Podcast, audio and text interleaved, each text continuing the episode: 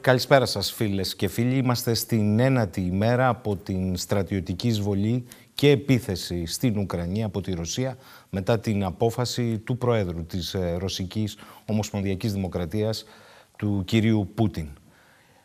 Σε αυτές τις εννέα ημέρες η αλήθεια είναι ότι πολλά έχουμε δει, πολλά έχουν γραφτεί και ακόμη περισσότερα έχουν αναλυθεί. Ένα είναι σίγουρο ότι αυτός που πληρώνει πάντα το μάρμαρο είναι ο άμαχος, είναι ο πληθυσμός, είναι γυναίκες και παιδιά, ιδίως όταν βομβαρδίζονται κατοικημένες περιοχές. Οι εικόνες είναι άλλωστε αδιάψευστος μάρτυρας του κολαστηρίου που έχει ο κάθε πόλεμος. Προφανώς τον πόλεμο χάνεται το πρώτο θύμα πέρα από τους αμάχους είναι και η αλήθεια, ιδίως στο επίπεδο το επικοινωνιακό και της προπαγάνδας. Όπως έχει πει όμως ο Μακάρθουρ, ο γνωστός στρατηγός και πολύ πετυχημένος στο είδος του, μόνο οι νεκροί έχουν δει το τέλος του πολέμου. Ή όπως έχει πει ο Λένιν, μιας και έχουμε τον Ρωσο-Ουκρανικό πόλεμο, κάποιες φορές δεκαετίες περνούν και τίποτα δεν συμβαίνει. Και άλλες φορές ημέρες περνούν και δεκαετίες συμβαίνουν. Ακριβώς σε αυτή τη μεγάλη γεωπολιτική περιδίνηση του σκότους έχει εισέλθει από τις 24 Φεβρουαρίου ουσιαστικά όλη η ανθρωπότητα. Θα προσπαθήσουμε και απόψε να προσεγγίσουμε πτυχές και οπτικές του τι συμβαίνει αλλά και του τι προοικονομεί ότι θα συμβεί από εδώ και στο εξής, γιατί είναι προφανές, το έχουμε καταλάβει όλοι, ακόμη και στο επίπεδο της οικονομίας και της ενέργειας, ότι τα πάντα αλλάζουν. Θέλω καταρχάς να ευχαριστήσω για την παρουσία του εδώ στο στούντιο των αντιθέσεων, τον κύριο Δημοσθένη Δαβέτα, καθηγητή ε, φιλοσοφίας στο Παρίσι και ταυτόχρονα επί χρόνια συνεργάτη σε ζητήματα διεθνούς ανάλυσης της γαλλικής εφημερίδας Λιμπερασιών στο Παρίσι όπου ζει. Καλησπέρα κύριε Δαβέτα. Καλησπέρα σε εσάς και στους τηλεθεατές μας. Μεγάλη μου χαρά πάντα όταν είμαι μαζί σας έτοιμος να συζητήσω και να ταξιδέψουμε έτσι. Κανονικά είχαμε προγραμματίσει μια εκπομπή για το νέο σας βιβλίο «Τους διαλόγους» από τις εκδόσεις Κάκτος. Όμως δεν είναι οι μέρες του διαλόγου. Είναι οι μέρες ενός πολέμου άγριου, κύριε Δαβέτα, με τον οποίο βία η ανθρωπότητα εισάγεται σε μια άλλη πραγματικότητα. Κοιτάξτε, λογικά θα έπρεπε να είναι μέρε του διαλόγου. Θα έπρεπε οι διαφορές και οι αντιθέσεις να λύνονται με διάλογο. Αυτό είναι το θα έπρεπε. Τώρα, στο διατάφτα τι σημαίνει, ζούμε την εποχή της ισχύως. Ζούμε αυτό το οποίο ο Νίτσε είχε πει ότι η ανθρωπότητα πάει στο βούληση για δύναμη. Σε τέτοιο σημείο που πολλές φορές μας ενδιαφέρει η δύναμη για τη δύναμη. Πολλές φορές δεν έχουμε συγκεκριμένο αντικείμενο. Είναι κάτι το οποίο μπορεί να λυθεί με πολύ απλό τρόπο, με μια καλή θέληση. Αλλά η δύναμη για τη δύναμη, η, ο, ο, ο αυτοθαυμασμός για τη δύναμη είναι τέτοιος ώστε μας κάνει να εθελοτυφλούμε και να έχουμε βάλει στην άκρη το διάλογο. Άρα, καλά το αναφέρατε, το βιβλίο μου έχει να κάνει με τους διαλόγους. Ε, θα έρθει η στιγμή που θα τα πούμε μια άλλη φορά που ελπίζω σύντομα αυτή η κατάσταση να γίνει πιο ειρηνική και να έχουμε τη δυνατότητα. Στο πεδίο πώς τη χαρακτηρίζετε την κατάσταση και στο μεγάλο κάδρο πώς τη βλέπετε την κατάσταση; Κοιτάξτε, εγώ θα έλεγα ότι στο πεδίο υπάρχει αυτή η, η ας το πούμε, η σημειολογική μάχη. Τι εννοώ σημειολογική μάχη; Ε, ο Πούτιν προσπαθεί να αποφύγει το λάθος, το χοντρό λάθος. Οι Αμερικάνοι αναζητούν να του βρουν το χοντρό λάθος ή να, να εκμεταλλευτούν κάποιο οποιοδήποτε λάθος το οποίο τίνει να γίνει χοντρό. Οπότε έχουμε ένα περίεργο σκάκι, το οποίο θα έλεγε και ο Μαρσέλ Ντουσάμπ στην τέχνη, ένα φοβερό σκάκι δύο σκακιστών, οι οποίοι δουλεύουν σε επίπεδο ποιος θα κάνει τη λάθος κίνηση και θα ρίξει τον άλλον. Ερώτημα, είναι λάθος κίνηση η εισβολή και ο πόλεμος στην Ουκρανία; Είναι. Είναι. Ε, ευθέως πια μπορώ να πω ότι αυτό δεν άξιζε ε, να γίνει αυτή η όλη, όλη η ιστορία. Ήταν λάθος του Πούτιν. Ο Πούτιν θα έπρεπε να βρει για να διεκδικήσει αυτό το οποίο το δίκιο που ο ίδιος πιστεύει ότι έχει, θα έπρεπε να βρει διπλωματικό τρόπο. Μην ξεχνάτε ότι η διπλωματία έχει δείξει στη διάρκεια των χρόνων της ζωής να είναι η λιγότερο αιματηρή αλλά η πιο αποτελεσματική. Πάντοτε σε διπλωματία υπάρχει μια μορφή της διαπραγμάτευσης όπου όλοι χάνουν κάτι αλλά και όλοι κερδίζουν κάτι. Αυτή τη λογική πρέπει επιτέλους να την εφαρμόσει και ο Πούτιν όπως και όλοι οι άλλοι για να μπορέσει να μην την πληρώνει ο Κοσμάκης. Εκεί είναι το πρόβλημα. Αυτοί σκοτώνονται στο επίπεδο υψηλό για τα συμφέροντα, για όλες αυτές τις καταστάσεις και ο απλός άνθρωπος είναι αυτός ο οποίος θα έχει το παράπλευρο ατύχημα, χτύπημα ή οτιδήποτε άλλο. Αυτός που θα ξεριζωθεί, αυτός που θα χάσει τον πατέρα που θα μείνει πίσω και ούτω καθεξής. Κάποτε πρέπει να καταλάβουμε ότι ο πολιτικός λόγος, θα μου πείτε, είναι ευχολόγιο αυτό που λέω. Είναι ευχολόγιο. Αλλά γιατί να μην το πω; Είναι μια ευχή που βγαίνει από την καρδιά μου και από την καρδιά όλων των ανθρώπων. Κάποτε ο πολιτικός λόγος θα πρέπει να έχει άμεση επικοινωνία με το λόγο των ανθρώπων. Δεν θα πρέπει ο πολιτικός λόγος, η πολιτική εξουσία να είναι κλεισμένη σε έναν ναρκισισμό πολιτικού λόγου, σε ένα αυτοθαυμασμό πολιτικού λόγου. Διότι τότε έχουμε ξύλινο πολιτικό λόγο, καθαρά συμφερντολογικό και δεν ακούμε καθόλου την καρδιά, τα χτυπήματα και τις ανησυχίες των ανθρώπων, σε πλατή επίπεδο. Μπαίνουμε σε άλλη εποχή; Μπαίνουμε σε άλλη εποχή, ναι. Μπαίνουμε στην εποχή όπου πλέον θυμάμαι τον φίλο μας τον Κώστα τον Αξελό, έναν εξαιρετικό φιλόσοφο, ο οποίος ήταν προσωπικός μου φίλος τόσα χρόνια και ο οποίος μου μιλούσε για την πλανητική σκέψη. Και εγώ τότε ήμουν νεαρός, ο Κώστας ήταν μεγάλη, πολύ μεγαλύτερος, εγώ ήμουν 25, ο Κώστας ήταν 60 τόσο στο Παρίσι και με καθοδηγούσε και μου έλεγε για την πλανητική σκέψη. Μάλιστα έβγαλε και ένα βιβλίο προς μια πλανητική σκέψη. Και από τότε σε επίπεδο σκέψης και στοχασμών ο Κώστας Αξελός είχε αναγγείλει αυτό το οποίο σήμερα ονομάζουμε παγκοσμιοποίηση και οτιδήποτε άλλες συνέπειες έχει. Μάλιστα. Πείτε μου και κάτι ακόμη, θα πούμε πολλά απόψε. Ε, στη Γαλλία, ποια είναι η φέρουσα αντίληψη της εικόνας σε επίπεδο ε, μέσων πολιτών κοινωνίας; Ε, σε, σε, στις γενικές γραμμές όλοι είναι εναντίον, της, εναντίον του Πούτιν, εναντίον, θα έλεγα περισσότερο εναντίον της επέμβασης. Βέβαια υπάρχουν και κάποιες φωνές από κάποιους ανθρώπους, είναι, μάλιστα μου κάνει έκπληξη του συντηρητικού κόμματος, οι οποίοι λένε ότι θα πρέπει και οι δύο να φύγουν ψηλά το κεφάλι. Αυτό είναι μια, δεν είναι η πιο ισχυρή άποψη, είναι όμως μια άποψη που ακούγεται. Ότι θα πρέπει και οι δύο να φύγουν ψηλά το κεφάλι, ότι η Ρωσία είναι μια μεγάλη χώρα και ότι θα πρέπει να βρουν μια λύση που να είναι λίγο win-win, αλλά σε επίπεδο περηφάνειας κανένας από τις δύο πλευρές να μην ταπεινωθεί. Mm. Υπάρχει και την ώρα που σκοτώνεται κόσμος. Ε, θεωρείτε ότι εδώ είναι ένα δυναμικό, ε, ανεξάρτητα από το ρόλο που μπορεί να του προσδίδουν στο εσωτερικό ε, comeback πολιτικά έντονο του Μακρόν σε επίπεδο ηγέτη ευρωπαϊκών προδιαγραφών; Απολύτως. Ε, είμαι εγώ ο οποίος έχω πει, έχω πει επανειλημμένα μαζί σας, συζητήσεις μας, ότι λίγο πριν γίνει η Ουκρανική κρίση, ο Μακρόν ήταν στατικά σταθερός, στο 24%, ξαναλέω στατικά σταθερός, και από την άλλη πλευρά η, όλη η δεξιά παράταξη, όλες από τη ριζοσπαστική δεξιά μέχρι τη συντηρητική δεξιά είχαν φτάσει γύρω στο 63%, με τον Ζεμούρ τις τελευταίες μέρες, τη μεγάλη έκπληξη, να περνάει στη δεύτερη θέση. Οπότε όλοι λέγανε ότι η κρυφή ψήφος γιατί έχει ένα μεγάλο ποσοστό οι οποίοι δεν ψηφίζουν, η κρυφή ψήφος θα πήγαινε στο Ζεμούρ. Διότι αυτοί όλοι δεν είναι με τον Μακρόν. Αλλιώς θα το λέγανε από την αρχή ότι είναι με τον Μακρόν. Και εκείνη τη στιγμή έρχεται αυτό που γίνεται και τώρα ο Μακρόν ξεκόλλησε, δείχνει το πρόσωπο ενός ηγέτη ο οποίος θέλει και μπορεί να παίξει σε επίπεδο διεθνών, ασχέτως αν λιδωρούν λίγο το γεγονός ότι κάθισε 30 μέτρα μακριά από τον, από τον Πούτιν, αλλά το λιδωρούν σε πολύ λίγο επίπεδο. Ε, Όμως είναι πια και το εντυπωσιακό ποιο είναι, ότι είναι αυτές τις μέρες που ανακοινώνει και την υποψηφιότητά του.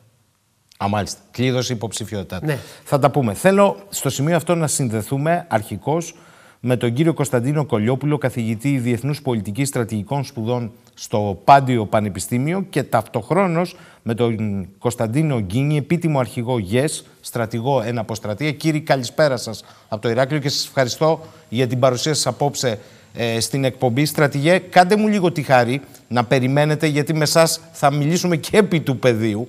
Και θέλω, κύριε Κολιόπουλε, να μιλήσω πρώτα με εσά, γιατί συγκυριακά υπάρχει ένα δικό σας βιβλίο που έχει σχέση με την τεχνική, θα το πω έτσι, της στρατηγικής σε συνθήκες πολέμου. Είναι 50 χρυσοί κανόνες, να το πω έτσι. Το βιβλίο διαβάζεται τρελά. Και θέλω να σας ρωτήσω, παρακολουθώντας από την 24η Φεβρουαρίου και αυτές τις 9 ημέρες αν αντιλαμβάνεστε ότι στο εγχειρίδιό σας λείπει κάτι με αυτά που βλέπετε. Καταρχάς να σας καλησπερίσω και να σας ευχαριστήσω για την πρόσκληση. Ε, σχετικά με το αν λείπει κάτι. Ε, ξέρετε είναι λίγο δύσκολο να, να κρίνεις εσύ ο ίδιος το έργο σου, αλλά νομίζω πως χωρίς να έχουμε προβλέψει τι θα γινόταν, ε, νομίζω ότι τις βασικές παραμέτρους μπορείς να τις βρεις, μπορείς, μπορεί κάποιος να τις βρει μέσα σε εκεινο το κείμενο. Ας πούμε, ε, μιλάμε για το στρατηγικό αδιέξοδο το οποίο έχει η Ουκρανία. Το αναφέραμε αυτό ήδη έχοντας υπόψη μας την προτεραία κατάσταση πριν από την εισβολή. Ε, ενδεχομένως να υπάρξει στρατηγικό αδιέξοδο για τη Ρωσία. Αυτό φαίνεται όλο και περισσότερο. Ασχέτως του ότι αργά ή γρήγορα φαίνεται ότι θα νικήσει στο πεδίο της μάχης, δεν μπορεί να γίνει αλλιώς. Φαίνεται όμως ότι ευρύτερα υπάρχει στρατηγικό αδιέξοδο. Ένας από τους κανόνες είναι όλοι οι πόλεμοι πρέπει να τελειώνουν και καλό είναι να ξέρεις πώς. Και αυτό αυτή τη στιγμή δεν το βλέπουμε στον ορίζοντα. Μιλάνε, άκουσα και πριν που υπόθηκε και ήταν πάρα πολύ ενδιαφέρον, ότι με κάποιο τρόπο πρέπει να διασωθεί το γόητρο και των δύο πλευρών. Ε, είναι λίγο δύσκολο να γίνει αυτό στην πράξη. Ε, είναι λίγο δύσκολο να ε, συμβιβαστούν οι αντιτιθέμενοι αντικειμενικοί σκοποί.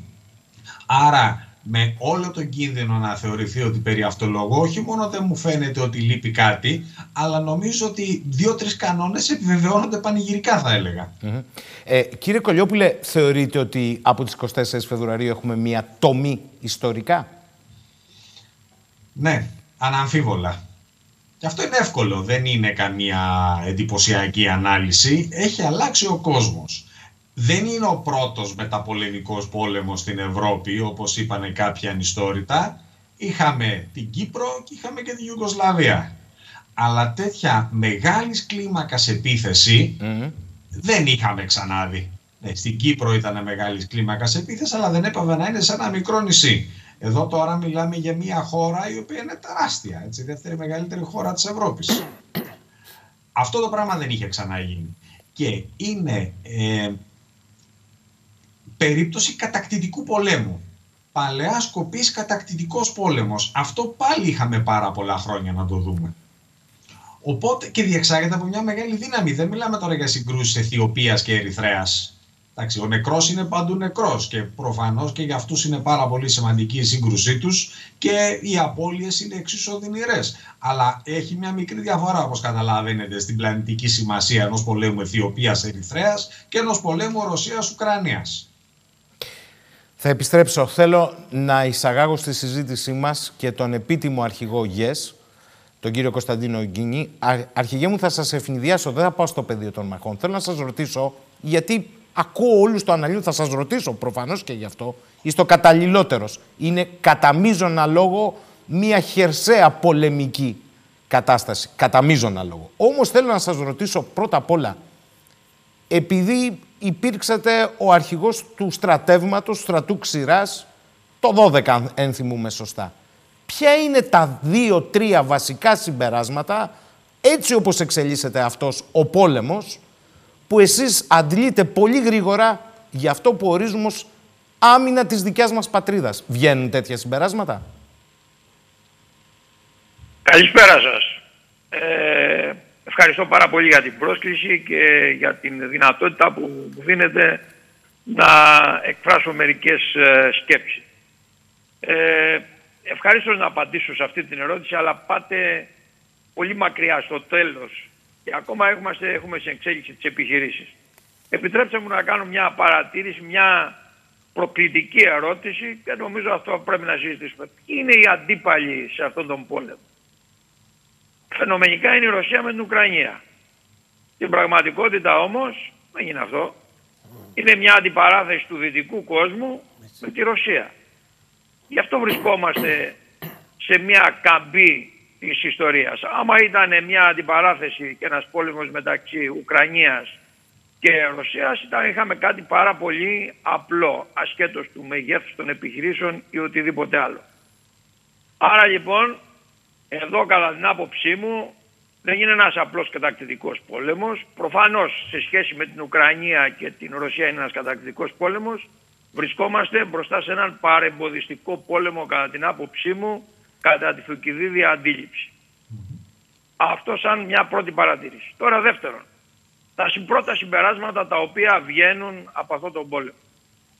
Μετά από μια περίπου μακρά περίοδο ε, περιορισμένων επιχειρήσεων, αυτός οι οποίες ονομάστηκαν ε, ξέρω εγώ, ανθρωπιστικές παρεμβάσεις ή όπως αλλιώς θέλετε πείτε το, ε, σύγκρουση χαμηλής εντάσεως, αντιτρομοκρατία κτλ.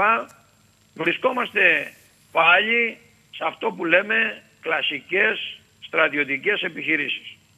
Βλέπουμε μηχανοκίνητες δυνάμεις, βλέπουμε διεισδύσεις, βλέπουμε σε εφαρμογή ε, το δόγμα της βαθιάς μάχης των Ρώσων ε, οι οποίοι ενεργούν προς διάφορες κατευθύνσεις και έχουν στοχεύσει βέβαια και το, ε, πώς το λένε, και την πρωτεύουσα της ε, το χώρας. Κίεβο, ναι, ναι. Το Κίεβο που αποτελεί και την κυρία τους ε, προσπάθεια ε, και γενικότερα μπορούμε να πούμε λοιπόν το πρώτο, το πρώτο στοιχείο το οποίο υπάρχει είναι επανερχόμαστε λοιπόν στις συμβατικές επιχειρήσεις και προχωράμε. Το δεύτερο στοιχείο ερχόμαστε στον ρεαλισμό. Ο ιδεαλισμός, ο φιλελευθερισμός ο οποίος επικράτησε μετά, την, ε, μετά τον, τη πτώση του τείχους και το τέλος του ψυχρού πολέμου για μια περίοδο 30 χρόνων τον βλέπουμε να βρίσκεται αντιμέτωπος από τον ρεαλισμό. Δεν θα μπω τώρα σε επιμέρους λεπτομέρειες. Το τρίτο στοιχείο το οποίο μπαίνει σε αυτή τη ε, διαδικασία είναι ότι η αντιπαράθεση η οποία ε, παρακολουθούμε χρησιμοποιεί όλα τα μέσα. Επιπλέον χρησιμοποιεί και κάποια καινούρια μέσα τα οποία θα μας δώσουν όταν θα καταλήξουν οι επιχειρήσεις και θα βγάλουμε τα συμπεράσματά μας αν πλέον τα άρματα, οι μηχανοκίνητες δυνάμεις θα επιβιώσουν σε αυτό το καινούριο πεδίο της μάχης που χρησιμοποιούνται νέα οπλικά συστήματα προκειμένου να, ε, να αναδιαμορφωθεί το νέο τεχνολογικό πλαίσιο της διεξαγωγής των επιχειρήσεων. Και σε ό,τι αφορά τώρα την ε, χώρα μας που μας, ε, επειδή θέσατε αυτό το θέμα θα το απαντήσω. παρότι η χώρα μας ε, έχει επικρατήσει τα, την τελευταία δεκαετία ειδικά μια αντίληψη ότι πάμε ε, σε αυτό που λέγεται σημειακές κρίσεις, θερμά επεισόδια.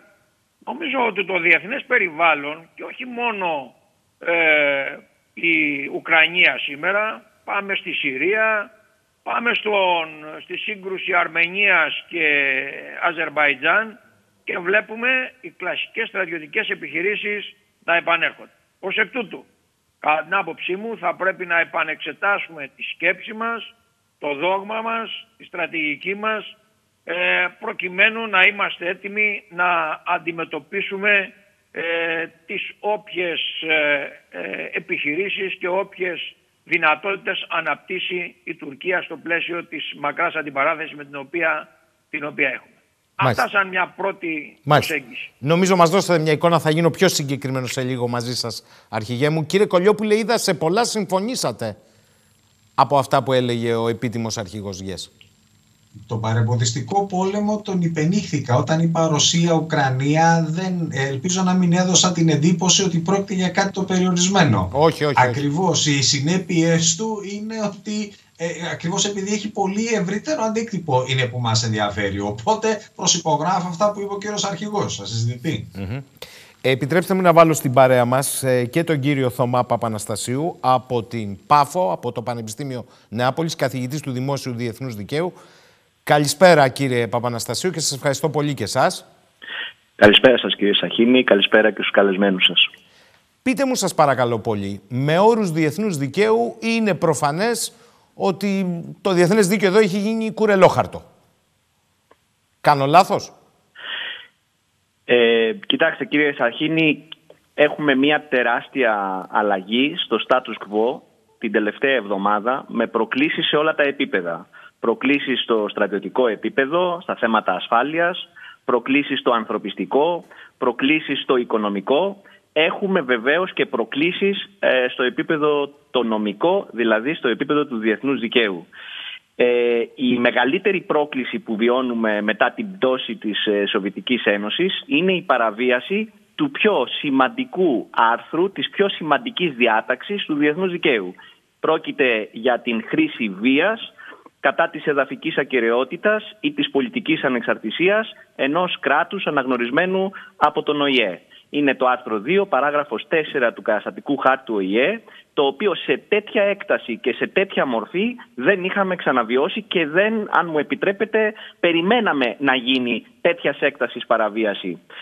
Ε, παρόλα αυτά, ε, νομίζω ότι έχουμε κάποιες πολύ θετικές αντιδράσεις και σε επίπεδο διεθνούς δικαίου, διότι θα μπορούσαμε να πούμε ότι βρισκόμαστε σε μια περίοδο που έχουμε την, το μεγαλύτερο πλέγμα προστασίας που είχε ποτέ η ανθρωπότητα σε επίπεδο διεθνούς δικαίου. Και μπορώ να γίνω πιο συγκεκριμένος, ε, ε ίσως και στην ε, δεύτερη φάση της κουβέντας μας, αλλά επιγραμματικά θα σας πω μόνο, αυτή τη στιγμή που μιλάμε έχουμε τρία κορυφαία δικαιοδοτικά όργανα σε παγκόσμιο επίπεδο, όπου ξεκινούν υποθέσεις από την Ουκρανία εναντίον της Ρωσίας. Μιλάω για το Διεθνές Δικαστήριο της Χάγης, για το Διεθνές Ποινικό Δικαστήριο και για το ε, Δικαστήριο Ανθρωπίνων Δικαιωμάτων στο Στρασβούργο, το Ευρωπαϊκό Δικαστήριο.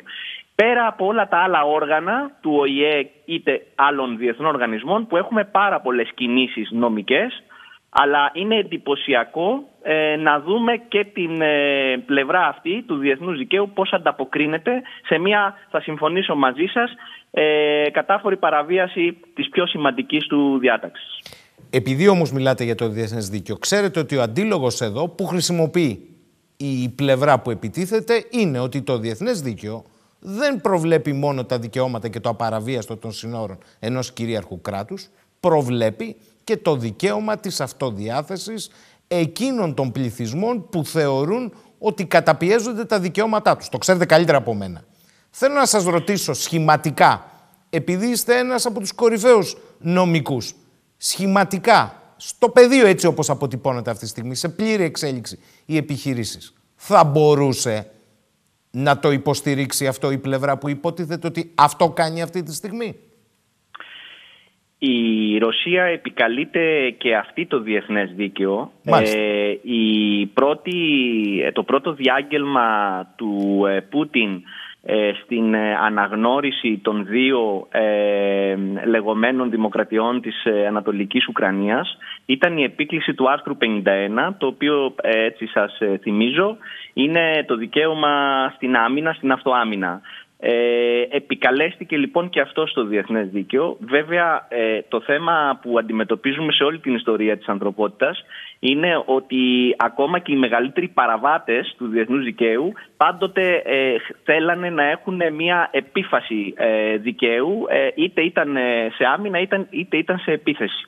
Το πιο εντυπωσιακό, το οποίο όμως έχει και σχέση με αυτά που σας έλεγα πριν για τις υποθέσεις που εκκρεμούν στο Διεθνές Δικαστήριο της Χάγης, είναι ότι η Ρωσία προσπαθεί να επικαλεστεί τη Σύμβαση για τη Γενοκτονία. Ε, και αυτό είναι πολύ σημαντικό ε, για να βρει ένα πάτημα ώστε να ε, καταλαγιάσει λίγο όλη αυτή την ε, αντίδραση που υπάρχει αυτή τη στιγμή σε επίπεδο διεθνούς δικαίου και είναι ακριβώς αυτή η επίκληση που κάνει που ίσως να αποτελέσει και μια παγίδα στη συγκεκριμένη περίπτωση ώστε να έχουμε και την πρώτη μορφή εκδίκασης ήδη αυτές τις μέρες που μιλάμε. Τη Δευτέρα απλά Μας δίνετε και μία είδηση εδώ. Θέλω να κλείσω σε αυτό τον πρώτο κύκλο ρωτώντας σας όμως κάτι που ξέρω, γιατί έχω δει ότι το έχετε απαντήσει και με άρθρο.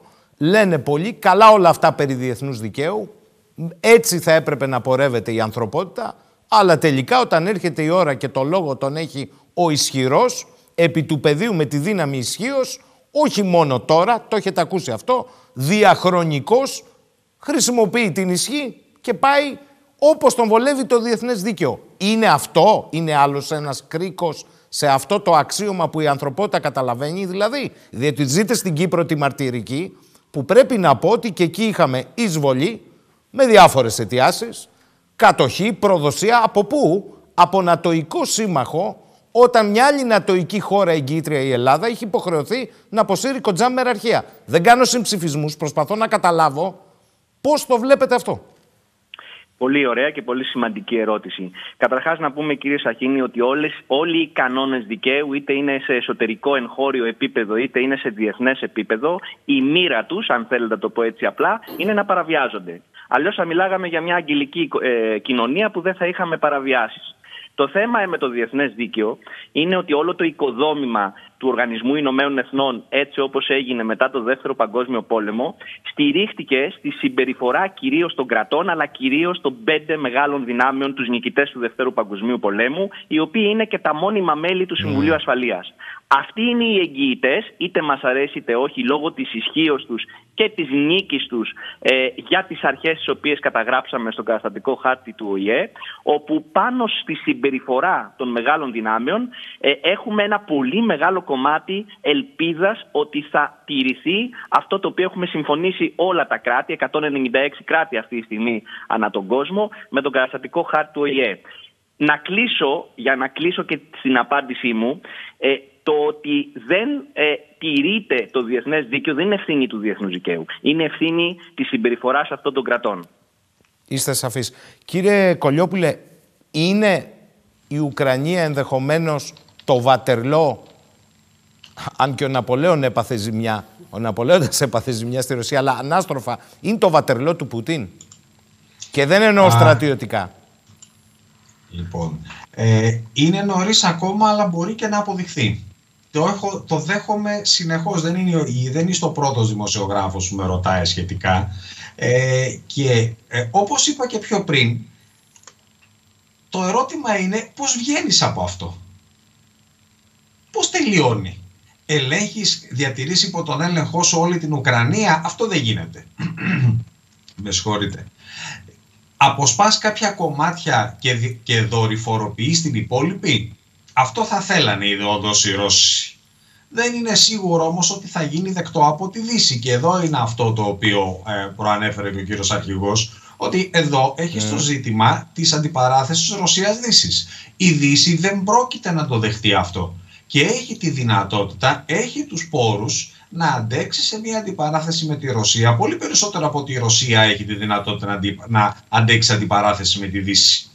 Επίσης πρέπει να ε, λάβουμε υπόψη μας και τις εσωτερικές αντιδράσεις στη Ρωσία και από τον ίδιο το ρωσικό λαό. Ο Έχετε εικόνα γι' αυτό, μιας και το θίξατε; Όχι, δεν έχω εικόνα γιατί δεν θέλω να φέρω σε, σε δύσκολη θέση τους φίλους μου στη Ρωσία. Ε, ξέρω ότι έχετε yeah. επαφές, ρωτώ αν έχετε εικόνα έστω από την καθημερινότητα του Ρώσου πολίτη αυτές τις πρώτες μέρες των κυρώσεων, των πολύ σκληρών κυρώσεων σας είπα, το έχω αποφύγει ακριβώς για να μην φέρω κόσμο σε δύσκολη θέση. Αλλά είναι εμφανές. Εδώ το βλέπουμε στην Ελλάδα. Ανεβαίνει η τιμή του ηλεκτρικού ρεύματος και βλέπει τι διαμαρτυρίες. Όταν λοιπόν έχεις ένα ρούβλι το οποίο καταραίει και πάρα πολλά πράγματα τα εισάγεις απ' έξω, προφανώς αυτό θα σε πονέσει πάρα πολύ. Το γεγονός ότι η Ρωσία έχει περιορίσει τη ροή των ειδήσεων από τον έξω κόσμο και εδώ αφήνω κατά μέρος την απαράδεκτη κατ' με ενέργεια της Ευρωπαϊκής Ένωσης να κάνει αντίστοιχο για ρωσικά κανάλια. Αυτά θα έπρεπε να απάδουν σε μια φιλελεύθερη δύναμη όπως η Ευρωπαϊκή Ένωση, αλλά στην αφήσουμε την Ευρωπαϊκή Ένωση εκεί που είναι. Βλέπεις όλο ένα και περισσότερο λοιπόν την ανησυχία της ρωσικής πολιτικής ηγεσίας. Μια προσπάθεια να ελέγξει τις αντιδράσεις της κοινή γνώμης. Αυτό είναι το ένα, είναι η κοινή γνώμη. Δεν είναι όμως μόνο η κοινή γνώμη. Είναι και ο κύκλος γύρω από το Ρώσο πρόεδρο ε, οι οποίοι μπορεί σε τελική ανάλυση να έχουν και πολύ πιο βαρύνοντα λόγο στις πολιτικές εξελίξεις. Άρα, ε, πολύ φοβάμαι ότι και στην Ουκρανία, ακόμα και αν κερδίσει στρατιωτικά, δεν θα είναι η πρώτη που θα έχει κερδίσει στρατιωτικά η Ρωσία και στη συνέχεια θα έχει ένα ε, αδύνατο έργο. Ε, είναι πάρα πολύ πιθανό να συμβεί αυτό το σενάριο. Δηλαδή δεν βλέπω να διατηρείται ρωσικός έλεγχος επί της Ουκρανίας. Αυτό είναι το πρώτο. Και το δεύτερο, όπως προείπα, είναι οι εσωτερικές αντιδράσεις στη Ρωσία. Μένει να το δούμε και αυτό. Μάλιστα. Το κρατώ γιατί έχει ενδιαφέρον. Θέλω να σας ρωτήσω, μήπως θα σκεφτόμαστε με έναν κλασικό δυτικό τρόπο σκέψης και ήδη αυτοί έχουν προοικονομήσει οι Ρώσοι τις εναλλακτικές τους, το plan A, το plan B. Και έρχομαι σε εσάς στη συνέχεια ε, αρχηγέ μου. Και θέλω να σας ρωτήσω, βλέποντας όλη την εξέλιξη εννέα ημέρες, επιχειρησιακά, τι διαπιστώνετε και έχω και μερικές απορίες από πάρα πάρα πολύ κόσμο. Θα σας θέσω και σας παρακαλώ συντόμως και απλά να μας απαντάτε. Ερώτημα πρώτο. Πάμε σε μια πολεμική αναμέτρηση διότι επέλεξε ο Ρώσος πρόεδρος την εισβολή στην Ουκρανία. Όταν πληροφορήσε ότι τη δεύτερη μέρα της εισβολής κηρύσσεται γενική επιστράτευση, γι' αυτό σας ρωτούσα τι συμπεράσματα βγάζουμε και για την άμυνα στη χώρα μας, στην Ουκρανία, αυτό λέει κάτι σε εσάς;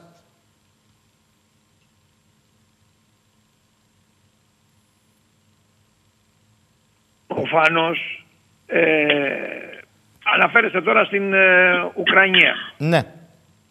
Ε, ας τα πάρουμε με, την, ε, με τη σειρά. Ένα-ένα να δούμε τον, ε, οι Ρώσοι τι, τι σχέδιο έχουν. Ξεκινάνε ένα πόλεμο.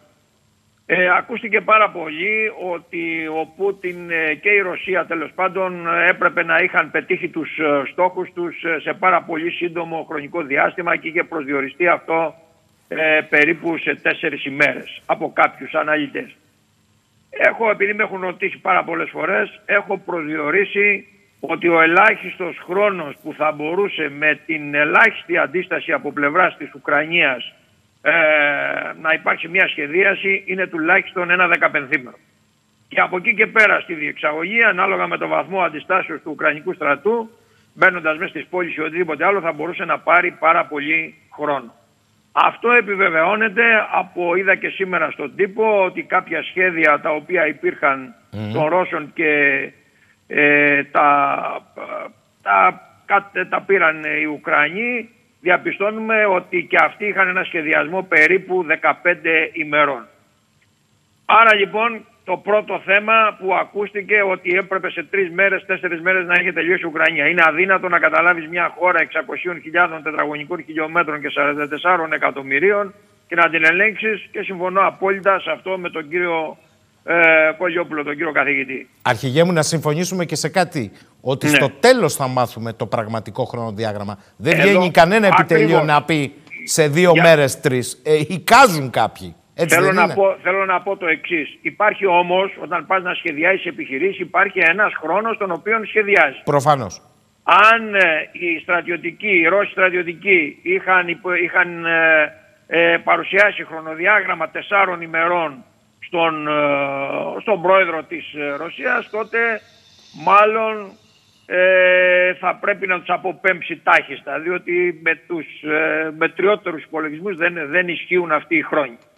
Άρα λοιπόν ένα κομμάτι αυτό. Το δεύτερο στοιχείο ερχόμαστε στον τρόπο με τον οποίο ενήργησαν οι Ρώσοι.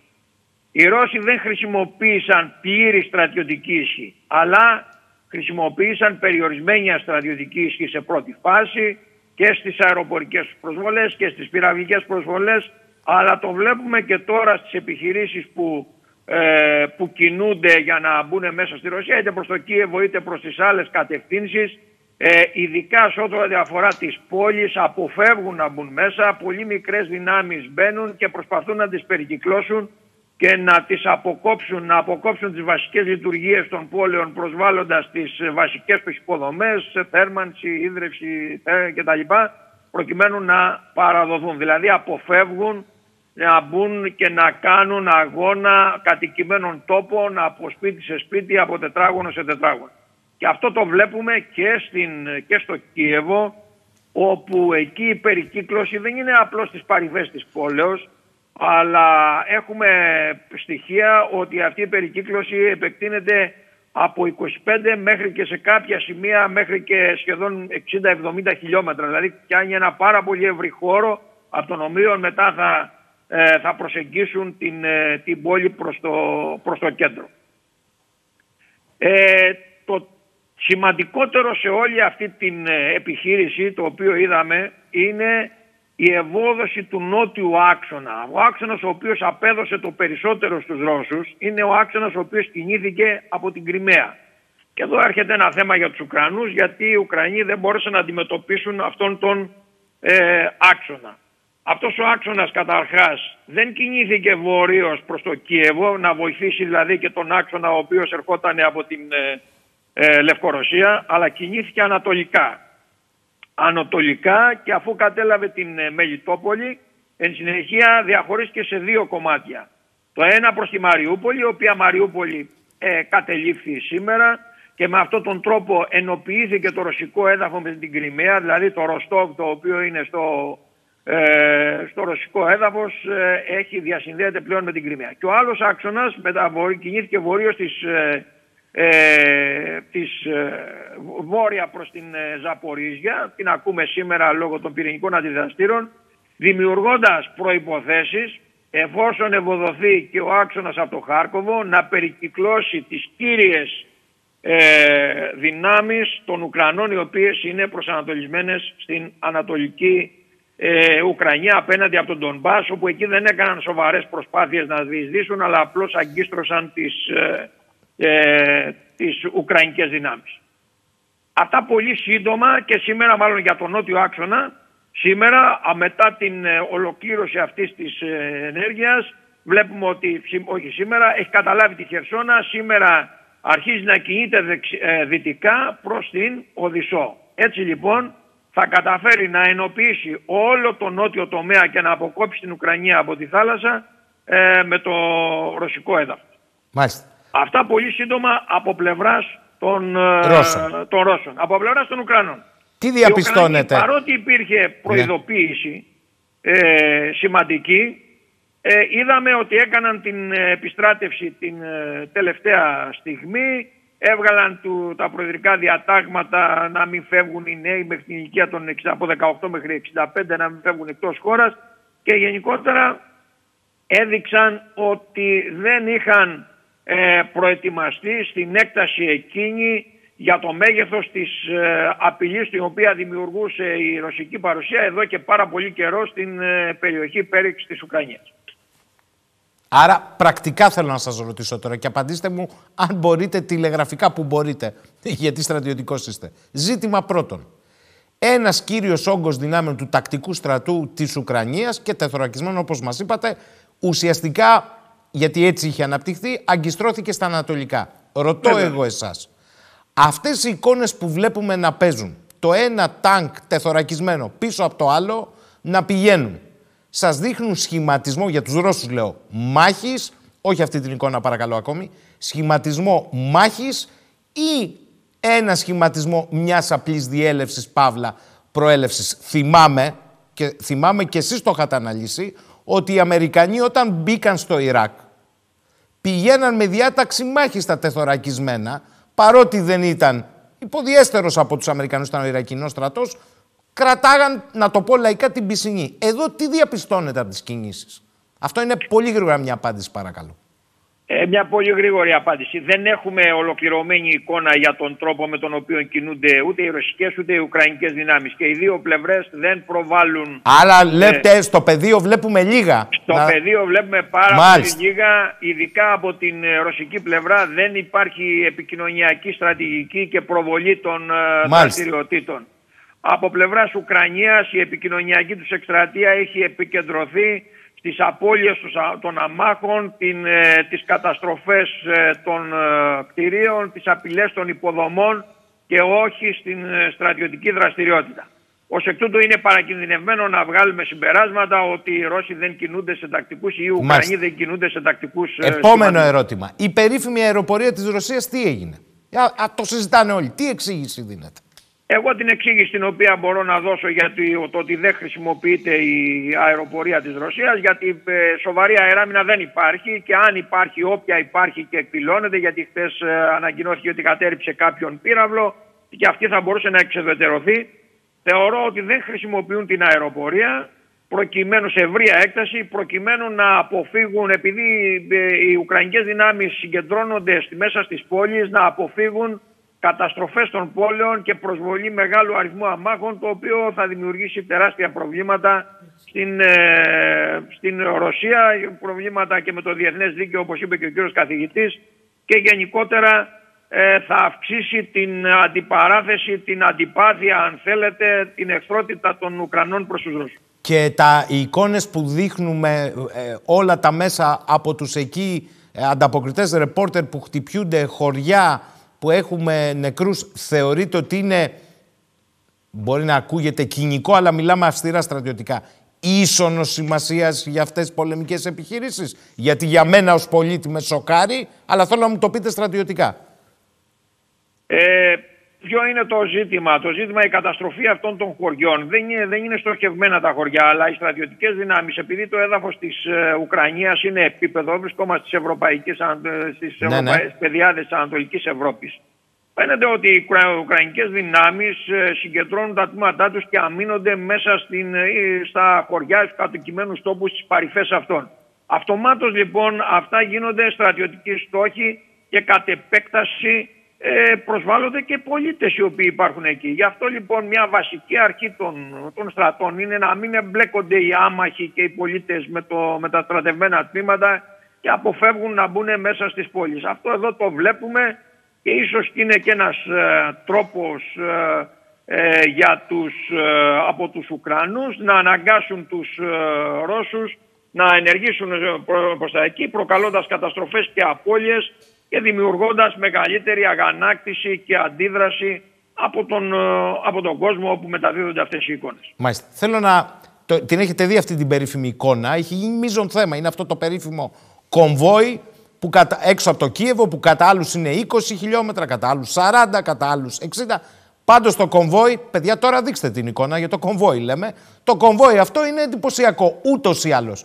Η διάταξή του τι λέει στον αρχηγό, τον επίτιμο αρχηγό yes και λύστε μου μερικές απορίες. Λένε κάποιοι δεν κινείται. Εγώ δεν ξέρω, η λήψη δεν είναι από επίσημο στρατιωτικό δορυφόρο. Σας άκουσα που το είχατε πει κι εσείς. Δεν ξέρω ακριβώς που είναι, αλλά είναι εντυπωσιακή εικόνα.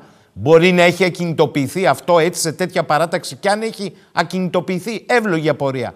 Με τα όποια συστήματα έχουν οι Ουκρανοί. Λίγα, λίγα, γιατί δεν το χτυπάνε, θα σας πει κάποιος, αφού είναι φόρα παρτίδα. Ε, δεν ξέρω τώρα αν είναι πραγματική, είναι πραγματική εικόνα αυτό το, το πράγμα ή είναι η απεικόνηση κάποιας ε, στιγμής. Δεν είναι δηλαδή αυτή η διάταξη την οποία βλέπουμε το ένα όχημα πίσω από το άλλο ε, που πάρα πολλά να είναι σε διπλή γραμμή ε, στρατιωτικά δεν αντέχει σε καμία λογική αυτό το πράγμα.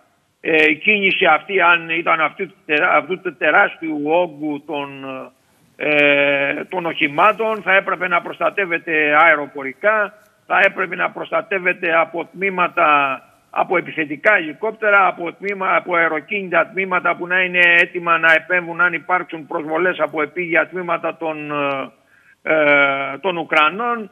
Ε, εμένα αυτή η εικόνα δεν, δεν θεωρώ ότι ε, δεν είναι πραγματική αυτή η είναι εικόνα. Είναι επικοινωνιακός κάποια... πόλεμος που λέμε που έχει ξεσπάσει, ψυχολογικός πόλεμος της μία. Ενδεχομένως. Εμένα, εμένα στρατιωτικά δεν, δεν, μου, δεν μου δίνει καμία εξήγηση αυτό το πράγμα. Μια φάλαγγα χιλιόμετρων η οποία παραμένει ακίνητη. Δηλαδή και αν δεν ήθελαν να ήταν σε κατάσταση αναμονής ε, για να περιμένουν ευνοϊκές προϋποθέσεις ή οτιδήποτε άλλο να προσεγγίσουν το, το, το Κίεβο θα μπορούσαν να είχαν βγει εκτός δρομολογίων σε διάφορες σε μακρινές αποστάσεις να διασπαρούν εκεί, να πάρουν μέτρα ασφαλείας να αναπτυχθούν διότι όταν είσαι δύο-τρεις μέρες εκεί τι γίνεται, φαγητό, καύσιμα, συντήρηση των μέσων και όλα αυτά τα μέτρα και το κυριότερο μια μονάδα ε, η οποία κινείται, λαμβάνει όπου και αν σταματήσει μέτρα αυτοπροστασίας. Σε καμία περίπτωση δεν κάθεσε πάνω στο, στο δρόμο. Δηλαδή, αν οι Ουκρανοί βγάλουν ένα αεροπλάνο και αρχίσει να πολυβολεί αυτό το πράγμα, θα διαλύσει όλη αυτή τη φάλαγγα.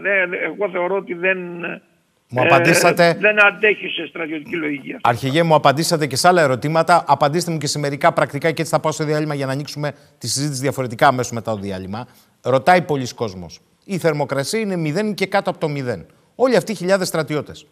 Πού κοιμούνται, μέσα στα οχήματα, μέσα στα τεθωρακισμένα, πώς σητίζονται, ε, πώς υπάρχουν τα καύσιμα. Θεωρείτε έτσι όπως βλέπετε να εξελίσσεται, ας αφήσουμε τα χρονοδιαγράμματα, ότι ισχύει αυτό που λέει για παράδειγμα ο δυτικός παράγοντας ότι έχει προβλήματα επιμελητίας ή εσείς το διαβάζετε διαφορετικά; Σε τέτοιες συνθήκες και η έκταση των επιχειρήσεων, αλλά και οι συνθήκες, οι καιρικές συνθήκες, εντάξει, οι καιρικές συνθήκες ε, δεν νομίζω ότι είναι κάτι πρωτόγνωρο για αυτές τις δυνάμεις, διότι αυτές οι καιρικές συνθήκες επικρατούν και έχουν εκπαιδευτεί να τις ανταποκρίνουν. Αναμφισβήτητα όμως, όταν ξεκινάς τις επιχειρήσεις και διαφαίνεται ότι στην πρώτη φάση παρουσιάστηκαν προβλήματα υποστηρίξεως, επιμελητίας, αν θέλετε να το πούμε, τα οποία υπάρχουν σε όλους τους ε, στρατούς και μπορούμε να πούμε ότι από τις 28 του μηνός μέχρι την 1η του μηνός που φαινόταν ότι να μην διεξάγονται και πολύ σοβαρές επιχειρήσεις, εγώ θα το χαρακτήριζα ότι εκεί υπήρχε μια περίοδος που ονομάζεται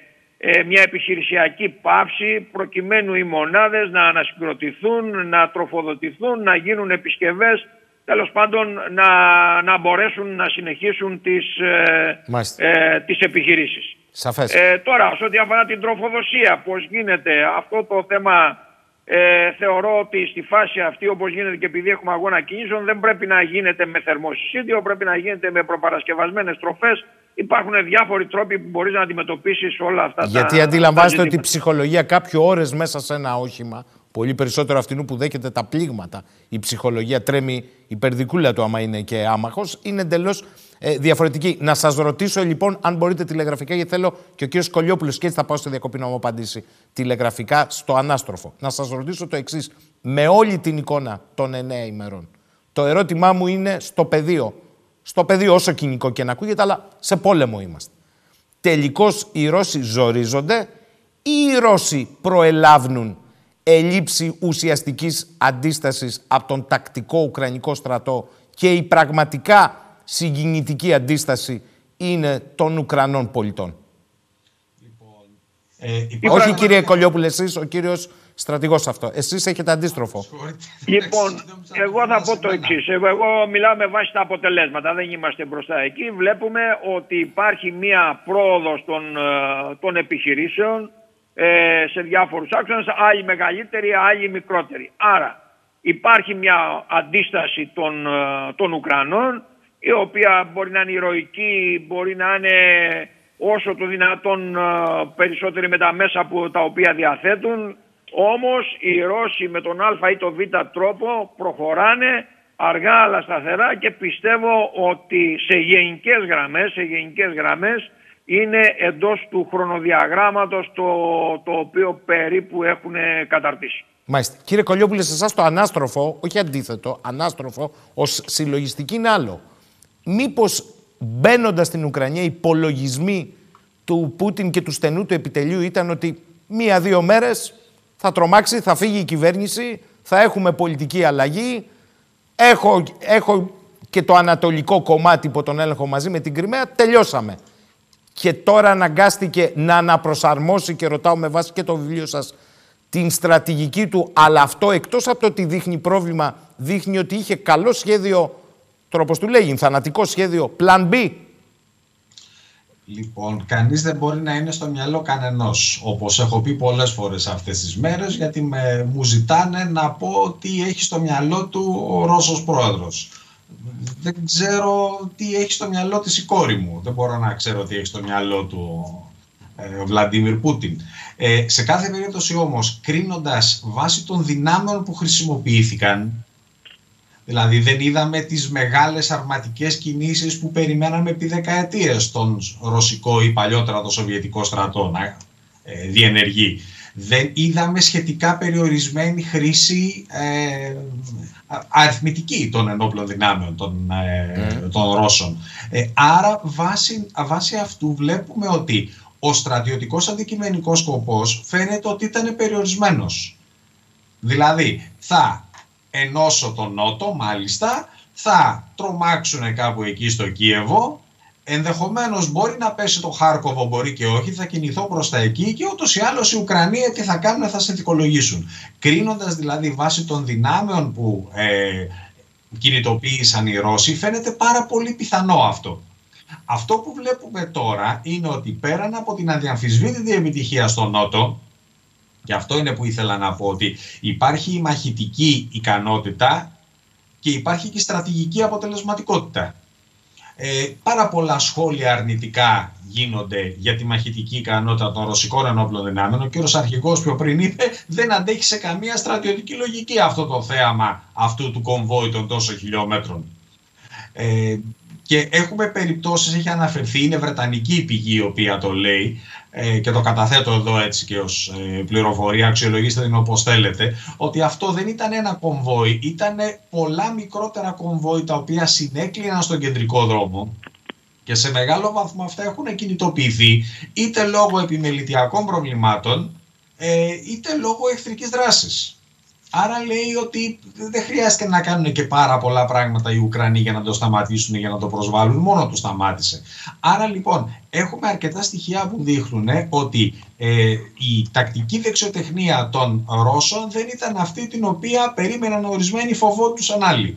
Στρατηγικά όμως φαίνεται ότι ο βασικός αντικειμενικός σκοπός που φαίνεται ότι προκύπτει αντικειμενική σκοπή είναι όπως είπαμε η κατάκτηση των παράκτιων περιοχών της Ουκρανίας Συνένωση δηλαδή από το Ντομπάς μέχρι την Τραναστινιστερία, υπερνηστερία και ταυτόχρονα Κίεβο και Χάρκοβο στα βόρεια. Η αναπροσαρμογή που φαίνεται να βλέπουμε είναι ότι πλέον ε, είναι σφοδρότεροι οι βομβαρδισμοί των αστικών κέντρων. Συμφωνώ πάλι με αυτό που είπε ο κύριος Αρχηγός ότι προσπαθούν οι ε, Ρώσοι να κρατάνε χαμηλά τις ουκρανικές απώλειες όχι τόσο γιατί φοβούνται το διαθές δίκαιο όσο για το ότι στη συνέχεια θα πρέπει να ελέγξουν την Ουκρανία. Άρα όταν εμφανίζεσαι ως ελευθερωτής δεν σκοτώνεις αυτόν που ελευθερώνεις. Ενώ οι Τούρκοι στην Κύπρο από την αρχή δεν είχαν κανένα δισταγμό, σκότωναν ό,τι έβρισκαν, βίαζαν ό,τι έβρισκαν. Ήταν τελείως διαφορετική η λογική. Ε, άρα λοιπόν βλέπουμε αυτό ότι υπάρχει μια εντατικοποίηση στην, ε, στη χρήση του πυρός. Ε, αλλά, αλλά μέχρι σε εκεί. Μάλιστα. Στρατηγικά φαίνεται ότι επιτυχάνει το σκοπός σε επίπεδο στρατιωτικής στρατηγικής, αλλά σας είπα το πρόβλημα είναι το μετά. Η αντίδραση της Δύσης και ο μετέπειτα έλεγχος της Ουκρανίας. Και εκεί δεν βλέπω, δεν βλέπω φως. Και να πω και κάτι άλλο το οποίο το είπα και νωρίτερα. Σήμερα ε, γενικά έχουμε πάρα πολύ μεγάλη ζήτηση, οπότε το είπα και αλλού σε άλλο συνάδελφό σας. Δεν μπορώ να δεχτώ αυτό που ακούω. Τα έχει υπολογίσει όλα ο Πούτιν. Όχι είναι πάρα πολύ άγνωστοι, είναι πάρα πολλές οι παράμετροι που δεν μπορούν να υπολογιστούν. Και σίγουρα υποτιμήθηκε η αντίδραση της Δύσης. Δεν πιστεύω ότι εάν γνώριζε ο Ρώσος πρόεδρος ότι θα ήταν τόσο έντονη η αντίδραση της Δύσης, συμπεριλαμβανομένου του επανεξοπλισμού της Γερμανίας, αν είναι δυνατόν, δεν πιστεύω ότι έτσι ελαφρά την καρδία θα εισέβαλε στην Ουκρανία. Ε, άρα και κάτι το οποίο είπα και θα το ξαναπώ άμα χρειαστεί, ακόμα και οι κορυφαίοι σκακιστές κάνουν λάθη. Γιατί να μην κάνει ο Βλαντίμιρ Πούτιν; Μάλιστα. Κρατήστε το κύριε Κολιόπουλε. Θέλω να πάω αναγκαστικά σε διακοπή. Θα επιστρέψω με όλους σας. Σύντομη διακοπή και επανερχόμαστε. Επιστροφή εδώ στις αντιθέσεις. Κύριε Δαβέτα, πώς ακούτε να ξεδιπλώνουν τη σκέψη τους οι συνομιλητές σας; Και θα έλεγα μάλιστα σε κάποια θέματα που τα ακούμε έτσι για πρώτη φορά τόσο αναλυτικά. Ε, ε, καταρχήν υπάρχει μεγάλο ενδιαφέρον σε αυτά τα οποία ε, μαθαίνουμε πολλά πράγματα, ακούμε και μαθαίνουμε πολλά πράγματα. Ε, εγώ θα ήθελα να κάνω μια, ας το πούμε, μια μικρή σύνοψη σε επίπεδο ε, ας το πούμε, δύο πολιτισμών, δύο κόσμων. Απ' τη μία έχουμε έναν κόσμο, τον κόσμο αυτό της παγκοσμιοποίησης ή τον κόσμο των υπερεθνικών δομών, ο οποίος πολιτιστικά προσπαθεί να περάσει μια συγκεκριμένη αντίληψη και στη Δύση αλλά και εκτός Δύσης, να κάνει και μια εξαγωγή αυτής της αντίληψης και απ' την άλλη έχουμε τον παλιό, τον παλιό σε εισαγωγικά κόσμο, τον κόσμο δηλαδή των εθνικών δομών, ο οποίος ακόμη πιστεύει στις παραδόσεις, στην ιστορία, δίνει μεγάλη αξία στην πολιτιστική μνήμη και ένας από αυτούς τους φορείς είναι και η Ρωσία η οποία δεν είναι τυχαίο ότι όταν ακούσαμε τον Πούτιν στο διάγγελμα, τα περισσότερα που μιλούσε, μιλούσε για τον πολιτισμό. Εγώ δεν προσπαθώ να πω τώρα είναι καλό ή κακό. Εγώ κάνω τώρα μια διαπίστωση όπως με ρωτήσατε. Άρα δηλαδή βλέπουμε ότι το πολιτιστικό στοιχείο είναι πολύ έντονο στην, σε αυτή την πλευρά, στην πλευρά τη ρωσική και σε ό, όσους είναι ακολουθούν αυτή την πλευρά και στην άλλη πλευρά είναι πολύ έντονο αυτό που ονομάζουμε τέλος της ιστορίας. Δηλαδή η ιστορία σαν πολιτιστική μνήμη είναι τελειωμένη και τι έχουμε μπροστά μας; Την τεχνική καινοτομία, το νέο τεχνικό κόσμο, όπου όλα ξεκινούν και καταλήγουν σε αυτή την πανδεσία της τεχνικής καινοτομίας και της τεχνικής αντίληψης. Και εκεί βέβαια μπαίνουν οι υπερεθνικές δομές, μπαίνει η παγκοσμιοποίηση, μπαίνουν όλα αυτά τα στοιχεία. Αυτό πρέπει να το καταλάβουμε, ότι έχουμε δύο φιλοσοφίες. Πολύ σωστά λέχθηκε ότι υπάρχει ο πόλεμος Δύσης και Ρωσίας. Εγώ θα έλεγα υπάρχει ο πόλεμος δύο φιλοσοφιών. Μπορεί να εκφράζονται αυτή τη στιγμή μέσα από τη Ρωσία και από τη Δύση σε επίπεδο στρατιωτικό κτλ. Αλλά στην ουσία η Ουκρανία ε, τη βλέπουμε να τραβιέται και από τη μια πλευρά και από την άλλη πλευρά. Σαν να μην ενδιαφέρεται ούτε ο ένας ούτε ο άλλος για την Ουκρανία. Απλά Καλά, είναι δεν ένα... έχουν εισβάλει, θα σας πει κάποιος, οι Νατοικοί. Προφανώς, αλλά λέω, η χρήση που γίνεται της Ουκρανίας, Α, η χρήση. η χρήση της Ουκρανίας είναι στην υπηρεσία αυτών των δύο ε, μεγάλων, αν θέλετε, φιλοσοφικών αντιλήψεων, οι οποίες βρίσκονται σε όξυνση αυτή τη στιγμή, σε σύγκρουση, σε επίπεδο παγκόσμιο, αλλά και σε επίπεδο εθνικό, σε επίπεδο κρατών. Δηλαδή και στη γενική εικόνα, τη μεγάλη εικόνα, αλλά και στη μικρή εικόνα. Στα μεγάλα κράτη, στη Γαλλία που ζω, αλλά και σε άλλα μέρη, αυτή η σύγκρουση αντανακλάται σαν ένας μικρόκοσμος αντίθεσης ανάμεσα στην παγκοσμιοποιημένη αντίληψη και στην εθνική αντίληψη. Ε, στρατηγέ, θα έρθω σε εσάς γιατί πρέπει Θα και ήθελα να να ρωτήσω κάτι τον αποδεσμεύσω. στρατηγό. Ναι, ναι, να το Αν ρωτήσω. μου επιτρέπει ο στρατηγός, Ναι, ναι. Ε, στρατηγέ μου, θέλ- μία απλή εικόνα, υπόθεση. Ας σκεφτούμε ότι είμαστε σε, σε ένα από αυτά τα κτίρια στην Ουκρανία και ότι εμείς θέλουμε να βγούμε έξω, να τρέξουμε ή δεν ξέρω εγώ τι άλλο. Και εκεί μας λένε ότι δεν μπορείτε να βγείτε έξω. Δηλαδή, οι συνθήκες είναι τέτοιες που εμείς σας θέλουμε εδώ, μέσα. Τι λύση μπορούν να έχουν οι Ρώσοι για να αποφύγουν μια μαζική καταστροφή πυροβολώντας αυτούς τους όποιους λίγους αλλά ταυτόχρονα παίρνοντας μαζί τους όλο τον πληθυσμό που ακολουθεί; Τι λο- στρατιωτικά τι επιλογές έχουν; Στρατιω- Ο κ. Δαβέντα έθεσε πάρα πολύ σοβαρά ζητήματα, αλλά θα του απαντήσω πρώτα στην ερώτηση και εν συνεχεία, αν μου επιτρέψετε, θα πω μια-δυο παρατηρήσεις σε αυτά τα θέματα που έθεσε. Ε, σε ό,τι αφορά τώρα τον αγώνα των κατοικημένων τόπων. Ε, όπως βλέπουμε, οι Ρώσοι αποφεύγουν να μπουν μέσα. Έναντι αυτής της, ε, της προσεγγίσεως ε, υπάρχει και υπήρξε το κλασικό ρωσικό δόγμα το οποίο εφαρμόστηκε κατά τον δεύτερο Τσετσενικό πόλεμο με την καταστροφή του Γκρόσνη που ισοπεδώθηκε τον Γκρόσνη. Ξεπατώθηκε. Αυτό δεν το- Ναι. Έτσι. Ε, άρα λοιπόν εδώ τη βλέπουμε μια σημαντική αλλαγή του τρόπου με τον οποίο κάνουν τις επιχειρήσεις. Προσπαθούν λοιπόν να περικυκλώσουν τις χώρες, τις ε, πόλεις και να τις ε, φέρουν σε ασφυξία απομονώντας τις λειτουργικές τους δομές. Θα αποφύγουν κατά την άποψή μου όσο μπορούν να πάνε από σπίτι σε σπίτι, από τετράγωνο σε τετράγωνο ε, για να κάνουν ε, καθαριστικές επιχειρήσεις. Διότι αυτό θα έχει και μεγάλες απώλειες και μεγάλες ε, καταστροφές. Αυτή είναι η απάντησή μου, αλλά μένει να το δούμε αυτό στο, ε, στο πεδίο. Στρατηγέ, ρωτάνε επίσης πάρα πολλοί τηλεθεατές. Στο πεδίο, θεωρείτε ότι ήταν σωστός ο σχεδιασμός της διασποράς των δυνάμεων των Ρώσων στην εισβολή τους; Στην Ουκρανία με βάση και τους αριθμούς που είπατε, 150.000, την έκταση της χώρας και τον πληθυσμό.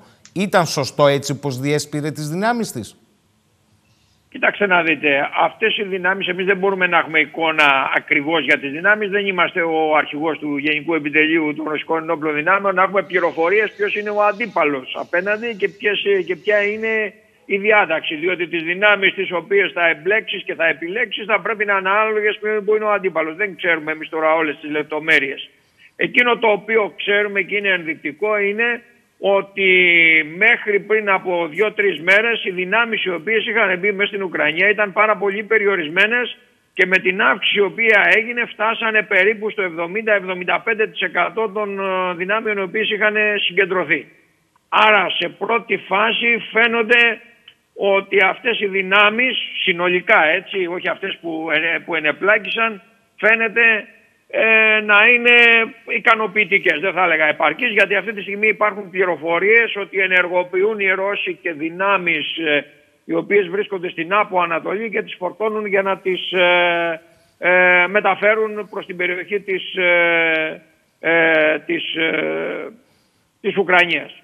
Άρα, Ε, θα δούμε. Αυτό σας λέει λοιπόν ότι η απαγκίστρωση των δυνάμεων αυτών και τερματισμός πριν την επίτευξη αυτών που έχουν θέσει, γιατί αυτό ενδιαφέρει τον κόσμο, αν- αν σταματάει αυτή η τραγωδία, πριν την επίτευξη των στόχων δεν βλέπετε να έχουμε. Άμα μου λέτε ότι έρχονται... Δεν υπάρχει, δεν υπάρχει περίπτωση, Δεν υπάρχει. ε, κύριε Σαχίνη, εάν οι Ρώσοι αυτή τη στιγμή σταματήσουν τις επιχειρήσεις, Τελείωσαν. έχουν υποστεί μια στρατηγική ταπείνωση, μια στρατηγική καταστροφή. Ούτε καν για ανακοχή, προσωρινή κατάπαυση του πυρός δεν συζητάνε. Μόνο κάποιους ανθρωπιστικούς διαδρόμους θα αφήσουν. Τους οποίους θα Διότι- ελέγχει ποιος; Δεν είναι ερώτημα και αυτό. Ε, τώρα θα καλεί την πίστη. Τώρα δεν υπάρχει Μάλιστα. κάποιος ενδιάμεσος τρίτος ο οποίος ε, θα το κάνει αυτό. Μάλιστα. Κύριε αν, μου επιτρέπ, αν μου επιτρέψετε ένα λεπτό να πω κάτι για ένα Βεβαίως και να σας αποδεσμεύσουμε. Βεβαίως. ένα θέμα το οποίο έθεσε ο κύριος Δαβέτας. Εάν είχαν διαβάσει οι δυτικοί πολύ προσεκτικά το άρθρο του Πούτιν της 12ης ε, Ιουλίου του 2021 και γενικά όλο αυτό το σκεπτικό του θα έπρεπε να είχαν τεθεί σε συναγερμό για τις ε, προθέσεις του. Βεβαίως από το Γενάριο ο πρόεδρος Biden έλεγε ότι θα γίνει επίθεση. Διότι θα πρέπει να ξέρουμε γιατί ο Πούτιν ήταν ένα γνήσιο τέκνο της ε, σοβιετικής ε, γραφειοκρατίας. Θα πρέπει να ξέρουμε λοιπόν ότι η ρωσική στρατηγική ε, στηριζόταν πάντοτε στη μαρξιστική αντίληψη της ιστορίας. Ε, δεν μιλάμε για την πόσο ακριβή είναι αυτά ή πόσο ανακριβή είναι. Έχουν πάρα πολλά κενά αυτά τα οποία λέει ο Πούτιν, αλλά σε κάθε περίπτωση ο τρόπος με το οποίο ε, τα παρουσίασε θα έπρεπε να τους είχε θέσει σε συναγερμό. Όπως επίσης και κάτι άλλο, όταν είπε ότι θα χρησιμοποιήσουν στρατιωτικο, στρατιωτικοτεχνικές απαντήσεις στις προκλήσεις σε τέλος πάντων αυτές τις ασφαλείας τις οποίες δημιουργούσε ο δυτικός κόσμος. Αυτό στη ρωσική, στη σοβιετική στρατιωτική σκέψη συνιστά χρησιμοποίηση στρατιωτικών επιχειρήσεων για την, ε, για την επίτευξη των αντικειμενικών σκοπών.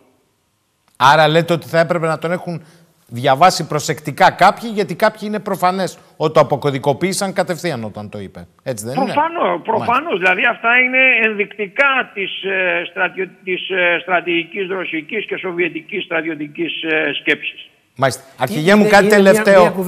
κύριε Δαβέτα, πρέπει να τον ναι, αποδεσμεύσω. Κάτι τελευταίο που έρχεται από πάρα πολλούς τηλεθεατές. Ποια είναι η άποψη του αρχηγού σε σχέση με τη δική μας συνδρομή και μάλιστα μου λένε εδώ δεν μιλάμε βεβαίως για τα 20.000 Καλάζνικοφ αλλά για μία αντίληψη ότι ούτως ή άλλως ε, ο ρωσικός εξοπλισμός στη χώρα είναι ξεπερασμένος. Συμμερίζεστε λέει αυτή την άποψη; Ε, όχι, δεν συμμερίζομαι ότι ο ρωσικός εξοπλισμός τον οποίο έχουμε είναι ξεπερασμένος.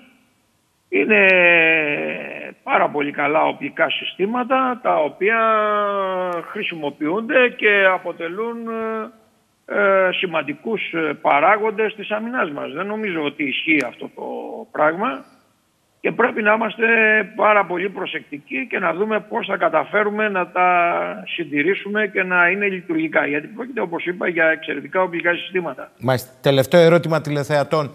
Συνάγατε κάτι όχι από εδώ και κάτω, αλλά τις πρώτες μέρες από τον τρόπο αντιμετώπισης της Ουκρανικής κοινωνίας κατάστασης και μήπως αυτό, μου γράφουν εδώ, λέει κάτι για την ελληνική κοινωνία, πόσο το πολιτικό σύστημα την προετοιμάζει για το πώς διαφυλάται στην ειρήνη;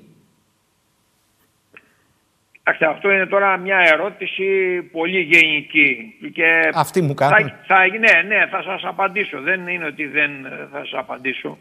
Εδώ τίθεται ένα βασικό ερώτημα. Ο, ο, ο Ζελένσκι, ο οποίος εντάξει δεν ήταν κάποιος ε, ιδιαίτερα πετυχημένος ή σοβαρός πολιτικός, ο οποίος όμως δείχνει και πρέπει να του πιστώσουμε σοβαρές ηγετικές ικανότητες και στην αντίσταση αυτή τη στιγμή της ε, πατρίδας του και μπορούμε να ε, πούμε ότι έχει δείχνει ένα πατριωτικό σθένος πάρα πολύ σημαντικό για Τώρα, εδώ μπαίνει το ζήτημα κατά πόσο ε, αυτός σαν πολιτικός αλλά και γενικότερα η Δύση κατάφερε να αποτρέψει τον Πούτιν, την Ρωσία που δεν το κατάφερε ή να τον εμπλέξει σε μια ε, διαδικασία με την οποία θα μπορούσε να βρεθεί λύση στο ουκρανικό ζήτημα. Εκεί είναι το μεγάλο ε, πρόβλημα, το μεγάλο κατά την άποψή μου πολιτικό πρόβλημα που πρέπει να, να, να επιληθεί και το οποίο θα πρέπει και εμάς να μας, ε, ε, ε, να μας, να μας δημιουργεί ερωτηματικά και αναζητήσεις γιατί το ζήτημα δεν είναι να φτάσουμε στον πόλεμο αλλά πώς θα τον αποτρέψουμε χωρίς βέβαια να υποστούμε τις, να υποστούμε απώλειες των εθνικών μας συμφερόντων ή των στρατηγικών μας στόχων. Μάλιστα. Αρχηγέ μου, σας ευχαριστώ πολύ. Καλό βράδυ από το Ηράκλειο. Κύριε Παπαναστασίου, έρχομαι σε εσάς.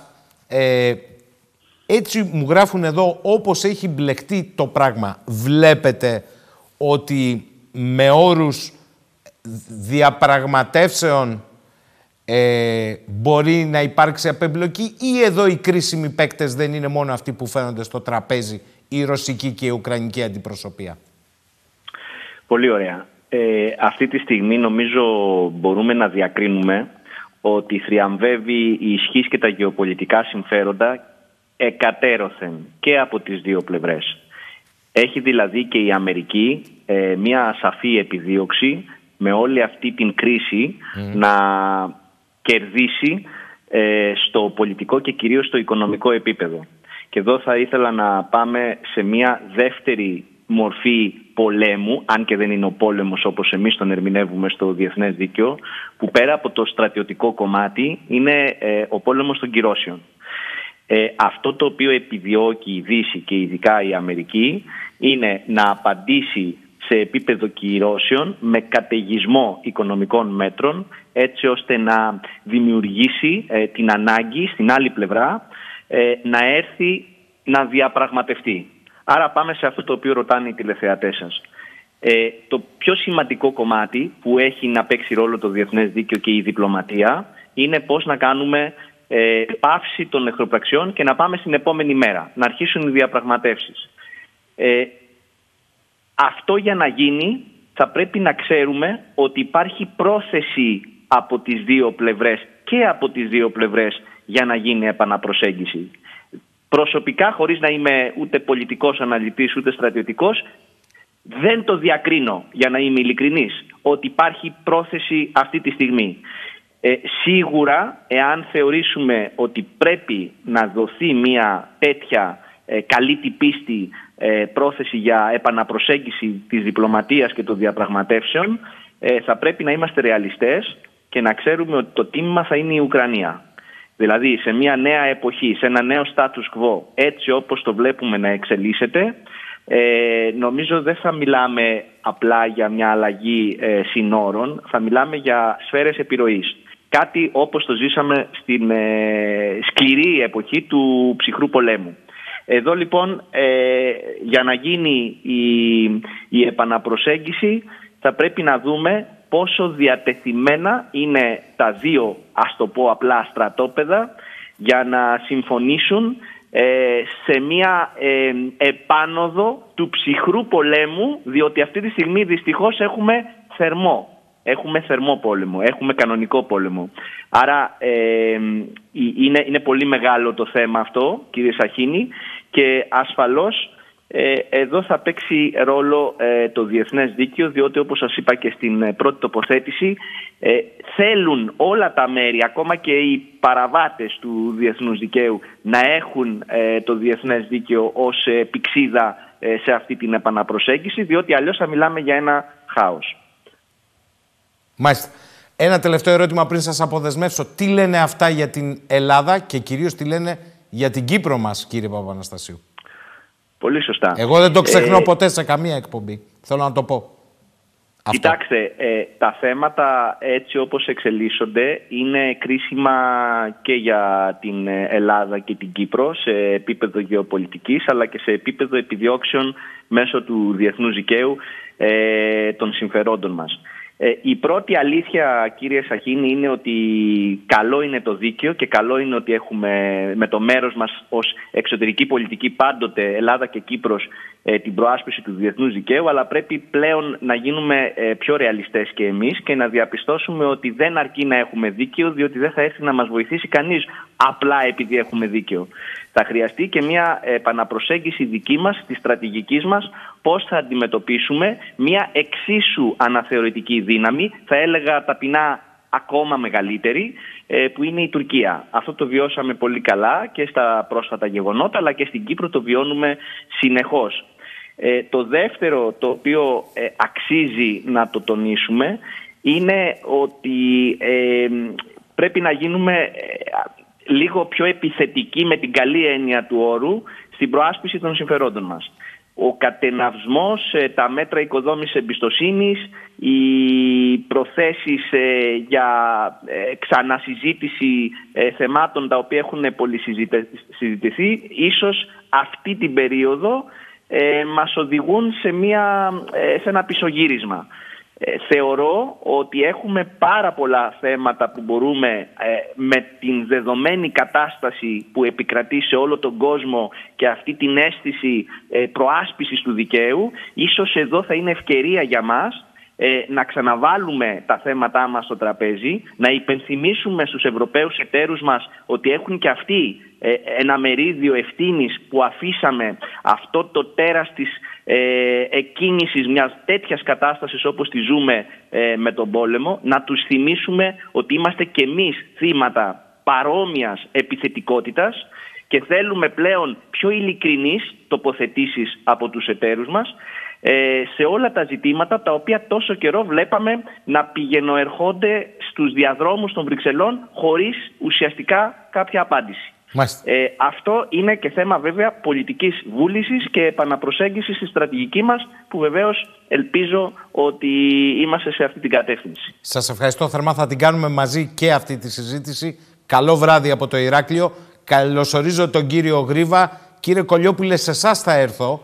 Ε, αλλά θα μου κάνετε τη χάρη και οι τρεις, και οι τρεις θα μου κάνετε τη χάρη για λίγο να πάμε στην Οδυσσό αυτή τη φορά με το φίλο μας τον Γιώργο Κάπα με τον οποίο πολλές φορές έχουμε συνομιλήσει ε, βίωσε το κλίμα να αλλάζει εβδομάδα με εβδομάδα και απόψε δεν μπορούμε να τον έχουμε με Skype γιατί την ώρα που δέχτηκε για λίγο να μας μιλήσει πακετάρι φεύγουν από την Οδυσσό. Καλησπέρα. Καλησπέρα κύριε Γιώργο. Έτσι ακριβώς είναι όπως το είπατε.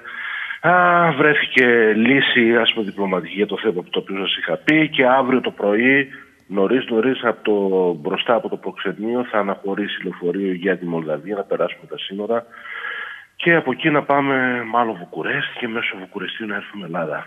Αυτό σημαίνει ότι αναμένονται εξελίξεις στην Οδυσσόπια; Ε, αν αναμένονται εξελίξεις. Κοιτάξτε, θα σας πω την εικόνα σήμερα όπως ήταν που, που βγήκα για να πάμε στο. Και, και βλέπουμε και πλάνα που μας στείλατε, τα τελευταία που μας στείλατε από την Οδυσσό. Πείτε ναι, μας. Ναι. Λοιπόν, ε, αυτό το οποίο. Ε, καταρχήν είχαμε εκρήξεις πάρα πολλές εχθές. Σας έστειλα και κάποια πλάνα και από αυτά. Ήταν από κάποια κοντινή παραλία, γύρω στα 40 χιλιόμετρα.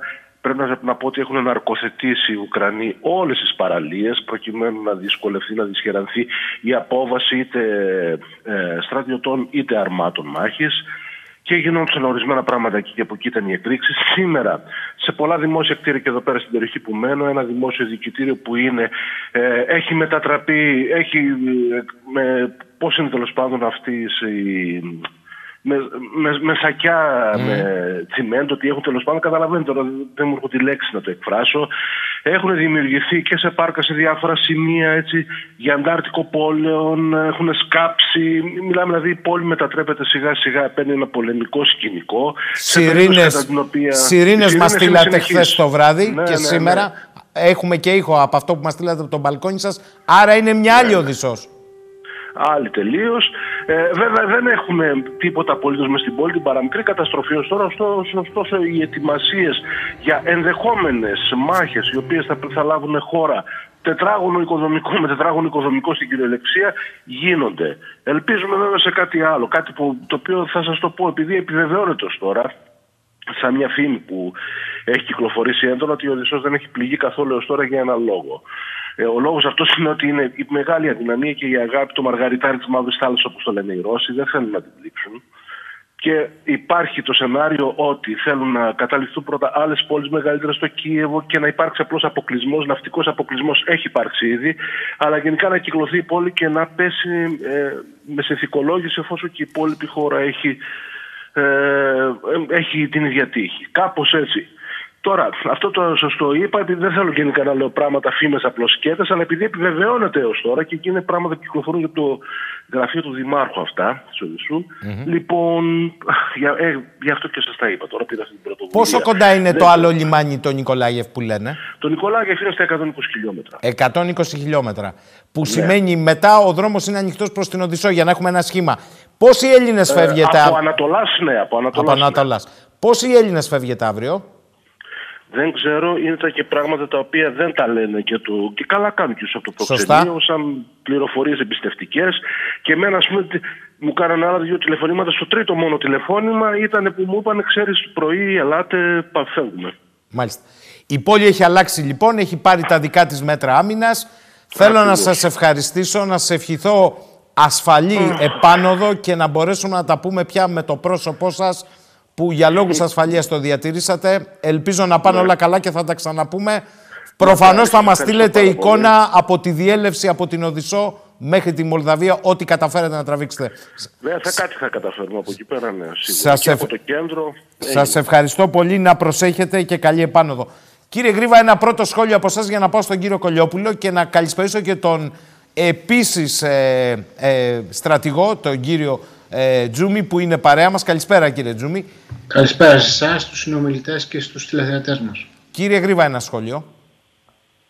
Καλησπέρα σας καταρχάς. Ε, κοιτάξτε, ζούμε, νομίζω θα, έτσι, θα παραβιάζαμε ανοιχτές θύρες αν λέγαμε, ότι ζούμε μια μεταβατική περίοδο στην ανθρώπινη ιστορία. Εμένα μου κάνει μεγάλη εντύπωση αυτό που είπε ο καθηγητής ο κύριος Δαβέτας, ότι το μεγάλο ζήτημα είναι αυτός ο ανταγωνισμός όσον αφορά το ποια κοσμοαντίληψη έχει η κάθε πλευρά.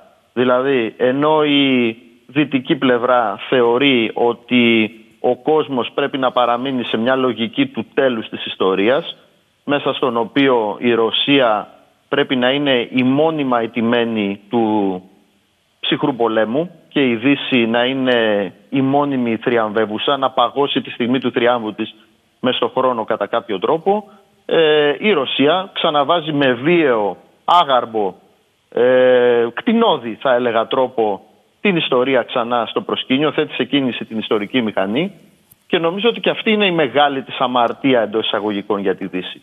Όχι τόσο η εισβολή αυτή καθ' αυτή στην Ουκρανία. Σε μια άλλη ιστορική περίοδο ε, θα πέρναγε σε μεγάλο βαθμό, όχι απαρατήρητη φυσικά, αλλά αυτή η υπεραντίδραση της δύσης σε αυτό που γίνεται νομίζω ότι πρέπει να τη δούμε μέσα σε αυτό το, το ευρύτερο που δεν είναι απλώς γεωπολιτικό πλαίσιο, νομίζω ο όρος γεωπολιτικό το αδικεί. Είναι ένα είδος όχι απλώς σύγκρουσης πολιτισμών, σύγκρουσης κοσμοαντιλήψεων, πώς αντιλαμβάνεται η κάθε πλευρά τον κόσμο.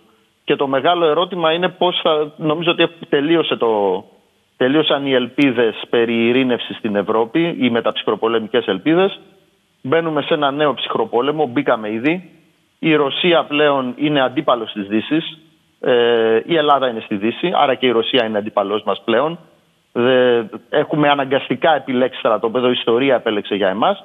Το θέμα είναι όμως πώς θα διεξάγουμε αυτό το νέο ψυχρό πόλεμο υπό τις βέλτιστες συνθήκες. Καταρχάς, να μην γίνει θερμός, και όταν λέμε πραγματικά θερμός, οδηγηθούμε δηλαδή σε πυρηνικό ολοκαύτωμα και πώς θα τον διεξαγάγουμε από ελληνικής πλευράς με τους βέλτιστους όρους όσον αφορά τα εθνικά συμφέροντα. Το οποίο βέβαια ανοίγει μια τεράστια κουβέντα η οποία όμως δεν μπορεί να γίνει ούτε με ιαχές, ούτε με απλοϊκούς μανιχαϊσμούς του τύπου καλός-κακός, ούτε με αυτό που θα μπορούσαμε να πούμε γεωπολιτική του ανθρώπου των σπηλαίων, δηλαδή ε, καταδίκη του ενός, ε, δαιμονοποίηση του ενός και αγιοποίηση του άλλου, ένθεν και ένθεν, χρειάζεται ένας πολύ σοβαρός ψυχρός ε, διάλογος για το πώς πρέπει να εξελιχθούν τα πράγματα τόσο στην Ελλάδα όσο και στην Ευρώπη.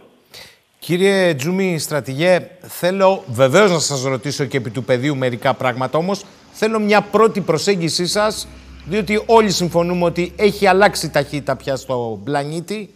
Ε, μετά τις 24 Φεβρουαρίου. Έχουμε 9 μέρες στο πεδίο εξελίξεις. Ποια είναι η αντίληψη που έχετε διαμορφώσει πια; Όταν ξεκίνησαν οι επιχειρήσεις, ο Ρώσος πρόεδρος ε, ανέφερε ότι η επιδίωξη της Μόσχας είναι η αποναζιστοποίηση και η αποστρατικοποίηση της Ουκρανίας. Έτσι το είχε χαρακτηρίσει. Για να επιτευχθεί η αποναζιστοποίηση θεωρώ ότι πρέπει να απομακρυνθεί ο Ζελένσκι. Και εδώ που έχουν φτάσει τα πράγματα, ε, γιατί και νομίζω και, και ο Πούτιν έχει εγκλωβιστεί σε αυτή την κατάσταση, θα πρέπει να δοθεί μια διέξοδος. Ε, η, ενδεχο, η ενδεικνυόμενη λύση κατά την άποψή μου ήταν ότι θα, θα έπρεπε η Δύση να, να πείσει τον Ζελένσκι να φύγει, να, να αναλάβει ένας μεταβατικός πρόεδρος, να πάνε σε διαπραγματεύσεις και στη συνέχεια να γίνουν εκλογές και να συζητήσουν όλα αυτά τα οποία η Ρωσία έχει θέσει προς διαπραγμάτευση, δηλαδή την μη ένταξη της Ουκρανίας, την απομάκρυνση των βαλιστικών πυραυλικών συστημάτων από τις ανατοικές χώρες, αλλά με τον Ζελένσκι δεν βλέπω να υπάρχει οποιαδήποτε διάθεση από την πλευρά της Μόσχας για να καθίσει σε ένα τραπέζι διαπραγματεύσεων. Που σημαίνει για σας ότι θα το ολοκληρώσει όπως το ολοκληρώσει στρατιωτικά πλέον; Ναι, νομίζω ότι εδώ που έχουν φτάσει τα πράγματα ε, είναι θέμα ημερών. Ε, βλέπω ότι και από αυτά τα οποία ακούμε, γιατί ξέρετε και εμείς ενημερωνόμαστε από τα μέσα μαζικής επικοινωνίας. Δεν Άρα συμφωνείτε με τον προλαλήσαντα τον κύριο Γκίνη ότι επί της ουσίας η εικόνα ζεστή με πολλά εισαγωγικά κοινικά των στρατιωτικών επιχειρήσεων στο ουκρανικό έδαφος δεν έχουμε. Εδώ δεν ξέρουμε καν ποιος είναι ο επιτελάρχης του ρωσικού στρατού που θα βγάζατε σε συμπεράσματα επί του πεδίου. Έτσι. Ναι. Δε, ε, να με συγχωρέσετε, δεν τον άκουσα τον κύριο Γκίνη. Τώρα μπήκα στην συζήτηση. Ναι, αλλά βλέπω ότι έχετε την ίδια άποψη. Ότι πολύ ναι, δεν, δεν, δεν ξέρω, ναι. Θεωρώ ότι έτσι όπως έχουν φτάσει τα πράγματα, ε, ε, να, αν θέλετε να κάνω μια πολύ σύντομη ανάλυση επί του πεδίου, Βλέπω ότι στο ανατολικό μέτωπο, επειδή εκεί είχαν προσανατολίσει τις δυνάμεις τους οι Ουκρανοί, γιατί εκεί ήταν, περίμεναν την, την οποιαδήποτε επίθεση από πλευρά της Ρωσίας και γι' αυτό υπάρχει και αυτή έτσι η καθυστέρηση στην ρωσική προσχώρηση, γιατί υπάρχει μια αντίσταση στην πλευρά της Ρωσίας. Στο νότιο μέτωπο συνεχίζονται, οι, στο παραλιακό δηλαδή, συνεχίζονται οι επιχειρήσεις. Από ό,τι φαίνεται, έχει ενώσει το κομμάτι της Μαριούπολης με την Κρυμαία Άρα εκεί έχει κλείσει την Αζωφική και συνεχίζεται η, η ενέργεια προς Δυσμάς για να φτάσουν μέχρι και την υπερδυστερία. Τώρα στο Κίεβο, από ό,τι φαίνεται, οι ρωσικές δυνάμεις και από αυτά που μεταδίδονται έχουν φτάσει στα 20-25 χιλιόμετρα. Υπάρχει πολύ μεγάλη ε, πολύ, πολύ μεγάλες ενισχύσεις οι οποίες φτάνουν. Συνεπώς λοιπόν έχουμε φτάσει σε ένα σημείο. Θα επιδιωχθεί νομίζω μια ασφυξία του, του Κιέβου τις επόμενες μέρες ή ώρες ε, με προσβολή ζωτικών εγκαταστάσεων που έχουν σχέση με την ενέργεια όπως ηλεκτρικό ρεύμα, φυσικό αέριο και νερό με σκοπό να κόψουν τις πηγές ανεφοδιασμού και να κάμψουν την αντίσταση των, των Ουκρανών. Ε, άκουγα χθες νομίζω ήταν το πρωί έναν κάτοικο του Κιέβου ο οποίος έλεγε ότι προσβλήθηκε το Υπουργείο Άμυνας στο Γενικό Επιτελείο Στρατού και ένας χώρος που εκεί υποτίθεται ήταν η Ουκρανική κυβέρνηση. Αυτό με οδηγεί στο συμπέρασμα ότι αυτή τη στιγμή είναι σε εξέλιξη μια ειδική επιχείρηση από μονάδες καταδρομών ή παραστρατιωτικούς οι οποίοι έχουν εισχωρήσει μέσα στο, στο Κίεβο και έχουν στοχοποιήσει συγκεκριμένες εγκαταστάσεις όπως επίσης θα προβούν και σε εξουδετέρωση τυχών ε, αντιστάσεων ε, σε αντιαρματικά, νάρκες κλπ. Ήδη από ό,τι άκουσα έχουν ανακοινωθεί ότι θα υπάρξουν ανθρωπιστικοί διάδρομοι προκειμένου να φύγουν οι άμαχοι. Ενδεχομένως θα γίνει αυτό τις επόμενες mm. ώρες ή μέρες. Και στη συνέχεια θα επακολουθήσει μια προσβολή από πυροβολικό αεροπορία με σε συγκεκριμένους στόχους αλλά και αποφυγή να προσβληθούν κρίσιμες εγκαταστάσεις για την επόμενη μέρα που θα υπάρξει μετά την Ζελένσκη εποχή και τέλος θα πάμε σε μαζική εισβολή με μηχανοκίνητα και, και άρματα που όπως είναι αντιληπτό είναι μια ειδική επιχείρηση που θα έχει απώλειες ε, και ε, από τις δύο πλευρές γιατί και οι Ρώσοι θα έχουν απώλειες. Αυτό βλέπω δηλαδή στο επιχειρησιακό πεδίο. Τώρα, ε, με βάση αυτό που μου περιγράφετε, ουσιαστικά εκτιμάτε ότι όλη η κίνηση θα αποκόψει πλήρως την Ουκρανία από την πρόσβαση στη θάλασσα. Θα αυτό, ναι, αυτό θα είναι ένα ιστορικό προηγούμενο βέβαια πρέπει να πω. Μια χώρα που μέχρι τις 24 είχε επί αιώνες θάλασσα θα βρεθεί κάποια στιγμή χωρίς θάλασσα. Για να αντιλαμβανόμαστε το εδαφικό νομίζω είναι το η επόμενη ναι, ναι. μέρα που θα συζητήσουμε γιατί ενδεχομένως εκεί οι, οι Ρώσοι θεωρώ ότι δεν θα μείνουν μέσα στην Ουκρανία, δεν έχουν κανένα σκοπό και θα είναι και πολύ δύσκολο να καταλάβουν μια χώρα και να την, για να την κατέχουν, θα αποχωρήσουν. Ε, ε, μπορεί να ζητήσουν θεωρώ ότι θα κρατήσουν το, τις δύο περιοχές, το Ντονέτς και το Λουγκάνς και θα τις ομογενοποιήσουν με τα διοικητικά όρια ώστε να συμπεριλάβουν μέσα και την Μαριούπολη γιατί είναι και το διαμετακομιστικό κέντρο mm. εκεί όλης της οικονομικής εκμετάλλευσης. Άρα η Αζωφική θα είναι μια κλειστή θάλασσα λέτε. Ε, μπορεί ενδεχομένως λέω να ζητήσουν μια μόνο εδαφική πρόσβαση από την Μαριούπολη μέχρι την Υπερδινιστερία. Αυτό το εδαφικό είναι το επόμενο μέρος που δεν το ξέρουμε αυτή τη στιγμή. Μάλιστα, το δούμε. Μάλιστα. Τώρα θέλω να σας ρωτήσω Ποια είναι η αίσθησή σας, γιατί από την άλλη, πέρα από τις οικονομικές κυρώσεις και μένω στο στρατιωτικό πεδίο, εδώ ανακοινώνονται ραγδαία εξοπλιστικά προγράμματα με πρώτη και καλύτερη τη Γερμανία, 100 δις ετησίως. Αντιλαμβάνεται κανείς τι σημαίνει αυτό. Δεν είναι σε μια δεκαετία, είναι ετησίως από τα πλεονάσματά της. και σκηνή κορδόνι. Όλοι ε, εδώ υπάρχουν και κερδισμένοι, είναι οι βιομηχανίες που κατασκευάζουν, πρέπει να το πω αυτό, και την ίδια στιγμή υπάρχει και η μεγάλη συζήτηση σε σχέση με την πατρίδα μας. Τι συμπεράσματα βγάλατε και σε σχέση με την άμυνά μας και την εμπλοκή μας, κύριε Τζούμι. Ε, πολύ σωστά επισημάνατε. Νομίζω ότι τρίβουν τα χέρια τους οι βιομηχανοί από όλο αυτό. Ε, είναι μια, μια νέα μέρα. Νομίζω το άκουσα νωρίτερα που το είπε και ο κύριος Γρήβας. Θα συμφωνήσω μαζί του για, για αυτό το οποίο θα δούμε. Ε, θεωρώ ότι δεν, δεν, δεν μπορούμε να έχουμε αισιοδοξία ότι θα πάμε σε μια ε, αρχιτεκτονική ασφαλείας για την ευρωπαϊκή συνολική ασφάλεια κλπ. Γιατί και το ΝΑΤΟ ενδεχομένως δεν θέλει κάτι τέτοιο, στο να δημιουργηθεί δηλαδή ένας ευρωπαϊκός ε, στρατός. Ε, αυτό το συμπέρασμα το οποίο βγαίνει τώρα από αυτή τη σύγκρουση είναι ότι εάν φτάσουμε σε ένα τέτοιο σημείο, γιατί και εμείς έχουμε δίπλα μας έναν ηγέτη ο οποίος έχει τα χαρακτηριστικά του, του Προέδρου της Ρωσίας και μια χώρα με αναθεωρητική έτσι, διάθεση, θα είμαστε μόνοι μας. Δεν νομίζω ότι μπορούμε να περιμένουμε από κανέναν άλλον ότι θα έρθει και θα εγγυηθεί την εθνική μας ε, ανεξαρτησία και την εδαφική μας ακαιρεότητα. Αυτές οι ψευδεστήσεις νομίζω πρέπει να τελειώσουν. Δεν μπορούμε να περιμένουμε κάτι τέτοιο. Άρα εσείς δεν, δεν πιθανολογείτε μία αντίστοιχη αντίδραση στο ενδεχόμενο όπως συνέβη αυτό το ακαριαίο με την Ουκρανία πόλο δε που είμαστε και μέλος του ΝΑΤΟ και μέλος της Ευρωπαϊκής Ένωσης. Αυτός δεν είναι ο λόγος που στέλνουμε και τη βοήθεια μεταξύ όλων των άλλων, ακούγοντα αναλύσει, σας ρωτώ. Ναι, αυτό κύριε Σαχίνη νομίζω θα φανεί το αποτελέσματο, αλλά δεν μπορεί να έχουμε τέτοια αισιοδοξία. Μέχρι στιγμής στο ΝΑΤΟ, αυτό το οποίο έχουμε δει και στις κρίσεις που έχουν προηγηθεί είναι να έχει αυτή την στάση του, του ποντίου πιλάτου. Στη μόνη, στη μόνη κρίση που θορυβήθηκε το ΝΑΤΟ ενώ ελληνοτουρκική κρίση ήταν το 1987 όταν εκεί είχαμε φέρει την Τουρκία ε, πρώτου διλήμματος αναδίπλωση πόλεμος τότε είχε δηλώσει η ελληνική κυβέρνηση θα, θα κλείσει τις αμερικανικές βάσεις στην, στην Ελλάδα και είχαμε κάνει και μια κίνηση τότε που είχαμε στείλει τον αείμνηστο τον Παπούλια, τον Παπούλια στην Βουλγαρία και είχε θορυβηθεί η, το ΝΑΤΟ. Διαφορετικά στις άλλες περιπτώσεις βλέπουμε ότι ακολουθείται κατά γράμμα το δόγμα Λούνς. Δηλαδή ότι δεν συμμετέχει το ΝΑΤΟ στις ε, διμερείς διαφορές των δύο χώρων. Συνεπώς λοιπόν δεν έχω και ιδιαίτερη αισιοδοξία από αυτή έτσι, την, την σύμπραξη και την αλληλεγγύη που δείξαμε τώρα στη, στην... Ε, δεν ξέρω ποιανού ήταν βέβαια αυτή η πρωτοβουλία. Γιατί είδα κάποιες χώρες της Ευρωπαϊκής Ένωσης και συμμετείχαν, κάποιες χώρες του ΝΑΤΟ. Δεν είχαμε δηλαδή και καμιά ιδιαίτερη υποχρέωση να συμμετέχουμε. Ε, κύριε, κύριε Τζούμι, το κρατώ αυτό που είπατε, αλλά την ίδια στιγμή, ξέρετε, μιας και αναφερθήκατε στην Τουρκία. Η Τουρκία και Μπαϊρακτάρ πολύ στην Ουκρανία και μάλιστα σήμερα είχαν γεννητούρια στο ζωολογικό κήπο του Κιέβου και δώσαν το όνομα Μπαϊρακτάρ ε, στο μικρό ζώο που γεννήθηκε διότι θέλαν να τιμήσουν τη συνδρομή της Τουρκίας. Και την Τουρκία την είδαμε να συνδιαλέγεται με τη Ρωσία και ανακοινώθηκε απόψε ότι ο Τσαβούσογλου καλεί στην Νατάλια τους δύο υπουργούς εξωτερικών Ρωσίας και Ουκρανίας και φαίνεται ότι είναι πολύ πιθανό να συμβεί την άλλη εβδομάδα και την ίδια ώρα που τα δυτικά μέσα ενημέρωσης για την εισβολή Πούτιν τον βομβαρδίζουν με απίστευτους χαρακτηρισμούς το δεν βάζω κυρώσεις και έχω αναθεωρητική πολιτική του Ερντογάν δεν σημαίνει τίποτα, ίσα ίσα εμφανίζεται και ω κλειδί της λύσης. Αυτό δεν μας λέει κάτι. Αυτό νομίζω πρέπει να το συνυπολογίσουμε στην uh, πολιτική και τη στρατηγική την οποία ακολουθούμε.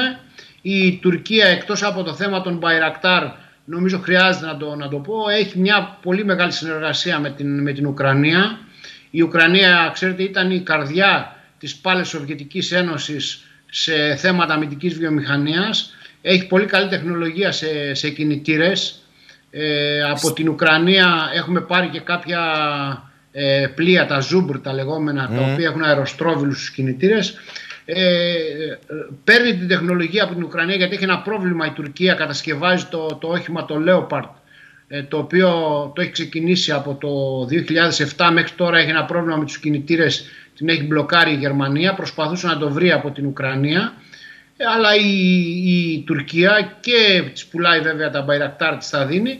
Αλλά έχετε δει και στο θέμα της, της Κρυμαίας ότι διατηρεί έτσι μια στάση καθαρά εμφανιζόμενος προστάτης των απανταχού μουσουλμάνων μη αναγνωρίζοντας την προσάρτηση της Κρυμαίας από την, από την Ρωσία. Συνεπώς λοιπόν όλα αυτά πρέπει να τα δούμε και την πολιτική που ακολουθούμε εμείς και την δεδομένη ε, στάση που έχουμε. Ναι, κύριε Δαβέτα, κάτι θέλατε να πείτε; Όχι, ήθελα να πω το εξής, ότι ακούγοντας όλα αυτά τα οποία λένε σε επίπεδο στρατιωτικό, αναρωτιέμαι ότι ε, πού μπορεί να φτάσει αυτή η κατάσταση σήμερα; Δηλαδή, βλέπω ένα σκάκι το οποίο παίζεται στρατιωτικά. Αυτό το σκάκι μπορεί να ελεχθεί ή είναι ένα σκάκι το οποίο έχει σαν στόχο να βάλει τις κινήσεις για μία άμεση ή μακροπρόθεσμη κατάκτηση; Και για να απαντήσετε ολοκληρώ... Ή θα μείνει ένα παιχνίδι, ναι. ή θα μείνει απλά ένα παιχνίδι. Για να απαντήσετε συνολικά κύριε Τζούμι, να φέρουμε μπροστά και το χάρτη με τα πυρηνικά εργοστάσια στην Ουκρανία, να μας πείτε αν και αυτό είναι μία μεταβλητή. Χθες το βράδυ έγινε ένα ολόκληρο θρίλερ. Τελικά το Συμβούλιο Ασφαλείας των ΗΠΑ δεν επιβεβαίωσε επισήμως χτύπημα από ρωσικό. Εκεί κατέληξε. Ε, Όμως αυτή είναι η διασπορά και στη Ζαπορίσια ειδικά είχαμε, έχουμε έξι πυρηνικούς αντιδραστήρες. Είναι η μεγαλύτερη, να το πω έτσι, ενεργειακά δύναμη στα πυρηνικά ε, για την παραγωγή ενέργειας είναι εκεί, στην Ευρώπη. Το ερώτημα είναι, θα μπορούσαν αυτά να είναι μια μεταβλητή, να σας το πω και πιο λαϊκά, το ρωτάει πολλοί κόσμος. Παράγουν ενέργεια. Θα μπορούσε μια τρομοκρατική ομάδα ένθεν κακήθεν να φτιάξει από εκεί μια βρώμικη όπως τη λένε βόμβα; Και τότε θα τρέχουν και οι δυτικοί και οι ανατολικοί και όλος ο πλανήτης. Κοιτάξτε, νομίζω ότι αυτή, αυτός ο έλεγχος που επιχειρείται στα, στα πυρηνικά εργοστάσια που βρίσκονται πάνω στο έδαφος της Ουκρανίας έχει περισσότερο σχέση με αυτό το οποίο σας ανέφερα νωρίτερα σχετικά δηλαδή με, με τον έλεγχο του και την ασφυξία που επιχειρείται από ρωσικής πλευράς ε, στην Ουκρανία, δηλαδή να τους κόψουν το ρεύμα. Μάλιστα. Ε, είναι λίγο δύσκολο ε, να υπάρξει τέτοια εξέλιξη όπως την περιγράφεται, δηλαδή να αποκτήσουν ε, δυνατότητες ώστε να χρησιμοποιήσουν πυρηνικά. Προβοκάτσια μπορεί να συμβεί και από τις δύο πλευρές, αλλά επειδή έχει έρθει το όπλο των πυρηνικών πάνω στο τραπέζι που πριν μια εβδομάδα, αν το έλεγε κάποιος, ενθε, ε, ενδεχομένως θα τον θεωρούσαν και τρελό, πρέπει να τον λάβουμε σοβαρά υπόψη μας η Ρωσία έχει τέτοιες δυνατότητες και σε τακτικά πυρηνικά τα οποία μπορεί να τα χρησιμοποιήσει στο, στο πεδίο των επιχειρήσεων. Το δόγμα της, της Ρωσίας προέβλεπε μέχρι πρότινος μόνο αν δεχθεί πυρηνικό πλήγμα. Ε, νομίζω ότι έχει αλλάξει και ακόμη και με συμβατικές δυνάμεις αν προσβληθεί μπορεί να ανταποδώσει. Έχει πυρηνικές κεφαλές που μπορεί να βληθούν από διπυρωτικούς ε, πυράβλους με βεληνικές και 5.500 χιλιόμετρα τους οποίους έχει εγκαταστήσει και στην ε, περιοχή της Κρυμαίας και στο θύλακα του Καλίνιγκραντ που μπορούν να προσβάλλουν περιοχές και στη Μεσόγειο και στις Ηνωμένες Πολιτείες. Ο κύριος Γρίβας νομίζω είναι ε, πλέον ειδικό σε αυτά και θα μπορέσει να σας τα πει. Μάλιστα. Πείτε μου λοιπόν κύριε Τζούμι για να σας ε, αποδεσμεύσουμε. Εγώ βεβαίως εννοούσα, άρα αντιλαμβάνομαι ότι η συζήτηση των τελευταίων ωρών για τα πυρηνικά εργοστάσια είναι πώς ασφαλίζονται ουσιαστικά. Ποιος είναι Ακριβώς. ο εγγυητής να τα ασφαλίσει γιατί σε αυτό το χάος μπορεί να είναι οποιοδήποτε ε, πολιτοφύλακας διοικητής ή διοικητής τοπικού σώματος που να κάνει του κεφαλιού του. Το θέμα είναι εγγυημένα. Αυτό είναι το κρίσιμο μου λέτε. Κάτι... Ναι, άκουγα νωρίτερα και ναι, ναι. η, η μία πλευρά κατηγορούσε την άλλη ε, ποιος προσπάθησε να προσβάλλει τα, τα πυρηνικά εργοστάσια. Δηλαδή είναι μια, μια προσπάθεια για να ρίξουμε ας πούμε, ε, το, το, μουτζούριο ένας στον άλλον. Έχετε δίκιο. Κλείνοντας, ε, κύριε Τζούμι, άρα και για σας πέρα από το στρατιωτικό, το ζήτημα είναι ποιοι κάθονται στην πραγματικότητα στο τραπέζι μιας ανακοχής παύλα περαιτέρω συμφωνίας; Διότι εγώ αντιλαμβάνομαι από τις ε, τοποθετήσεις όλων ότι εντάξει το επιφαινόμενο είναι η ρωσική και η ουκρανική αντιπροσωπεία, αλλά εδώ είναι κάτι πολύ βαθύτερο.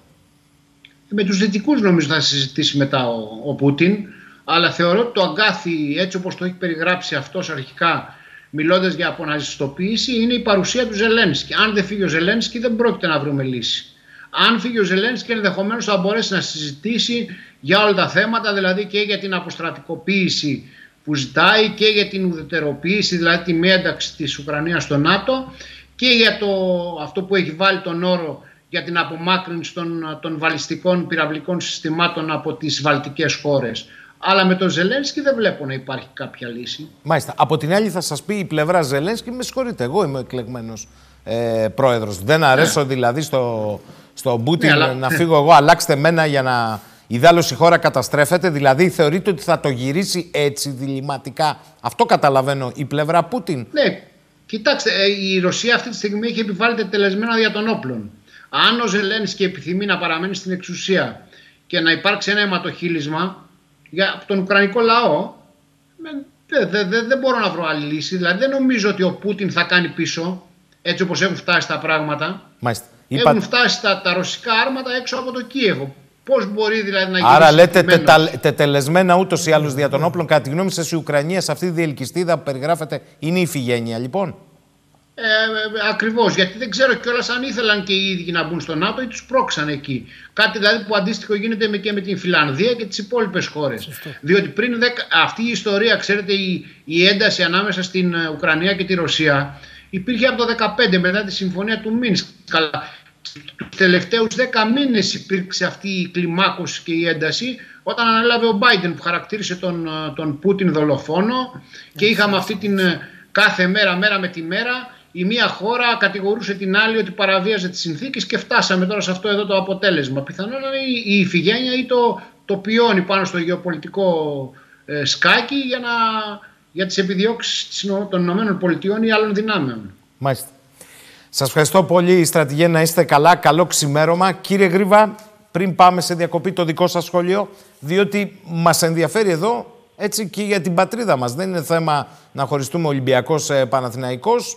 Είναι δεδομένο, είπατε, έτσι, η ίδια ιστορία μας έχει εντάξει και μας έχει τοποθετήσει σε ποιο στρατόπεδο. Το θέμα είναι αν βγαίνουν συμπεράσματα για την πατρίδα μας εδώ.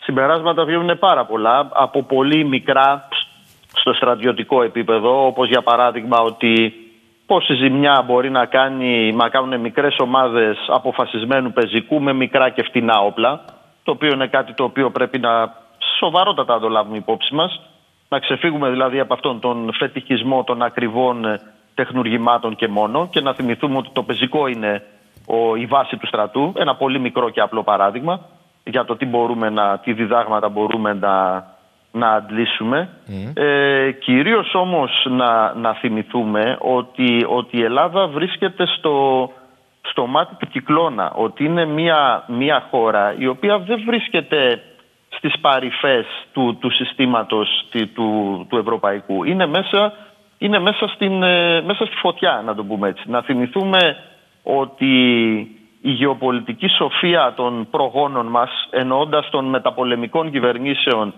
ήταν ε, ναι μεν ε, σαφώς πιστός ε, σύμμαχος ε, της Δύσης, αλλά πάντοτε κρατούσαμε και μια θέση, έτσι μια πολιτική ανοιχτών θυρών προς τη Μόσχα και κυρίως να, να κατανοήσουμε ότι ε, προκύπτουν μεγάλοι κίνδυνοι και μεγάλες ευκαιρίες γενικότερα για την, ε, για την Ελλάδα. Ένας κίνδυνος και ευκαιρία ταυτόχρονα είναι αυτός που ελέγχθηκε ο επανεξοπλισμός της Γερμανίας. Λοιπόν, αυτό σημαίνει ότι αλλάζει όλο το ευρωπαϊκό σύστημα, αλλάζει η ανάγνωση, η αυτοανάγνωση της Ευρώπης. Έχουμε μια Γερμανία η οποία πλέον σπάει το, τα δεσμά του μεταπολεμικού κόσμου και επανέρχεται και ως στρατιωτική δύναμη πρώτης γραμμής. Αυτό σημαίνει ότι θα ενταθεί και η ενδοευρωπαϊκή καχυποψία έναντι της, ε, της Γερμανίας. Ε, από την άλλη ε, προκύπτουν δυνατότητες για πανευρωπαϊκές συνεργασίες στον αμυντικό τομέα πολύ μεγαλύτερες από ό,τι ήταν μέχρι πρότινος ε, ας πούμε το γαλλογερμανικό μαχητικό έκτης γενεάς, το FCAS, αποκτά νέα δυναμική. Δεν βλέπω το λόγο γιατί και η Ελλάδα να μην θελήσει να μπει μέσα σε αυτό τη στιγμή που είναι σοβαρός στρατιωτικός παίχτης στο ευρωπαϊκό γίγνεσθε. Ήδη από ό,τι μαθαίνουμε έχει ξεκινήσει μια πολύ μεγάλη συνεργασία, μεγάλη συνεργασία, συζήτηση για μεγάλη συνεργασία στα χερσαία συστήματα με τη γερμανική κυβέρνηση. Οπότε προκύπτουν και ευκαιρίες ακόμη και σε αυτό το επίπεδο και, και αλλαγή πιθανώς μέσω, μέσω του αμυντικού τομέα πλέον, του αμυντικού πυλώνα, στον οποίο η Ελλάδα έχει μια προνομιακή θέση λόγω του ότι ήταν η μόνη χώρα που κατά τη διάρκεια των προηγούμενων ετών από, το, από την Ευρωπαϊκή Ένωση δεν διατηρούσε έτσι συμβολικές στρατιωτικές δυνάμεις για αστυνομική χρήση, αλλά είχε έναν κανονικό στρατό φτιαγμένο για να αντιμετωπίσει έναν ομόλογο αντίπαλο, ένα συμβατικό στράτευμα υψηλών ε, επιδόσεων όπως ήταν το τουρκικό. Αυτό μπορεί να είναι ένα, ένα ατού διαπραγματευτικό της Ελλάδας μέσα σε αυτό το νέο ευρωπαϊκό γίγνεσθε το οποίο θα δίνει πλέον και μεγάλη έμφαση στην άμυνα.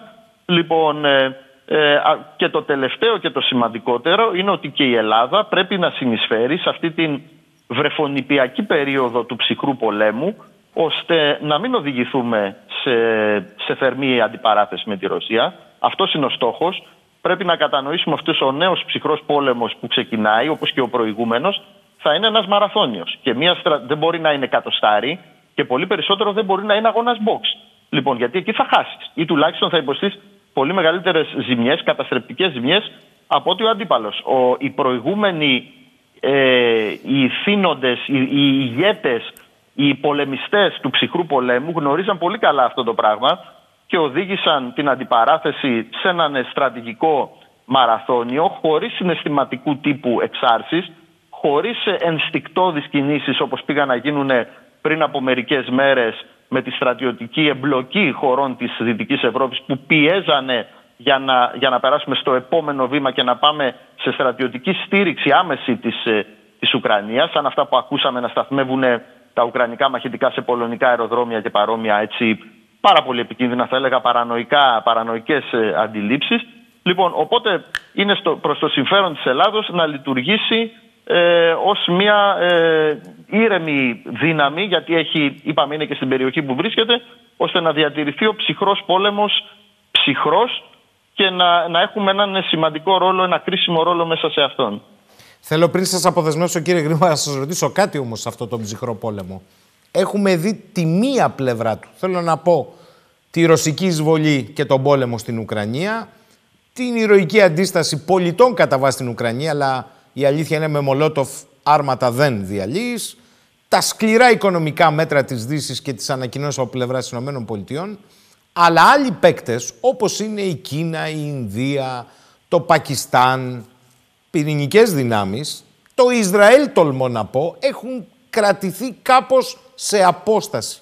Συνεχίζετε να έχετε την άποψη ότι δεν έχουμε δει ακόμη τις πολυπολικές διαστάσεις ή τελειώσαν οι πολυπολικές, θα έχουμε δύο πόλους. Ε, νομίζω ότι θέσατε το θέμα στις πραγματικές του διαστάσεις. Γιατί μιλάμε μεν για ένα νέο ψυχροπόλεμο, αλλά αυτή είναι μια, ε, έτσι, μια βολική νοητική κατασκευή για να, μπορούμε, να μπορέσουμε κάπως να τακτοποιηθούμε, να καταλάβουμε τι παίζει. Ωστόσο, η σημερινή πραγματικότητα είναι πολύ διαφορετική σε σχέση με τον προηγούμενο ψυχρό πόλεμο. Τότε είχαμε δύο πόλους ισχύως που ελέγχονταν από τις δύο βασικές συνιστώσεις του, του, ευρω, του ευρωγενού κόσμου. Ήταν, ήταν ο ευρωγενή κόσμος αυτός που κυριαρχούσε στο παγκόσμιο σύστημα. Σήμερα ξανά ο ευρωγενής κόσμος, δηλαδή η Δύση και η Ανατολή του, του ευρωγενούς κόσμου βρίσκονται σε μια σύγκρουση μεταξύ τους. Στη στιγμή όμως που το κέντρο βάρους του πλανήτη έχει περάσει στην Ανατολή. Είναι οι νέες ασιατικές δυνάμεις οι οποίες πλέον παίρνουν τα, τα ενία την στην πρωτοκαθεδρία όσον αφορά σε πάρα πολλούς τομείς. Κατά κάποιο τρόπο θα μπορούσαμε να πούμε ότι είναι ένα είδος υπερεμφυλίου πολέμου των, ε, των ευρωπαϊκών και ευρωγενών δυνάμεων αυτό που πάει να γίνει και, και όλα γίνονται προς όφελος της, ε, της, ασιατικής, ε, της ασιατικής πλευράς. Η, η Κίνα φυσικά είναι, είναι το μεγάλο ερωτηματικό και τελικά είναι και ο ρυθμιστικός παράγοντας. Ε, κατά την άποψή μου είναι δεδομένο ότι η Κίνα θα στηρίξει αποφασιστικά τη Ρωσία γιατί εάν δεν το κάνει και αφήσει τη Ρωσία να οδηγηθεί σε μια ε, οικονομική καταστροφή ή σε μια γεωπολιτική απαξίωση, ε, εάν η Ρωσία δεν καταφέρει να τα βγάλει μόνη της, τότε ξέρει πολύ καλά ότι η επόμενη στην ε, λίστα είναι αυτή. Θα βρεθεί μέσα σε ένα ασφικτικό γεωπολιτικό κλειό και τότε ούτε τα λεφτά που κέρδισε θα τη σώσουν, ούτε οι τεχνολογίες της, ούτε τίποτα. Λοιπόν, άρα θα, θα στηρίξει αποφασιστικά τη Ρωσία. Δεν θα το κάνει όμως ε, μέχρι να καταφέρει να το κάνει με, το, με τους δικούς της όρους. Μέχρι δηλαδή να βρεθεί η Ρωσία, να το πούμε έτσι, στην ανάγκη της Κίνας. Γιατί στη σχέση αυτών των δύο δυνάμεων υπάρχουν και εντονότατα ανταγωνιστικά στοιχεία και σε καμία περίπτωση η Κίνα δεν θα πάει με την καλή της την καρδιά να στηρίξει την, ε, την Ρωσία. Και γι' αυτό λοιπόν και μέσα σε αυτό το ψυχρό πόλεμο, τον καινούριο, λειτουργώντας όπως είπαμε πλέον με την, με την Ρωσία ως αντίπαλό μας, νομίζω ότι το όνειρο που είχαμε για έναν ε, πραγματικά ενωμένο ευρωπαϊκό κόσμο που θα ξεκινούσε από τις ακτές της, ε, της Ιρλανδίας, τις δυτικές ακτές της Ιρλανδίας και θα έφτανε στο Βλαδιβοστόκ κάποια στιγμή στο μέλλον με την Ελλάδα πιθανώς να αποτελεί τον πολιτισμικό πυρήνα αυτού του κόσμου τέλος πάντων πέρασε στις χαμένε ιστορικές ευκαιρίες, αν υπήρξε και ποτέ. Έχουμε λοιπόν αυτή την, την, την τεράστια που ανοίγεται μπροστά μας γεωπολιτική σύγκρουση, η οποία είναι δεδομένο ότι εάν είμαστε τυχεροί θα κρατήσει χρόνια και δεκαετίες και λέω το αν είμαστε τυχεροί να μην διακοπεί από κάποιο υπερβίαιο γεγονός και να θυμίσουμε και εδώ, μάλλον να, να πούμε ότι η, σωστή πλευρά της ιστορίας, επειδή ακούγεται πάρα πολύ αυτό τον τελευταίο καιρό, είναι η πλευρά που θα, θα συμβάλλει στο να διατηρηθεί η ιστορία, να συνεχίσει να υπάρχει ιστορία, να μην πάμε σε κάποιο βίαιο τέλος της ιστορίας ή έστω ένα βίαιο τέλος της ιστορίας του, ε, του δυτικού κόσμου. Γιατί όπως είπατε ο πυρηνικός κίνδυνος είναι υπαρκτότατος. Δεν είναι απλά ε, υπαρκτός. Ε, είναι, είναι αυτή τη στιγμή είμαστε σε μια πάρα, πάρα πολύ ε, επικίνδυνη περίοδο.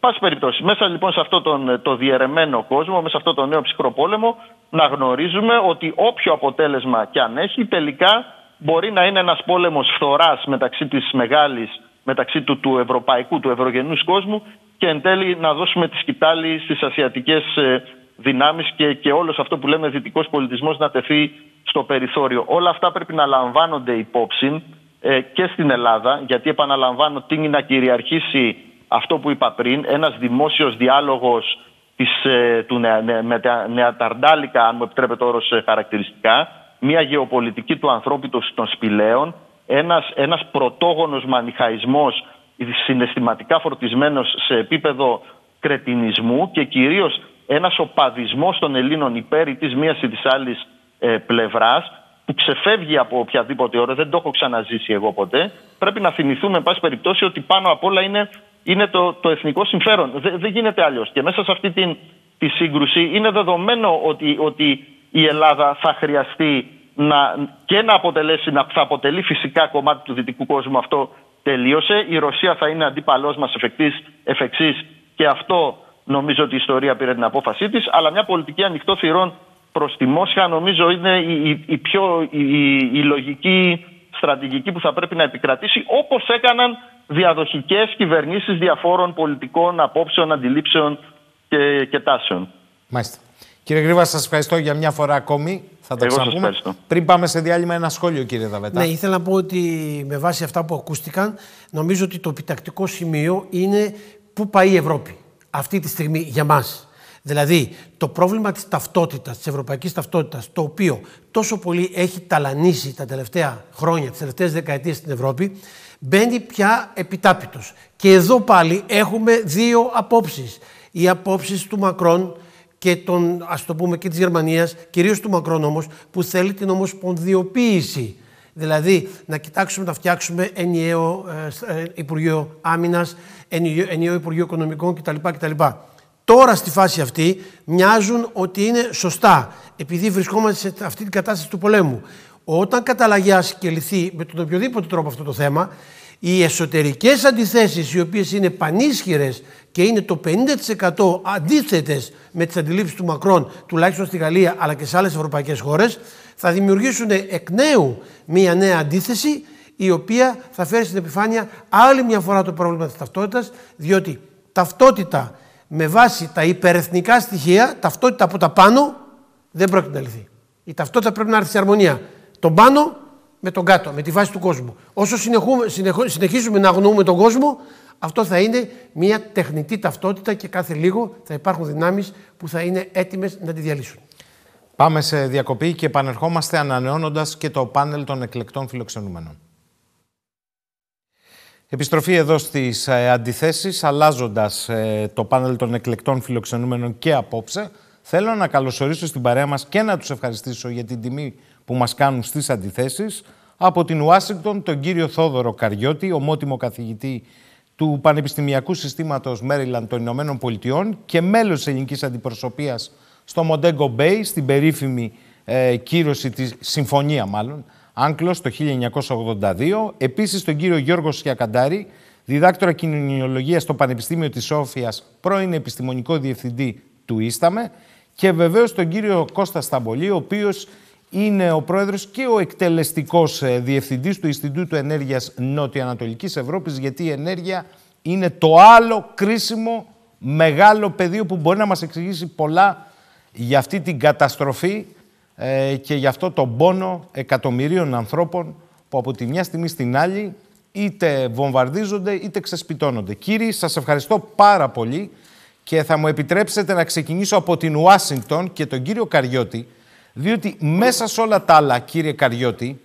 ε, διάβασα με πολύ προσοχή ένα άρθρο σας και μου γεννήθηκε η εικόνα ότι μία χώρα που για αιώνες έχει θαλάσσιο μέτωπο, με βάσης τις εξελίξεις στο πεδίο των μαχών, φαίνεται ότι κάποια στιγμή θα ξημερώσει και θα είναι αμυγός υπηρετική. Αυτή είναι η Ουκρανία.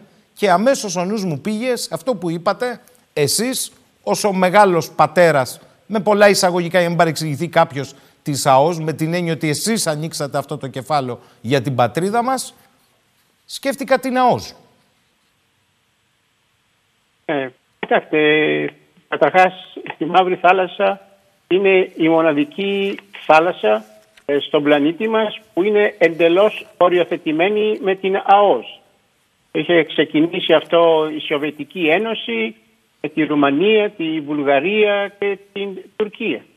Ε, και ο κύριος λόγος που τότε η Σοβιετική ε, ε ήθελαν να γίνει η, η οριοθέτηση η οποία έγινε με βάση τη μέση γραμμή είναι το γεγονός ότι φαίνεται ότι υπάρχει αρκετός πλούτος πετρελαίου και φυσικού αερίου στην περιοχή της Μαύρης Θάλασσας.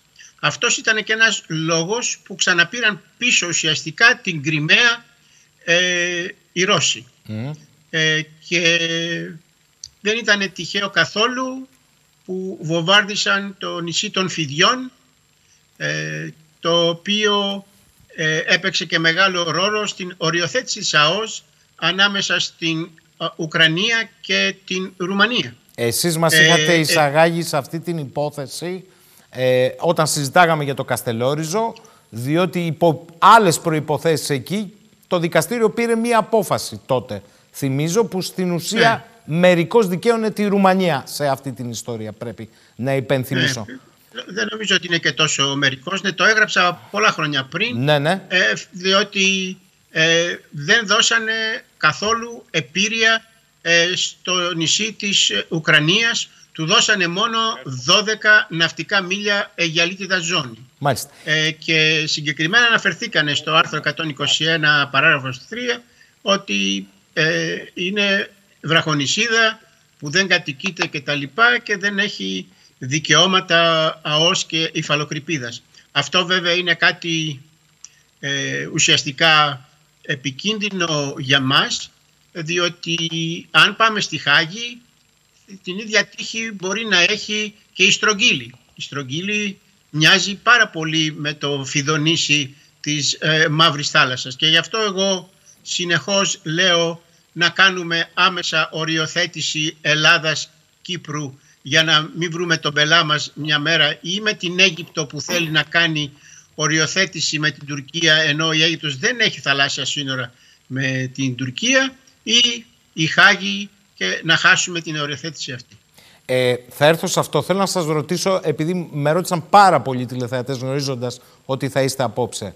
Ισχύει ότι στη Μαύρη Θάλασσα τα χωρικά ύδατα της Τουρκίας είναι 12 ναυτικά μίλια; Ε, βεβαίως. Μάλιστα. Βεβαίως. Ισχύει ε, ότι η επίλυση έγινε με τη μέση γραμμή. Αυτά που αρνείται σε εμά ναι. δηλαδή ουσιαστικά. Ναι, ακριβώς. Ακριβώς. Διότι ένας από τους λόγους ε, που, που, που, μιλάμε παραδείγματος χάρη ε, για ημίκλειστες θάλασσες η Μαύρη Θάλασσα είναι πιο ημίκλειστη από ότι είναι το Αιγαίο Πέλαγος και η Σοβιετική, ήταν Σοβιετική βέβαια τότε δεν ήταν Ρωσία επέβαλαν την μέση γραμμή στην Τουρκία η οποία δεν έβγαλε καμία αντίρρηση ε, και επομένως αυτό είναι και ένα κακό προηγούμενο για αυτήν γιατί αυτό λέει ε, υπάρχει ε, είναι η περίπτωση η μίκληση της θάλασσας στο Αιγαίο.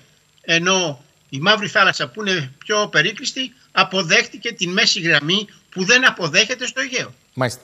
Το επόμενο ερώτημα, υπάρχει ε, διεθνές νομικό προηγούμενο μία χώρα να έχει, αφού είπατε ότι είναι πλήρως οριοθετημένες οι ΑΟΖ εκεί, να έχει τα δικά της, να το πω έτσι, ε, δικαιώματα και ξαφνικά λόγω της εισβολής και της κατοχής να χάνει αυτά τα δικαιώματα διότι η Ρωσία μπορεί να καταλήξει σε μια εκεχηρία ουσιαστικά κλείνοντας, αν όχι το όλο το παράλιο μέτωπο, φτάνοντας μέχρι την υπεδινιστερία, έστω μέχρι την Οδυσσό. Α κάνω μια υπόθεση εργασίας. Αυτό μπορεί να το νομοποιήσει στο, με βάση το Διεθνές Δίκαιο της Θάλασσας ή το Δικαστήριο της Θαλάσσης. Υπάρχει τέτοια περίπτωση; όχι βέβαια, δεν υπάρχει περίπτωση. Απλώς θα είναι πάλι, μπορεί να πει κανείς, μια παγκόσμια πρωτοτυπία, διότι όπως γνωρίζετε υπάρχουν 149 παράκτια κράτη.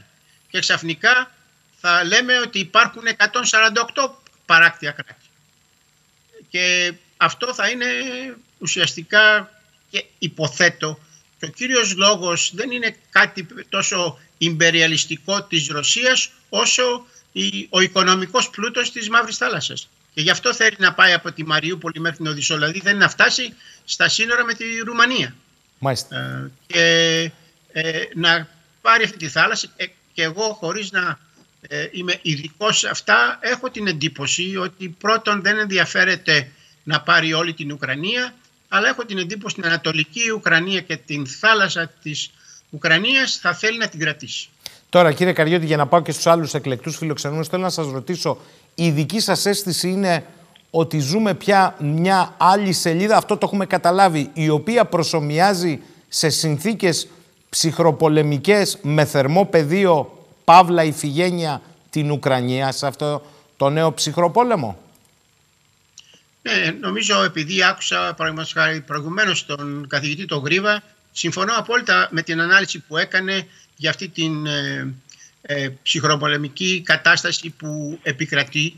Ε, το πρόβλημα βέβαια είναι ότι υπάρχει μια πολύ πλέον περισσότερο σοβαρή αντίθεση από ό,τι υπήρχε μέχρι πρότινος μεταξύ Ανατολής και Δύσης. Δύση βέβαια είναι οι Ηνωμένες Πολιτείες και δυστυχώς εγώ βλέποντας ζώντας στην Ουάσιγκτον ε, αντιλαμβάνομαι ότι οι Ηνωμένες Πολιτείες έχουν πρόβλημα διότι ξέφυγαν από τον ακροδεξιό Τραμπ και πέσανε ουσιαστικά σε έναν μέτριο, ε, που, ε, μέτριο Biden και αυτό τους δημιουργεί προβλήματα. Από την άλλη μεριά βλέπετε την αδυναμία της Ευρώπης η οποία τώρα προσπαθεί να γίνει ουσιαστικά οι Ηνωμένες Πολιτείες της Ευρώπης να έχει δικό της στρατό, ε, να έχει δική της εξωτερική πολιτική, αλλά όλα αυτά θα αργήσουν να γίνουν και εγώ ιδιαίτερα ανησυχώ από το γεγονός τους, της τάσης που υπάρχει τώρα να κάνουν στρατιωτική υπερδύναμη τη Γερμανία. Αυτό δεν θα βγει καλό γενικά στην Ευρώπη κατά τη γνώμη μου. Μάλιστα. Θα επιστρέψω κύριε Καριώτη. Και ίσως ε, ναι, ναι. τελειώνοντας ήθελα να σας πω ότι τελικά φαίνεται ότι ο Ανδρέας Παπανδρέου είχε δίκιο όταν είπε ΕΟΚ και ΝΑΤΟ το ίδιο συνδικάτο. Γιατί το λέτε αυτό; Διότι δεν, κυριαρχεί ο, ο, οι Ηνωμένες Πολιτείες εγκατέλειψαν την Μεσόγειο και πήγανε προς το Ινδο, ε, κινέζικο Ινδοειρηνικό και ξαφνικά επανέρχονται αλλά αυτή τη στιγμή αυτοί αποφασίζουν για την Ευρώπη. Λένε στους Ευρωπαίους τι ακριβώς θα κάνουν. Και οι ίδιοι ε, στείλανε, μια μέρα θυμάμαι και ήταν λίγο έτσι κομικό, από κάποιο μέρος στείλανε 800 στρα... Αμερικανούς στρατιώτες στη Ρουμανία. Ε, σίγουρα δεν μπορούν να κάνουν πόλεμο, δεν μπορεί να υπάρξει ε, πόλεμος ε, Αμερικής ε, και Ηνωμένων, συγγνώμη, Ηνωμένων Πολιτειών και Ρωσίας, αλλά πάνω απ' όλα πρέπει να αντιληφθούμε ότι αυτή τη στιγμή είναι δίπλα από τη Ρωσία η Κίνα. Επομένως, για πολλούς λόγους πολιτικούς, οικονομικούς και στρατιωτικούς, η Κίνα δεν μπορεί να μην υπερασπιστεί την Ρωσία. Και οι Ηνωμένες Πολιτείες το γνωρίζουν αυτό. Μάλιστα. Θα επιστρέψω κύριε Καριώτη. Κύριε Σιακαντάρη, θα ήθελα ένα σύντομο καταρχάς σχόλιο, γιατί θέλω να ακούσετε όλοι μαζί τον κύριο Σταμπολή με στοιχεία για την άλλη πτυχή αυτής της υπόθεσης, που είναι το ενεργειακό και αφορά τους πάντες. Αφορά και εμάς εδώ και εσάς εκεί που είστε και όλο τον κόσμο. Αλλά δώστε μου πρώτα ένα πρώτο στίγμα πώς αποκωδικοποιείτε αυτή την αλλαγή σελίδας από τις 24 Φεβρουαρίου που έχουμε την εισβολή, το 9 ήμερο πια που έχουμε φτάσει των πολεμικών επιχειρήσεων, αλλά και το πολύ μεγαλύτερο κάδρο, πόσο εύκολο είναι για σας να το συμπυκνώσετε, εύκολο είναι, έχετε την εμπειρία. Ναι, ευχαριστώ πολύ καταρχήν για την πρόσκληση. Χαιρετίζω και τους συνομιλητές μου. Ε, κοιτάξτε, ε, όταν ο πρόεδρος των Ηνωμένων Πολιτειών Αμερικής έλεγε ότι η Ρωσία πρόκειται να εισβάλλει στην Ουκρανία, ακούστηκαν φωνές οι οποίες έλεγαν ότι δεν ξέρει τι λέει, ότι αυτό δεν μπορεί να γίνει, ότι δεν θα γίνει ποτέ. Τελικά εισέβαλε ο Πούτιν. Γιατί ακριβώς δεν μπορέσαμε να διαχλώσουμε τον επιθετικό χαρακτήρα ενός αυταρχικού καθεστώτος. Ένα αυταρχικό καθεστώς για να αναπαράγεται χρειάζεται να επεκτείνεται. Και ο καλύτερος δρόμος επέκτασης της ε, Ρωσίας είναι η Ουκρανία. Τι θέλει ο Πούτιν στην Ουκρανία; Θέλει δύο πράγματα. Ένα να την αποκόψει από τη Μαύρη Θάλασσα, όπως είπε και ο κ. Καριώτη. Καταλαμβάνοντας και την Οδυσσό που από ό,τι φαίνεται θα φτάσει και μέχρι εκεί. Μέχρι στιγμής από οι πληροφορίες λένε ότι δεν έχει χτυπήσει την ε, πόλη, ούτε τα Όχι, όχι, βγάλαμε ένα συμπατριώτη μας απόψε που, ναι, ναι πακε... ναι, που πακετάρει για να φύγει ο άνθρωπος. Ναι, ναι. ναι, ναι. Ναι, σαφώς. Δεν έχει χτυπήσει, αλλά φαίνεται ότι η Οδυσσός είναι το μόνο κομμάτι το οποίο του μένει ουσιαστικά να μετατρέψει μια χώρα που έχει θάλασσα σε μια χώρα που δεν έχει καθόλου θάλασσα. Αυτό είναι το ένα. Το δεύτερο όμως, γιατί χτυπάει το Κίεβο τότε, που δεν έχει καμία σχέση με την ε, Μαύρη Θάλασσα; Μα το χτυπάει για να ρίξει την κυβέρνηση. Για να, για να, για να επαναφέρει μια κυβέρνηση Γιαννουκόβιτς, τύπου Γιαννουκόβιτς, ε, όπου ουσιαστικά θα είναι μια κυβέρνηση αντρίκελο του, του πουτινικού καθεστώτος. Αυτές, αυτοί ήταν οι δύο βασικοί στόχοι. Ποιο λάθος έκανε ο Πούτιν. Ο Πούτιν νόμιζε ότι εισβάλλοντας στην ε, ε Ουκρανία θα επαναλάβει το Αφγανιστάν του 2021. Θα το σκάσει ο ηγέτης, θα λακίσουν, να το πούμε έτσι λαϊκά, όποια, τα όποια στρατεύματα που είναι και θα φύγουν και όλοι όσοι υπερασπίζαν τη χώρα. Τελικά όμως ο Πούτιν δεν συνάντησε εκεί πέρα το Αφγανιστάν του 2021, αλλά από ό,τι δείχνουν όλα τα πράγματα συναντά το Αφγανιστάν του 1979. Και εδώ αρχίζουν τα δύσκολα πλέον. Τα δύσκολα ποια είναι; Τα δύσκολα δεν είναι αν θα νικήσει ο Πούτιν ε, και ο ρωσικός στρατός την Ουκρανία. Αυτό θα νικήσει. Ο Πούτιν δεν θα ιτηθεί στην Ουκρανία στρατιωτικά. Ο Πούτιν θα ιτηθεί στη Ρωσία. Και θα ιτηθεί στη Ρωσία κοινωνικά και πολιτικά. Γιατί η σύγκρουση, πέρα από όλα τα άλλα που λέμε, και γεωπολιτική, θα συμφωνήσετε με τον κύριο Δαβέτα εδώ πέρα που τον άκουγα προηγουμένως, ε, πέρα από το γεωπολιτικό της χαρακτήρας, στα ενεργειακά προβλήματα, είναι μια σύγκρουση μεταξύ δημοκρατίας και αυταρχισμού. Το μοντέλο του Πούτιν είναι αυτό το οποίο λέει ότι οι Εσλάβοι δεν μπορούν να ζουν σε συνθήκες δημοκρατίας, δεν τους πάει, δεν είναι στο DNA τους θα λέγαμε. Λοιπόν, τα έχει πει ο ίδιος ο Πούτιν αυτά, εντάξει. Γι' αυτό και δεν του άρεσε, γι' αυτό καρφί στα μάτια του η Ουκρανία, η οποία από το, 19, το 2019 και ύστερα με ελεύθερες εκλογές, με πολύ κομματικό σύστημα, με 2% μόνο τους να ζει, που μιλάμε ότι η χώρα αυτή κυβερνάται από Ναζί, ενώ η δική μας χώρα είχε 7% τους Ναζί και πάνω από 500.000 ψήφους στις ευρωεκλογές του 2014, γιατί να, να τα λέμε αυτά, γιατί χρειάζονται να τα γνωρίζουν οι, οι, οι συμπολίτες μας και όλα αυτά τα πράγματα. Λοιπόν, αυτή η χώρα ήταν ένα, χαλούσε την αφήγηση. Ποια είναι η αφήγηση; Η αφήγηση είναι ότι παιδιά, εσείς χρειαζόσαστε εσείς οι Σλάβοι, χρειαζόσαστε ένα αυταρχικό ηγέτη, ε, μια στιβαρή εξουσία. Μόνο με στιβαρή εξουσία μπορούμε να τα βγάλουμε πέρα τόσο με την Ευρώπη όσο και με την Ινδοκίνα. Κίνα και Ινδία και, και τον Ασιατικό κόσμο. Ε, αυτή είναι σε γενικές γραμμές η στρατηγική του Πούτιν και εδώ δεν, δεν χωράνε ε, λύσεις, μάλλον απόψεις. Χωράνε όλες οι απόψεις. Στη δημοκρατία ζούμε, όποιος θέλει λέει. Αλλά ουσιαστικά δεν μπορούμε να μην αντιπαρατηθέμετα σε απόψεις που λέμε Α, να μην είμαστε μονομερείς, Α, να μην κλείσουμε τον δρόμο στον Πούτιν και στη Ρωσία. Μα πώς να μην είσαι μονομερή όταν βλέπεις ότι μια χώρα επιτίθεται στα καλά καθούμενα κυριολεκτικά. Γιατί το επιχείρημα, το επιχείρημα ότι ε, μπήκαμε στην ε, Ουκρανία για να σώσουμε τις ρωσικές μειονότητες στον Τον δεν ισχύει. Οι δύο δημοκρατίες, λαϊκές δημοκρατίες, μάλιστα μην ξεχνάμε τον όρο, ε, λαϊκές δημοκρατίες, οι οποίες ε, δημιουργήθηκαν και, και τις αναγνώρισε ο Πούτιν, κυβερνώνταν από, Ρούσο, από Ρωσόφιλους ή από ανθρώπους οι οποίοι ουσιαστικά είναι κοντά στη Ρωσία. Δεν κυβερνώνταν από τους Ουκρανούς.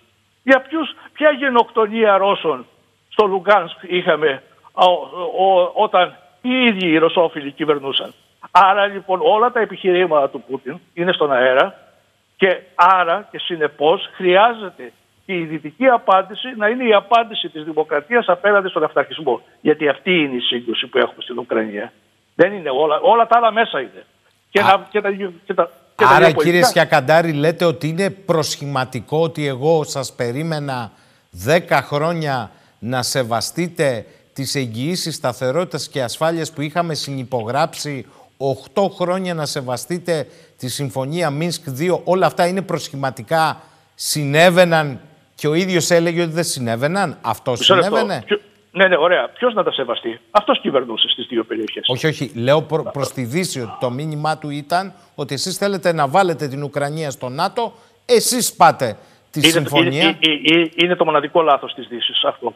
Η, η, η Δύση έπρεπε να είχε ξεκινήσει τις συνομιλίες για την, προε- για την ένταξη της Ουκρανίας στην Ευρωπαϊκή Ένωση από πολύ νωρίτερα, αλλά έπρεπε να αποφύγει αυτό το πράγμα το οποίο ουσιαστικά θα ήταν πρόσκυμα. Κοιτάξτε, ε, ε, μην κοροϊδευόμαστε. φοβάται δίθεν ότι θα μπουν πυρηνικά στην Ουκρανία και θα επιτεθούν στις, ε, στην, στη Ρωσία. Καταρχήν ουκρανικά, ε, πυρηνικά στην Ουκρανία υπήρχαν και τα έδωσε η ίδια η Ουκρανία ε, με, με, με τον όρο να εγγυηθούν όλες οι δυνάμεις και η Ρωσία και η Δύση την ασφάλεια της χώρας. Να άλλη μια πρώτη παραβίαση εδώ πέρα.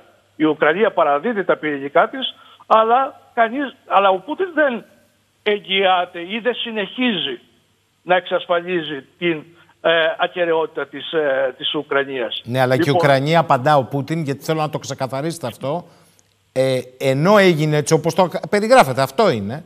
Τα πυρηνικά πέρασαν στη Ρωσία. Η Ουκρανία στη συνέχεια, επί του προηγούμενου Προέδρου και επί Ζελένσκι, αλλάζει το σύνταγμά της για να μπει στο ΝΑΤΟ. Σπάει λοιπόν, λέει ο Πούτιν, μια συμφωνία κυρίων υπογεγραμμένη από το 99 τουλάχιστον. Ναι, όταν εν τω μεταξύ ο Πούτιν έχει πάρει πίσω την Κρυμαία, Ναι. είναι άλλη συζήτηση αυτή σε ποιον Το έχει η 14, Κρυμαία. μάλιστα. Το, το 14, και όταν πλέον οι αυτονομιστές, οι ρωσόφιλοι αυτονομιστές έχουν ουσιαστικά καταλάβει το Ντονμπάς. Ε, ε, δηλαδή μιλάμε ότι εδώ Άρα πέρα... για σας είναι προσχηματικοί οι λόγοι, λέτε. Ναι, είναι προσημαντική. Κοιτάξτε, πυρηνικά, αν θέλουν να χτυπήσουν τις ΗΠΑ, θα μπορούσαν να είναι στη, Ρο- στη Ρουμανία, στην Πολωνία, στις βαλτικές χώρες. Είναι το ίδιο. Η απόσταση, μάλιστα, οι βαλτικές χώρες είναι πιο κοντά από την Ουκρανία α, στην Αγία Πετρούπολη, εννοείται. Λοιπόν, τι συζητάμε τώρα; Είναι πολύ προσχηματική. Άρα είναι γιατί- ένας χώρος που θέλει να τον ελέξει απόλυτα ως ζώνη επιρροής. Ναι, ή- ή- όχι. Είναι, είναι και αυτό, θέλει να το ελέγξει ζωή, αλλά είναι ένας χώρος που θέλει να επιβληθεί ως αυταρχικός ηγέτης και να αποδείξει ότι εγώ είμαι εδώ εκείνος ο οποίος προστατεύει τα συμφέροντα της Ρωσίας, του ρωσικού λαού. Δείξτε μου εμπιστοσύνη. Δεν υπάρχει κανένας άλλος ο οποίος μπορεί να σας εγγυηθεί την ασφάλεια και την επέκταση. Γιατί κανένα αυταρχικό καθεστώς δεν παραμένει στην εξουσία αν δεν επεκτείνεται είτε εσωτερικά καταλαμβάνοντας όλους τους χώρους της κοινωνίας πολιτών και εξαφανίζοντάς την, είτε εξωτερικά καταλαμβάνοντας νέα εδάφη. Μάλιστα. Μείνετε λίγο σας παρακαλώ πολύ. Κύριε Σταμπολή, σας ευχαριστώ και για τις ε, κάρτες που στείλατε ε, μέσα στην εκπομπή ολοκληρώνοντας γιατί σας το ζητήσαμε όσο μπορείτε και είναι ένα μεγάλο κεφάλαιο, ένα μεγάλο πεδίο είναι και η ενέργεια και μάλιστα με το ράλι που κάνει διαρκώς και το πετρέλαιο και το φυσικό αέριο όλοι αντιλαμβανόμαστε πού μπορεί να οδηγηθεί η κατάσταση. Θέλω λοιπόν να μου πείτε πόσο σημαντικό είναι καταρχάς το ενεργειακό σε όλη αυτή τη σύγκρουση και αμέσως μετά να πάμε λιγάκι σε αυτές τις ραγδαίες αλλαγές που η ίδια η Ευρώπη, διαστόματος κυρίως Γερμανίας, προαναγγέλει. Ναι, κοιτάτε, το ενεργειακό είναι κεφαλαιόδους σημασίας. Ε, μην ξεχνάμε ότι ε, μια αρχική τριβή ε, εδώ και δύο χρόνια ξεκίνησε με το Nord Stream και την απέτηση των Αμερικανών να καταργηθεί ο αγωγός αυτός διότι θεωρούσαν ότι υποσκάπτει την ενεργειακή ασφάλεια της Ευρώπης και έμεσα της Αμερικής. Και χαίρομαι πάρα πολύ που είναι και ο κύριος Καριώτης συμμετέχει σήμερα στην εκπομπή, διότι το έθιξε αυτό το θέμα και έτσι είναι, δηλαδή βλέπουμε μία ε, υπερπροστασία αν θέλετε αμερικανική στην Ευρώπη, ότι η Αμερική ξέρει πολύ καλύτερα από την Ευρώπη την, ε, την ενεργειακή της ασφάλεια. Και γι' αυτό εξάλλου δεν θέλει να γίνει ο EastMed, γι' αυτό δεν θέλει να γίνει ο Nord Stream κλπ. κλπ. Η Ρωσία ε, αυτό το θέμα του αγωγού το βλέπε τελείως διαφορετικά. Έλεγε ότι εγώ θέλω να κάνω τον Nord Stream 1, τον έκανε και τον Nord Stream 2, παράλληλα τον Turk Stream στο νότο, δηλαδή έχω δύο άξονες, έναν στο βορρά και ένα στο νότο, για να προσπεράσω, να κάνω bypass στην Ουκρανία, η οποία δεν την εμπιστεύομαι. Από την άλλη μεριά έχω υποχρεώσεις συμβατικές στους πελάτες μου στην Ευρώπη, άρα εγώ πρέπει να αυξήσω, την, να βελτιώσω την ασφάλεια προμήθειας. Εμείς λέμε την ασφάλεια ε, ενεργειακή και οι Ρώσοι το εννοούν από την άλλη πλευρά ε, ασφάλεια δηλαδή μεταφοράς. Λοιπόν, αυτό ε, εδώ συγκρίνονται δύο, δύο κόσμοι. Και η σύγκρουση γίνεται τώρα. Η, η Αμερική η οποία δεν επιθυμούσε ποτέ την, ε, ε, την Ευρώπη να είναι αυτάρκης ενεργειακά. Οι Ρώσοι οι οποίοι είχαν βρει ένα μόντους βιβάντι με τις χώρες της Ευρώπης προ, με, προεξέχουσα την Γερμανία η οποία ε, το μεγαλύτερο μέρος της ενέργειάς της το παίρνει από τη Ρωσία και όλες τις άλλες χώρες μέσω κάποιων συμβολέων και τα λοιπά, τα οποία αργότερα ε, πιέσαν οι Ευρωπαίοι να μπει και η Ρωσία ε, στην εμπορική αγορά του αερίου της Ευρώπης και έγινε αυτό. Λοιπόν, είχε αρχίσει να ενσωματώνεται δηλαδή εμπορικά ε, το ρωσικό αέριο στο ευρωπαϊκό σύστημα, στην ευρωπαϊκή σκηνή. Με την επιμονή των Αμερικανών να βγάλουν, να σταματήσουν το Nord Stream, άρχισαν οι τριβές σε πολύ υψηλό επίπεδο. Η Ουκρανία σχετίζεται άμεσα με αυτό το θέμα, διότι ο, ο λόγος ύπαρξης του Nord Stream 2 ήταν ότι ολοκληρωνόταν με το Nord Stream 2 το στρατηγικό σχέδιο του Πούτιν να απομονώσει την Ουκρανία.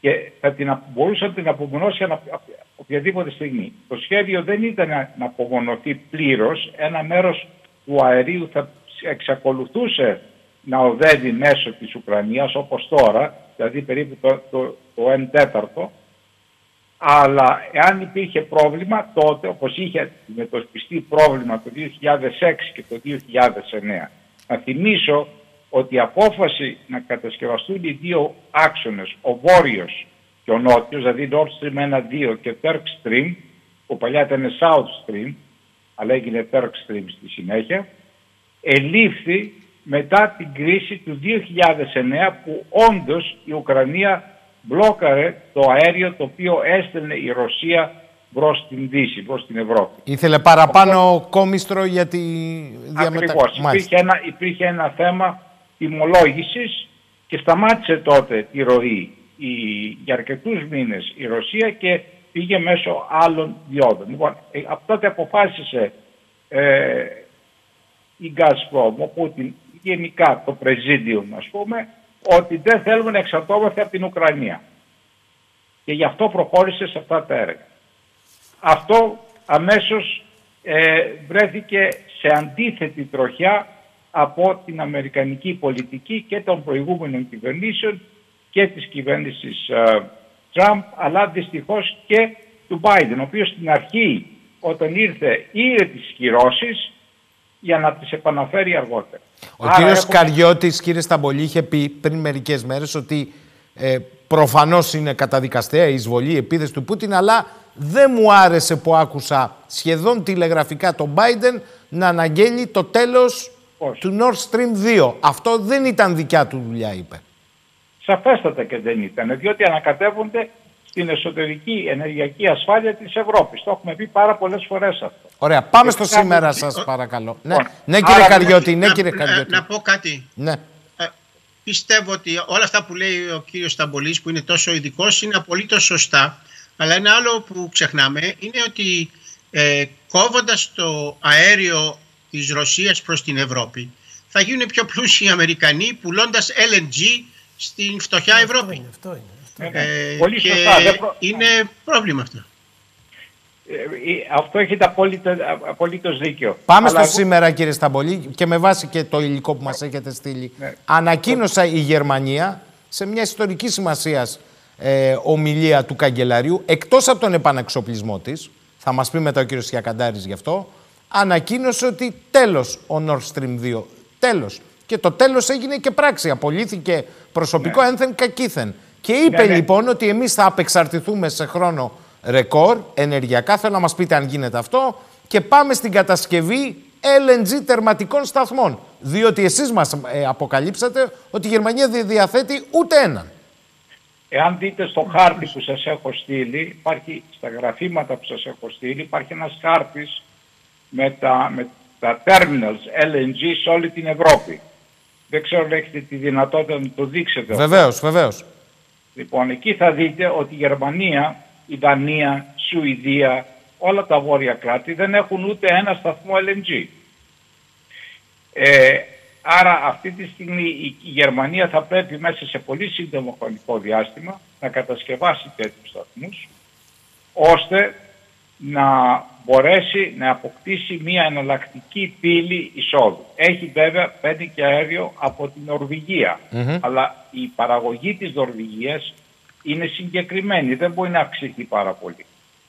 Ε, παλιότερα έπαιρνε και αέριο από τη Βόρειο Θάλασσα, αλλά τα κοιτάσματα της Βόρειας Θαλάσσης μειώνονται σιγά σιγά. Είναι το 50% από ό,τι ήταν το 1990. Λοιπόν, και υπάρχει κι άλλο ένα διάγραμμα που σας έχω στείλει που δείχνει το χάσμα, το gap δηλαδή, που υπάρχει μεταξύ εγχώριας παραγωγής και κατανάλωσης τα επόμενα χρόνια. Και βλέπουμε ότι αυτό το χάσμα αυξάνεται και το 2030 θα έχει φτάσει τα 100 BCM. Περίπου η Ευρώπη έχει κατανάλωση 400 ε, δισεκατομμύρια κυβικά μέτρα το χρόνο. Θα φτάσει το gap άλλα, άλλα 100. Δηλαδή, καθώς περνάει ο χρόνος, θα αυξάνεται η εξάρτηση της Ευρώπης από εισαγόμενο αέριο. Άρα η λύση ε, ασφαλώς θα πρέπει να βρεθεί μια εμβαλωματική λύση και να φέρουν LNG. Αλλά δεν είναι αυτή η λύση. Η λύση είναι η Ευρώπη να προχωρήσει και να αναπτύξει τα δικά της κοιτάσματα. Και στο βορρά και κυρίως στο νότο, όπου στο νότο εμπλεκόμαστε εμείς, η Κύπρος, το Ισραήλ, η Αίγυπτος. Λοιπόν, άρα, ε, αν θέλετε, η παρούσα κρίση ε, είναι ταυτόχρονα όχι μια στρατιωτική πολιτική κρίση, είναι και μια ενεργειακή κρίση και το βλέπουμε στις τιμές, είναι αντίστοιχης βαρύτητος και σημασίας με το 1973 και το 1979. Και το 1973, να θυμίσω, με τον πόλεμο του Γιόμ Κιπούρ και το εμπάργο το Μμ. οποίο επιβλήθηκε τότε από τις αραβικές πετρελαιοπαραγωγές αραβικές χώρες προς την Ευρώπη, αυξήθηκε η τιμή του πετρελαίου από τα 2,5-3 δολάρια στα 12 και μετά πήγε στα 15 και όταν έπεσε ο Σάκης το 79 ξεπέρασε και πήγε στα 30. Είμαστε μια παρόμοια περίοδος με τότε. Γίνονται σοβαρές γεωπολιτικές ανακατατάξεις με άμεσο αντίκτυπο στις τιμές και στην προμήθεια. Τότε το φυσικό αέριο δεν έπεσε, τώρα παίζει και βλέπουμε ότι η τιμή του αερίου από την προηγούμενη εβδομάδα μέχρι τώρα έχει αυξηθεί 125%. Ε, αυτό βέβαια το θέμα του αερίου και της τιμής ε, είναι ε, σε διαφορετική βάση από το πετρέλαιο διότι η αγορά του φυσικού αερίου δεν έχει το liquidity ε, και την εμπορευσιμότητα τη διεθνή που έχει το πετρέλαιο. Είναι μια πιο όρημη αγορά το πετρέλαιο ενεργειακή από το φυσικό αέριο οπότε το φυσικό αέριο αντέχει να έχει πολύ μεγαλύτερες διακυμάνσεις, δηλαδή μεγαλύτερη μεταβλητότητα. Αυτό όμως δεν σημαίνει ότι θα πέσουν εύθυνες τιμές. Μπορεί τώρα να έκλεισε χθες τα 215 ευρώ ανά μεγαβατόρα που την προηγούμενη Παρασκευή Μμμ. ήταν 80. Έσπασε Αυτό κάθε σημαίνει ρεκόρ. υπάρχει Είναι 25%. αλήθεια αυτό. Πέρασε τα 200. Ε, εκ- οι παράγοντες της αγοράς με τους οποίους μιλάω, δηλαδή αυτοί οι οποίοι εισάγουν αέριο και εκτιμούν ότι θα πέσουν οι τιμές, αλλά θα πάνε γύρω στα 170-180. Δηλαδή θα Άρα έχουν θα δει- πέσουν, αλλά θα είναι ψηλά, λέτε. θα είναι ψηλά. Και ο, ο, κίνδυνος, ο κίνδυνος, ο φόβος είναι ότι οι τιμές αυτές θα κρατήσουν για ένα διάστημα. Και αυτό θα έχει αντίκτυπο οπωσδήποτε στις τσέπη μας, διότι ε, παρά τις επιδοτήσεις οι οποίες προσπαθεί η κυβέρνηση να μοιράσει δεξιά-αριστερά, οι τιμές θα είναι σε ψηλό επίπεδο. Και αυτό οδηγεί στον πληθωρισμό και δυστυχώς οδηγεί ή θα οδηγήσει αργά ή γρήγορα σε μία μείωση της ανάπτυξης και ενδεχομένως και σε ύφεση.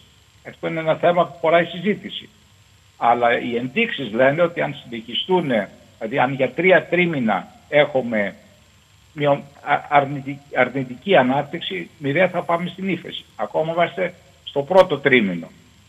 Οπότε δεν Κύριε μπορούμε Σταμπολή. να κάνουμε τέτοιες υποθέσεις. Αλλά ε, ζούμε μια κατάσταση η οποία οδηγεί σε τέτοιες σκέψεις. Εδώ μας έχετε βγάλει χαμένους, κερδισμένους, ε, ίσα βάρκα, ίσα νερά. Όμως θέλω να σας ρωτήσω. Η Γερμανία, π- καταρχάς, γιατί είναι κρίσιμος παίκτης στην ιστορία για την Ευρώπη ενεργειακά. Μάλιστα. Ε, πόσο γρήγορα μπορεί να φτιάξει τερματικούς LNG, το γρηγορότερο, Ναι. Κοιτάτε, η Γερμανία που να καλύπτουν ενεργειακά την, ανα- τις ανάγκες της. θέλει τουλάχιστον ε, με- σε κανονικές συνθήκες και με ένα ειδικό Marshall Plan δύο χρόνια. Δύο χρόνια. Άρα να απεξαρτηθεί πλήρως αυτή τη στιγμή από το ρωσικό φυσικό αέριο ε, να το ξεχάσουμε. Άρα το SWIFT όσον αφορά την ενέργεια μάλλον μένει ανοιχτό μου λέτε; Η, το SWIFT δεν έχει βγει. Οι τράπεζες, ε, δύο, δύο βασικές τράπεζες με- οι οποίες ε, διαπραγματεύονται Ναι, ναι. και γίνονται όλες, όλες οι, ας πούμε, οι Οι συναλλαγές. διάφορες οι συναλλαγές ε, αυτές είναι, έχουν εξαιρεθεί από το SWIFT. Μάλιστα. Αυτό λέω. Αυτό ναι, ναι. βλέπετε να μένει ανοιχτό. Δύσκολα Ανοιχτό. λέτε να... Μας, εδώ χθες, αύξη- χθες αυξήθηκε η ροή του αερίου Αληθώς το από λέτε. το Γιαμάλ και από, και από την Ουκρανία, διότι το ευρωπαϊκό σύστημα χρειάζεται περισσότερο αέριο. Μάλιστα. Και αυξήθηκε. Η Όλο Γερμανία αυτό το λοιπόν διάστημα- λέει, κύριε Σταμπολή, για να θέλω να καταλήξω στην πατρίδα Ναι. μας και δεν θέλω να σας κουράζω, λέει ότι αφού αλλάζω αυτά τα δεδομένα, και δεν το λέει μόνο η Γερμανία, το είπε και ο κύριος Τίτερμανς χθες, αλλάζουν τα δεδομένα, σπάμε το ταμπού, καλός ή κακός, της ενεργειακής ουδετερότητας, πράσινο κτλ. Διότι αυτή τη στιγμή και εγώ είμαστε και κυρίως θα καούν οι καταναλωτές και οι πολίτες. Συζητάμε ακόμη και τους λιγνίτες μας.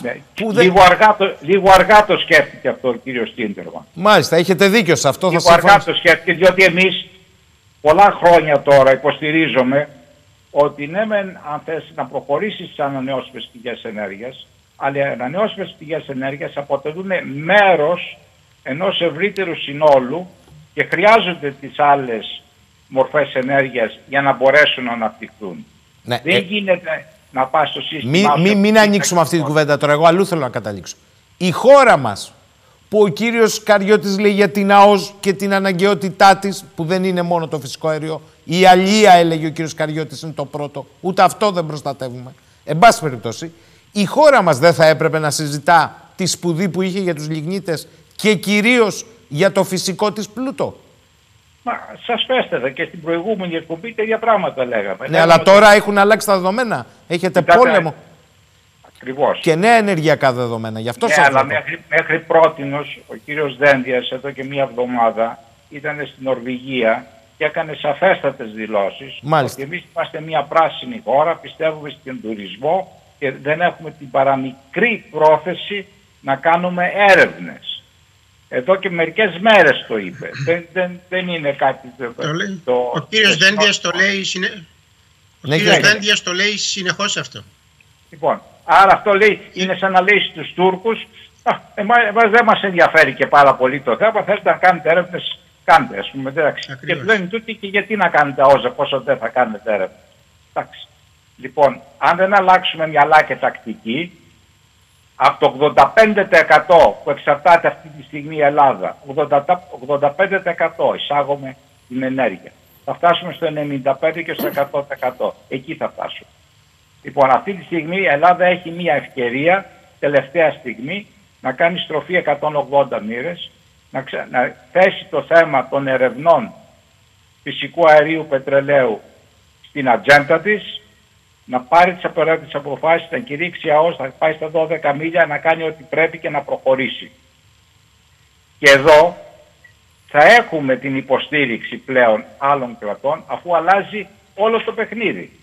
Όπως είπε ο κύριος Γρήβας και συμφωνώ μαζί του, είμαστε σε μια ευθεία αντιπαράθεση. Άρα αν δούμε την ανάπτυξη των υδρογονανθράκων σαν ένα από τα όπλα που θα έχει η Ελλάδα και οικονομικά και από πλευράς ενέργειας να επανακτήσει μια σχετική μικρή αυτονομία στην παραγωγή και να μην εξαρτάται 100% τις αγωγές φυσικό αέριο και πετρέλαιο, τότε θα βρει υποστήριξη για την Ευρωπαϊκή, Επιτρο... Ευρωπαϊκή Ένωση και ενδεχομένως και από άλλα κράτη. Μάλιστα.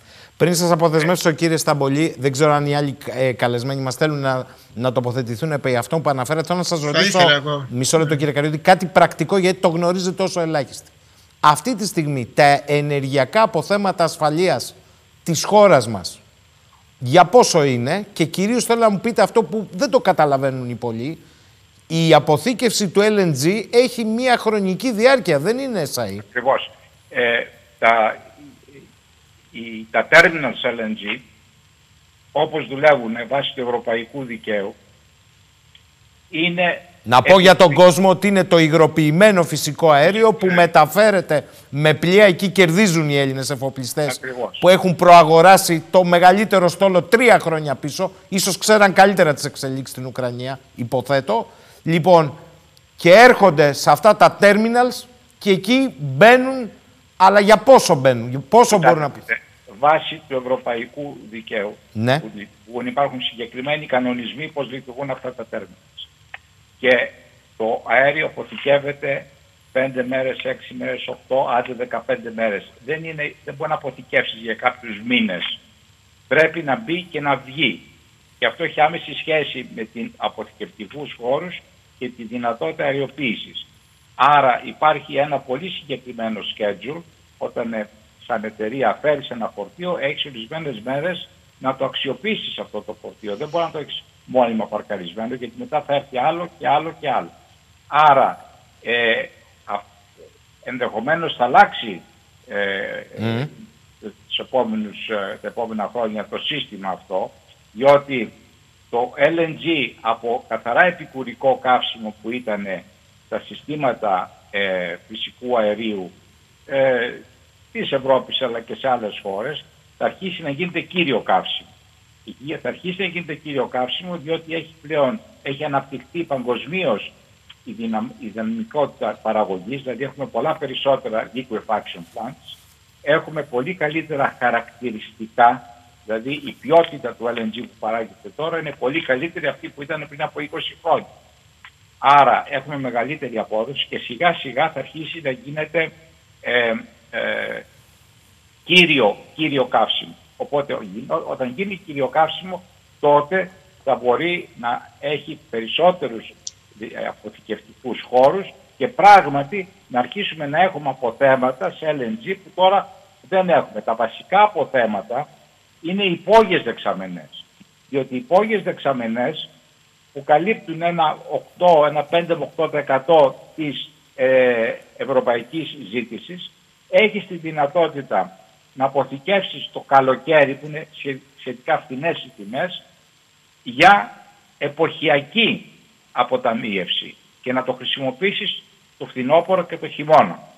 Αυτό δεν μπορείς να το κάνεις με το LNG διότι έχεις τεχνικούς περιορισμούς οι οποίοι σιγά σιγά θα αλλάξουν, θα Μάλιστα. έρθουν, αλλά δεν θα γίνει από τον ένα χρόνο στον άλλο. Πόσο Δηλαδή, επαρκούν τα αποθέματα ασφαλείας, πείτε μου σας παρακαλώ; τα αποθέματα ασφαλείας που έχουμε, έχουμε καταρχάς το λιγνίτη και έχουμε περίπου ένα μήνα ε, λιγνίτη στις αυλές πάνω των βασικών λιγνητικών σταθμών στη Μεγαλόπολη και πάνω στην Τολεμαΐδα και στην Κοζάνη.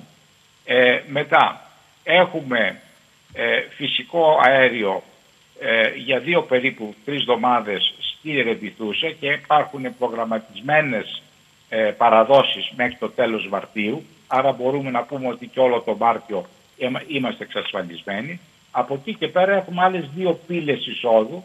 Μία είναι από την, από τους κήπους που έχουμε το, το, από τη Νέα Μεσημβρία που έρχεται το ΤΑΠ, το Μμμ. ΤΑΠ ΤΑΝΑΠ είναι το αέριο που παίρνουμε από το Αζερβαϊτζάν και έχουμε και από τους κήπους που παίρνουμε από την Τουρκία ε, ε, ο, ε, περι- ορισμένες ποσότητες αερίου.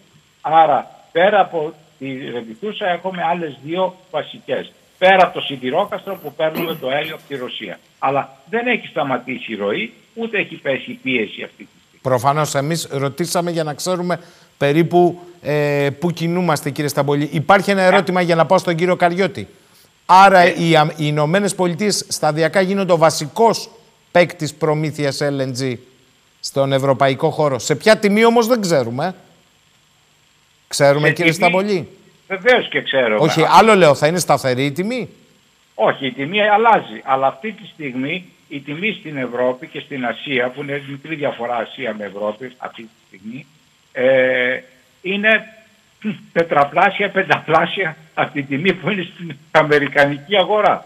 Μάλιστα. Λοιπόν, ε, εγώ θα ήθελα να- να σας πω κάτι, πώς βλέπω τα πράγματα, επειδή άκουσα και τον κύριο Γρήβα, άκουσα και τον ε, κύριο... Ε, Σιακαντάρη. Κίνη, Κι- ναι, και τον κύριο Σιακαντάρη και τον κύριο Κίνη, είπαν πολύ ενδιαφέρον τα πράγματα. Εγώ θα, ε, αυτή τη στιγμή, όπως έχουμε τα δεδομένα στο πεδίο ας πούμε, της μάχης και ποιες είναι οι προοπτικές βάσει αυτά που ακούσαμε, εγώ βλέπω ότι η Ρωσία ε, κερδίζει τον, το ενεργειακό παιχνίδι. Το ενεργειακό παιχνίδι το κερδίζει διότι έχει ε, καταφέρει αυτή τη στιγμή να διπλασιάσει την τιμή του αερίου στην Ευρώπη. Έχει αυξήσει ε, πολύ την τιμή του πετρελαίου χωρίς να κάνει τίποτα, διότι αποφασίσαμε οικειοθελές εμπάργο, δηλαδή οι εταιρείες πλέον δεν πάνε να παραλάβουν πετρέλαιο στη Μαύρη Θάλασσα.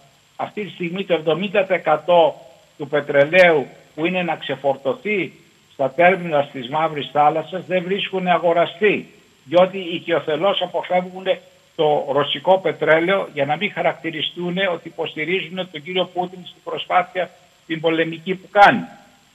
Ε, επίσης, Άρα πώς κερδίζει; Δεν... κερδίζει, καταφέρνει οικονομικό πλήγμα στη Δύση Α, τη στιγμή που η ε, Ρωσία έχει πλήρη αυτάρκεια. στην εσωτερική της λέτε αγορά. Βεβαίως. Ναι, αλλά το εξτρά δεν το πολύ αυτή τη στιγμή. Δεν αιμορραγεί και αυτή κατά αυτόν τον τρόπο. Αυτό το έχει υπολογίσει. Αυτό έχει υπολογιστεί. Γι' αυτό έχει και ψηλά, ε, γι' αυτό έχει και ψηλά αποθέματα συναλλαγματικά. Αυτό το είχε υπολογίσει πηγαίνοντας στον πόλεμο ότι θα περάσει μια εποχή που θα μειωθούν οι εξαγωγές της. Στο αέριο δεν μειώνονται, μειώνονται στο πετρέλαιο. Και ό,τι κερδίζει από τη μειωμένη παραγωγή, το, κε- το, από τη χάνει από τη μειωμένη παραγωγή, το κερδίζει στις τιμές. Άρα η ζημιά της η οικονομική δεν είναι και τόσο μεγάλη. Ενώ η οικο- το πλήγμα στην ευρωπαϊκή οικονομία είναι πολύ μεγαλύτερο. Αυτό ήθελα να πω, Μάλιστα. διότι βλέπω ότι η, η, η σιγαριά αυτή τη στιγμή κλείνει υπέρ της Ρωσίας όσο αφορά τα ωφέλη τα οποία έχει από αυτή την ενεργειακή αναμέτρηση. Μείνετε λίγο, μην τυχόν χρειαστεί να τοποθετηθείτε σε κάτι. Κύριε Καριώτη, εσείς και μετά ο κύριος Κιακαντέρης και ο κύριος Δαβέτας. Κοιτάξτε, ήταν ουσιαστικά συγκλονιστικά αυτά που είπε ο κύριος Σταμπολής. Εγώ ε, για 40 χρόνια τώρα προσπαθώ να πείσω τις ελληνικές κυβερνήσεις να κάνουν έρευνες για υδρογονάνθρακες. Εάν αυτή η ιστορία είχε ξεκινήσει από την πρώτη κυβέρνηση του Πασόκ, δεν θα είχαμε ούτε καν τα μνημόνια. Και σήμερα δυστυχώς η σημερινή κυβέρνηση παρακολουθώ παντού την παγκόσμια οικονομία όλα τα κράτη του κόσμου συνεχίζουν να ψάχνουν για υδρογονάνθρακες. Εμείς με δηλώσεις του κυρίου Μητσοτάκη και του κυρίου Δέντια λέμε δεν θέλουμε να ψάχνουμε πλέον για υδρογονάνθρακες. Αυτό είναι μεγάλη ντροπή και αυτή η κατάσταση πρέπει α, να αλλάξει έστω και την τελευταία στιγμή. Κλείνοντας βέβαια θα ήθελα να λυπούμε που θα τελειώσω με κάτι αρκετά άσχημο. Φαίνεται ότι οι Αμερικανοί ανησυχούν ότι ο κύριος Ερντογάν θα προσπαθήσει να γίνει ο Πούτιν της Μεσογείου. Ε, φοβούνται ότι μέσα σε αυτή την αναμπουμπούλα ίσως δοθεί ευκαιρία στον κύριο Ερντογάν να χτυπήσει τα ελληνικά νησιά η πληροφορία που έχουν λέει ότι δεν θα χτυπήσουν τον Εύρο, μόνο τα ελληνικά νησιά και θα βρεθεί σε μια κατάσταση και η Αμερική και η Ευρώπη ουσιαστικά πανικόβλητη. Ε, οι μόνοι που μπορούν να έρθουν σε άμεση βοήθεια θα είναι οι Γάλλοι. Οι δε Αμερικανοί θα το παίξουν όπως το έπαιξαν στα Ήμια, θα επέμβουν για να σταματήσει μετά από κανένα δύο μέρες αυτός ο πόλεμος. Άρα κύριε Καριώτη, τι λέτε ότι πρέπει να βγάλουμε και ένα συμπέρασμα ότι πρέπει μόνοι μας να ξυστούμε, να το πω λαϊκά; Ε, ήμασταν πάντοτε μόνοι μας, Ναι. αλλά τώρα με αυτό το ψυχροπολεμικό Δεν, ε- δεν κλίμα, επιβαρύνει αυτό το κλίμα. Αντί- Αντίστροφα να σας ρωτήσω. Οποιαδήποτε σκέψη αναθεωρητική του Ερντογάν σε ένα κλίμα αυτή τη στιγμή πανευρωπαϊκό, παγκόσμιο που ακούει τα όσα ακούει ο Πούτιν για την αναθεωρητική, έτσι λένε, ομοία αναθεωρητική του πολιτική, θα εμφανιστεί ξαφνικά ένας Ερντογάν να πει είμαι και εγώ εδώ και πάω με αναθεωρητική πολιτική και δεν θα συγκινηθεί κανένας. Δεν είπα εγώ αυτό. Δεν είπα ότι το θέμα είναι θα συγκινηθούν, αλλά δεν ξέρω τι ακριβώς θα κάνουν. Και μην ξεχνάτε ότι συνήθως αυτές τις καταστάσεις γίνονται όταν ένα καθεστώς όπως του Ερντογάν καταραίει. Ο μόνος τρόπος να ενώσει τον λαό του ξαφνικά είναι να κάνει μία επίθεση στην Ελλάδα. Και να ξέρετε ότι δεν ξέρω η- τι ακριβώς θα, πώς, πώς θα αντιδράσει η Δύση. Η πρώτη της αντίδραση θα είναι να είναι πανικόβλητη. Άρα λέτε Και ότι είναι επομένως- κάτι... Ναι, ναι, ναι, επόμενος. δεν έχω, δηλαδή η πληροφόρηση που έχω ε, είναι μεν σημαντική. Δεν σημαίνει ότι θα συμβεί. Κάποιοι Αμερικανοί αντιλαμβάνονται ότι αυτή τη στιγμή είναι στη σκέψη του Ερντογάν. Άρα μου λέτε Και- ότι στην Ουάσιγκτον το συζητάνε κάποιοι αξιωματούχοι. Κάποιοι το, συζη- ε, το συζητάνε γιατί το γνωρίζουν ε, πάρα πολύ καλά. Βέβαια ένα άλλο πράγμα που συνεχίσει να υπάρξει στην ελληνοτουρκική διένεξη οι, οι, οι Αμερικανοί δεν μπορούν να χάσουν την Τουρκία. Με κανένα λόγο και τρόπο θέλουν να χάσουν την Τουρκία. Και το τελευταίο που θέλω να σας πω είναι ότι η κατάσταση εδώ είναι τέτοια που οι Αμερικανοί νομίζουν ότι ο κύριος Πούτιν είναι κομμουνιστής. Νομίζουν ότι η κομμουνιστική Σοβιετική Ένωση υ- υπάρχει ακόμα ε, στη, στη Μόσχα. Και ε, είναι εντελώς ε, παράλογο α- αυτό που συμβαίνει. Κύριε Καριώτη, σας ευχαριστώ πολύ. Καλό σας βράδυ για μια φορά Να είστε ακόμη. καλά. Ε, κύριε Σκιακαντέρη, έρχομαι σε εσάς. Έχετε Ναι. ακούσει και εξαιρετικά στοιχεία για μια φορά ακόμη. Ο κύριος Ταμπολής ε, τα βάζει κάτω και βλέπει άλλα πράγματα από αυτά που βλέπω εγώ εσείς. Πολύ περισσότερο Ε, σίγουρα, εγώ, σίγουρα. εσείς, Ο κύριος εσείς Σταυρίδης τα είναι πάρα βλέπετε πολύ σε βάθος. ειδικός και πολύ αναγνωρισμένος στην ε, δουλειά που κάνει και, στα, και στο κύκλο ενδιαφερόντων του. Ε, Θα ήθελα μόνο να πω το εξής. Έχει απόλυτο δίκιο ο κύριος Σταμπολής όταν λέει ότι σε αυτή τη φάση οι ΑΠΕ, οι ανανεώσιμες πηγές ενέργειας, δεν μπορούν να υποκαταστήσουν ούτε να αντικαταστήσουν τις ε, παραδοσιακές μορφές ενέργειας, το πετρέλαιο και το φυσικό αέριο, το λιγνίτη κλπ. Αυτό είναι αλήθεια. Δεν μπορούν όμως γιατί είναι το παραγωγικό μοντέλο το οποίο έχει η Δύση και η Ανατολή μπροστά της. Εάν αλλάξει αυτό το παραγωγικό μοντέλο, μπορώ να σας πω παραδείγματος χάρη λιγότερα ιδιωτικά γιοταχή και περισσότερα μέσα μαζικής μεταφοράς, λιγότερες πτήσεις αεροπορικές, άλλου τύπου βιομηχανική ανάπτυξη κτλ., τότε θα μιλήσουμε ουσιαστικά για λιγότερη ενεργοβόρα παραγωγική οικονομία. Τότε μιλάμε επί άλλης βάσης. Άρα πρέπει να βάλουμε και αυτό το στοιχείο, γιατί δεν μην κρύβουμε τα μάτια, τα- μην κλείνουμε τα μάτια, έχουμε ένα πολύ σημαντικό πρόβλημα με την κλιματική κρίση. Δεν είναι μόνο το Ουκρανικό, η κλιματική κρίση δεν έφυγε, την έχουμε εδώ και σε καθημερινή βάση. Επομένως, αυτό είναι ένα στοιχείο. Να Το- σας πω ότι όταν- έχει φύγει ήδη κύριε Σιακαντάρη, αν επιτρέπετε. Α, εντάξει, οκ. Έχει φύγει Ωραία. πανδημία ήδη. Ακούτε Ναι. κανένα να συζητάει τώρα για σκληρούς δείκτες; Ξέρετε, 52 νεκρούς είχαν πάλι σήμερα στη χώρα, αλλά δεν συζητάει κανείς τώρα. Είμαστε ο, αλλού, εξαφανίστηκε Ναι, αυτό. τα προβλήματα αυτά θα επανέλθουν όμως. ε, Ε, δεν, δεν εντάξει, εξαφανίστηκαν. α, θέλω να πω, Δεν ήρθε- ήρθε το μαγικό τζίνι και τα εξαφάνισες; σύμφωνοι, αλλά η ενεργειακή μετάβαση που λέμε δεν γίνεται από τη μια στιγμή στην άλλη. Και πολύ περισσότερο όπως αντιλαμβάνεστε τώρα ειδικά που η Ευρωπαϊκή Ένωση αποφασίζει να αλλάξει την ενεργειακή της σχέση. Δεν θέλει εξάρτηση από τη Ρωσία. Κύριε, Άρα, Σαχίνη, κύριε Σαχίνη, Ναι, κύριε ε, Σταμπολή. Στα, στα γραφήματα που σας έστειλα είχα δύο ε, pie charts, δύο ε, δύο γραφήματα που ήταν η, το ενεργειακό μείγμα το παγκόσμιο το, δύο- το 1973 και το Παρακαλώ ενεργειακό πολύ τους μείγμα συναδέλφους. Ναι, ναι. Το 2019. Αν έχετε τη δυνατότητα... να Το τα δείχνουμε, δείτε- το δείχνουμε τώρα.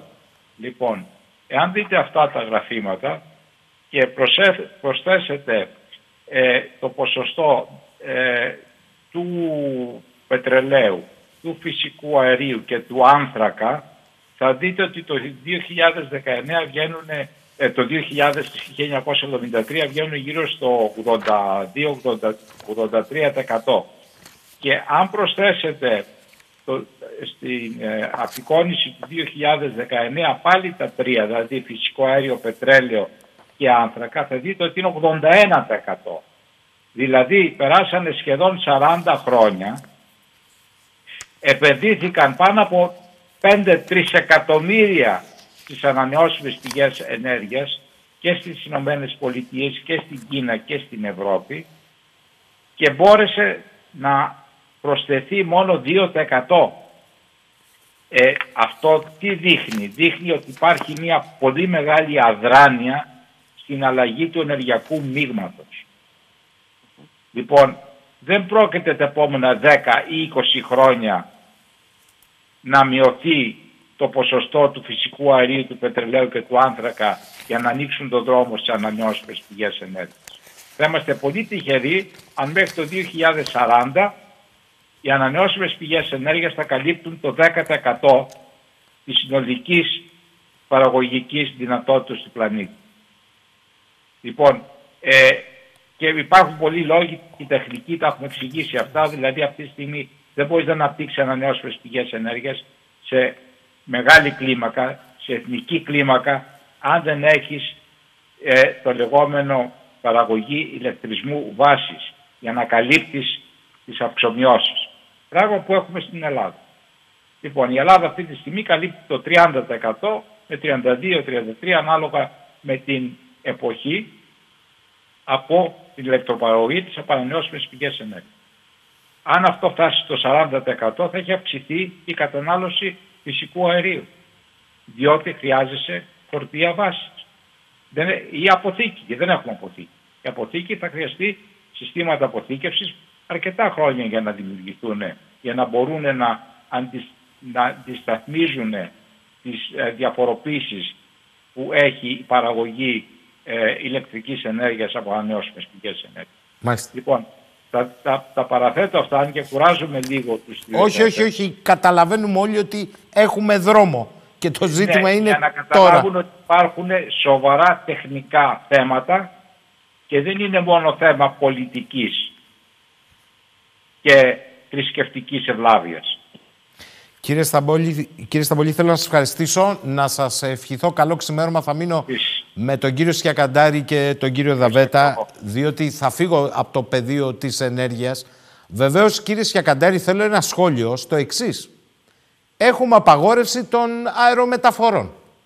Όλος ο ευρωπαϊκός χώρος και ο αμερικανικός έχει απαγορεύσει τις πτήσεις από και προς τη Μόσχα. Ως αντίμετρο και η Μόσχα απαγόρευσε τις πτήσεις. Όμως οι πτήσεις Μόσχα-Κωνσταντινούπολη γίνονται κανονικά. Σας ρωτώ λοιπόν εγώ, δεν κερδίζει από αυτή την ιστορία μια χώρα μέλος του ΝΑΤΟ που λέγεται Τουρκία που δεν μετέχει στις κυρώσεις; Πολύ απλά οι έχοντες και κατέχοντες, οι ολιγάρχες που λέει η Δύση ότι θέλει να τους βάλει χέρι, θα παίρνουν την αεροφλότ, θα προσγειώνονται στην Κωνσταντινούπολη και θα πληρώνουν ένα πανάκριβο Turkish Airlines τελείως πριβέ να τους πάει όπου θέλουν.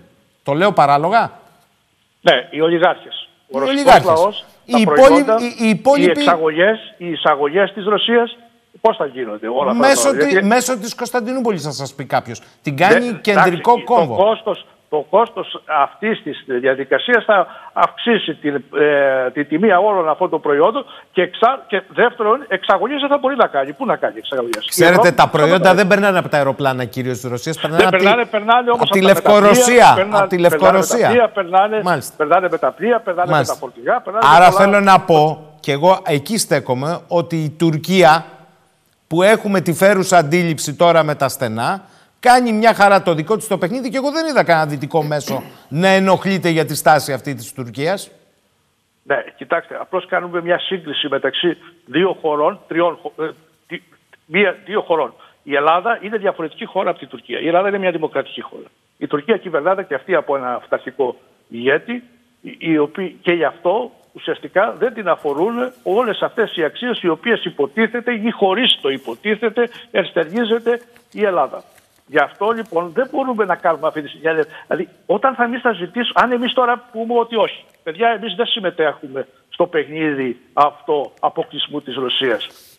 Όταν θα χρειαστούμε την βοήθεια της Ευρώπης, τότε ενδεχομένως, θα την- όχι ενδεχομένως, τότε σίγουρα θα δούμε ότι αλληλεγγύη κατά αποκοπήν, όποτε μας, τα δικά μας δικά μας και τα δικά τους δικά μας, δεν γίνεται. Ωραία. Πρέπει Ερώτηση να όμως. συμμετέσχει στο παιχνίδι. Συμφωνώ αυτό εγώ της σε αυτό που αλληλεγγύης. λέτε. Και- δεν είναι και à να- la carte. Έχετε δίκιο. Αλλά το δεν είναι à la carte ισχύει και ανάστροφα. Η χώρα μας και η Κύπρο 1,5 χρόνο παρακαλούσαν για κυρώσεις την Ευρωπαϊκή Ένωση και το γυρνάγαν γύρω-γύρω. Και εγώ σας ρωτώ, δεν είναι ένα δείγμα γραφής επικοινωνιακά έστω; Ότι τα δυτικά μέσα ενημέρωσης που ορθώς ξεφουλκούν κατά του Πούτιν δεν λένε κουβέντα για τις ιδιαίτερες σχέσεις του Ερντογάν και με την Ουκρανία αλλά πολύ περισσότερο με τη Ρωσία του Πούτιν εδώ έχουν τα πάντα και δεν ακούγεται. Άρα μήπως Δεν- δεν- Δεν προσδοκούμε... θα συμφωνήσω δεν λένε τίποτα. Έχω διαβάσει πολλές Λένε για τον Ερντογάν, βλέπετε εσείς να Βέβαια, λένε, πολλές που κριτικές δεν μετέχει και στις πολύ- κυρώσεις. Εγώ Ναι, ναι, πολλές κριτικές για την ε, μη συμμετοχή του Ερντογάν στις ε, κυρώσεις και πολλές από αυτές είναι και εντελώς απαξιωτικές και των ίδιων ε, σε, ε, πώς το- σε, χω- σε προσωπικό επίπεδο, ad hominem με επιθέσεις. Ε, ε, δεν είναι. Νομίζω ότι λίγο εδώ πέρα η- η- βλέπουμε το, τα, τα, τα δέντρα, τα μεμονωμένα, αλλά δεν βλέπουμε ε, το δάσος. Δεν κερδίζει ο Ερντογάν από όλη αυτή την υπόθεση. Κύριε Θα Σιακαντάρη, επανέλθω- στην Ατάλια την άλλη, το άλλο Παρασκευό Σαββατοκύριακο δεν πάω εγώ κι εσείς. Πάει ο Ρώσος Υπουργός Εξωτερικών και Ουκρανός στην Ατάλια.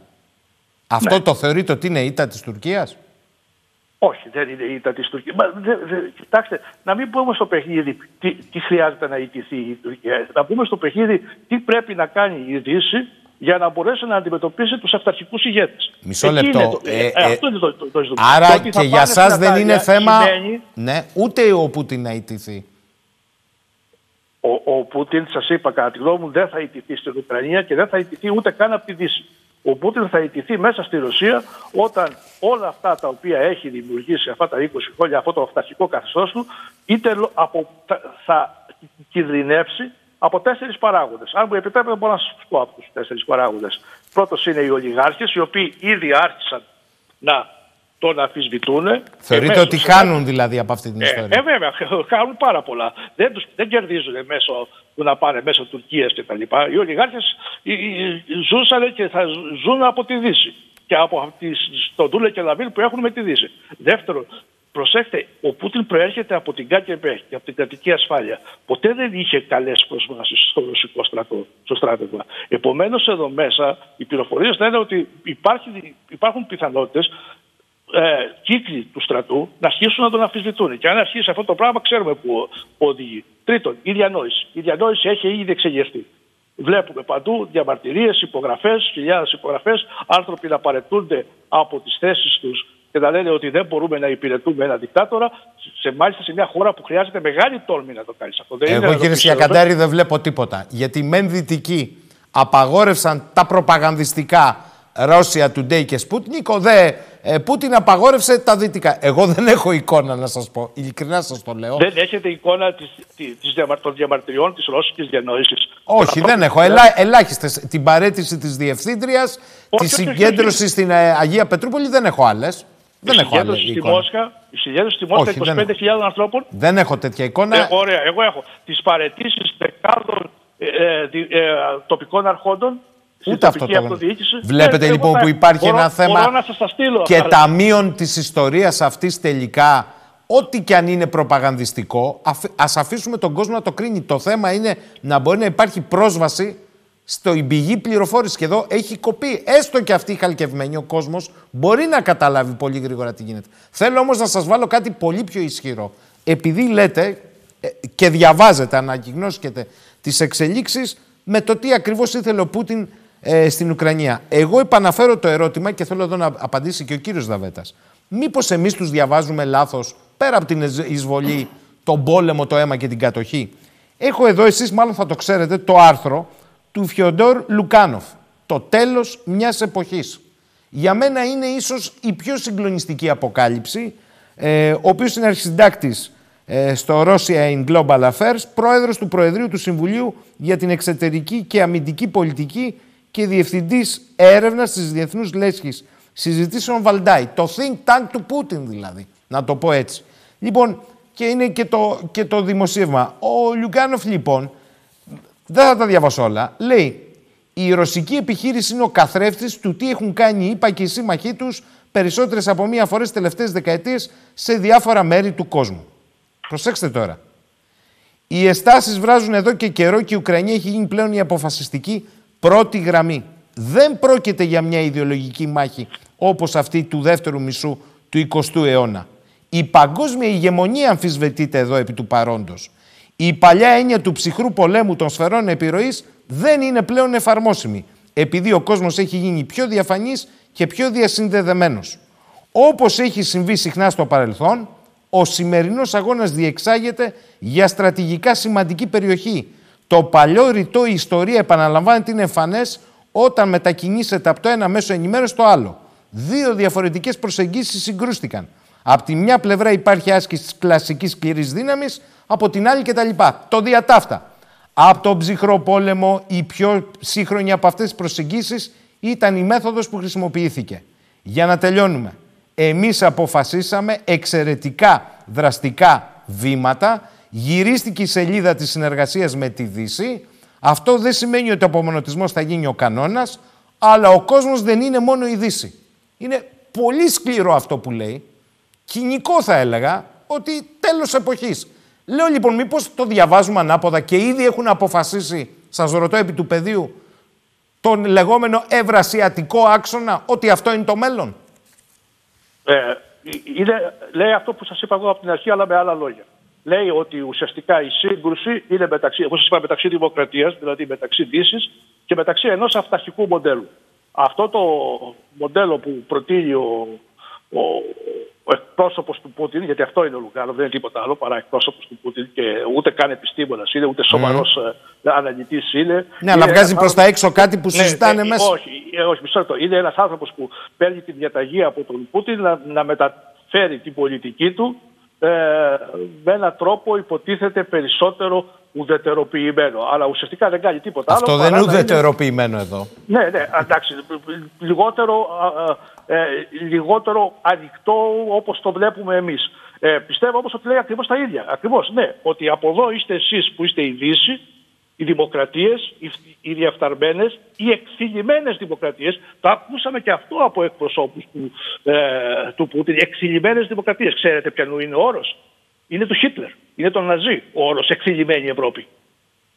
Αυτοί που κατηγορούν τους άλλους και ζητούν αποναζιστικοποίηση χρησιμοποιούν έναν όρο που χρησιμοποίησε ο, ο Όσπα Σπέγκλερ αρχικά και μετά ο Χίτλερ για την εκφυγημένη Ευρώπη. Για την Ευρώπη εκείνη δηλαδή που δεν μπορεί να την έχει στιβαρού ηγέτες, δεν έχει αξιόμαχο στρατό, δεν έχει το ένα, δεν έχει το άλλο και το μόνο που την ενδιαφέρει είναι η κατανάλωση και η καλή ζωή. Λοιπόν, επειδή δεν θέλουμε να μην έχουμε κατανάλωση, δεν θέλουμε να μην έχουμε καλή ζωή, θα εξακολουθήσουμε να είμαστε με τη δημοκρατία και όχι με τις δικτατορίες όπως αυτές. Άρα για σας δομούνται ναι. πια δύο διαφορετικοί κόσμοι και αυτή είναι η σύγκρουση του μέλλοντος. Ε, δεν είναι ο παλιός διπολισμός. Δηλαδή ο Πούτιν δεν θέλει να ξαναπάρει όλες τις, όλα τα κράτη που ανήκαν στην πρώην Σοβιετική Ένωση. Θέλει όμως να πάρει όλα τα εδάφη και όλες τις περιοχές που ανήκαν στην πρώην Ρωσική Αυτοκρατορία.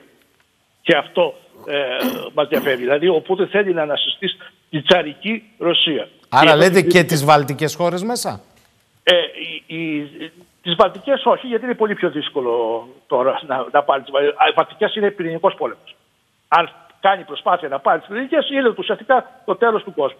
Όχι πλέον το τέλος των σημερινών σχέσεων κτλ. Ούτε καν ψυχρός πόλεμος. Η προσπάθεια κατάληψης και εισβολής σε οποιαδήποτε βαλτική χώρα και αν κάνεις τις Βαλτικές θα κάνει και στην Πολωνία είναι πυρηνικός πόλεμος. Δεν συζητάμε. Μετά τελειώσαμε. τελειώσαμε. Λοιπόν, αλλά όμως θέλει να πάρει την Ουκρανία που ανήκει στην Θέλει να πάρει τη Γεωργία που ανήκει στη ρωσική αυτοκρατορία. Θέλει να πάρει το Αζερβαϊτζάν, θέλει να πάρει όλες αυτές τις χώρες του Τατζίκισταν, Ουσμπεκιστάν κτλ. Καζακστάν. Αυτά θεωρεί ότι ουσιαστικά ανήκουν στη μεγάλη ρωσική αυτοκρατορία.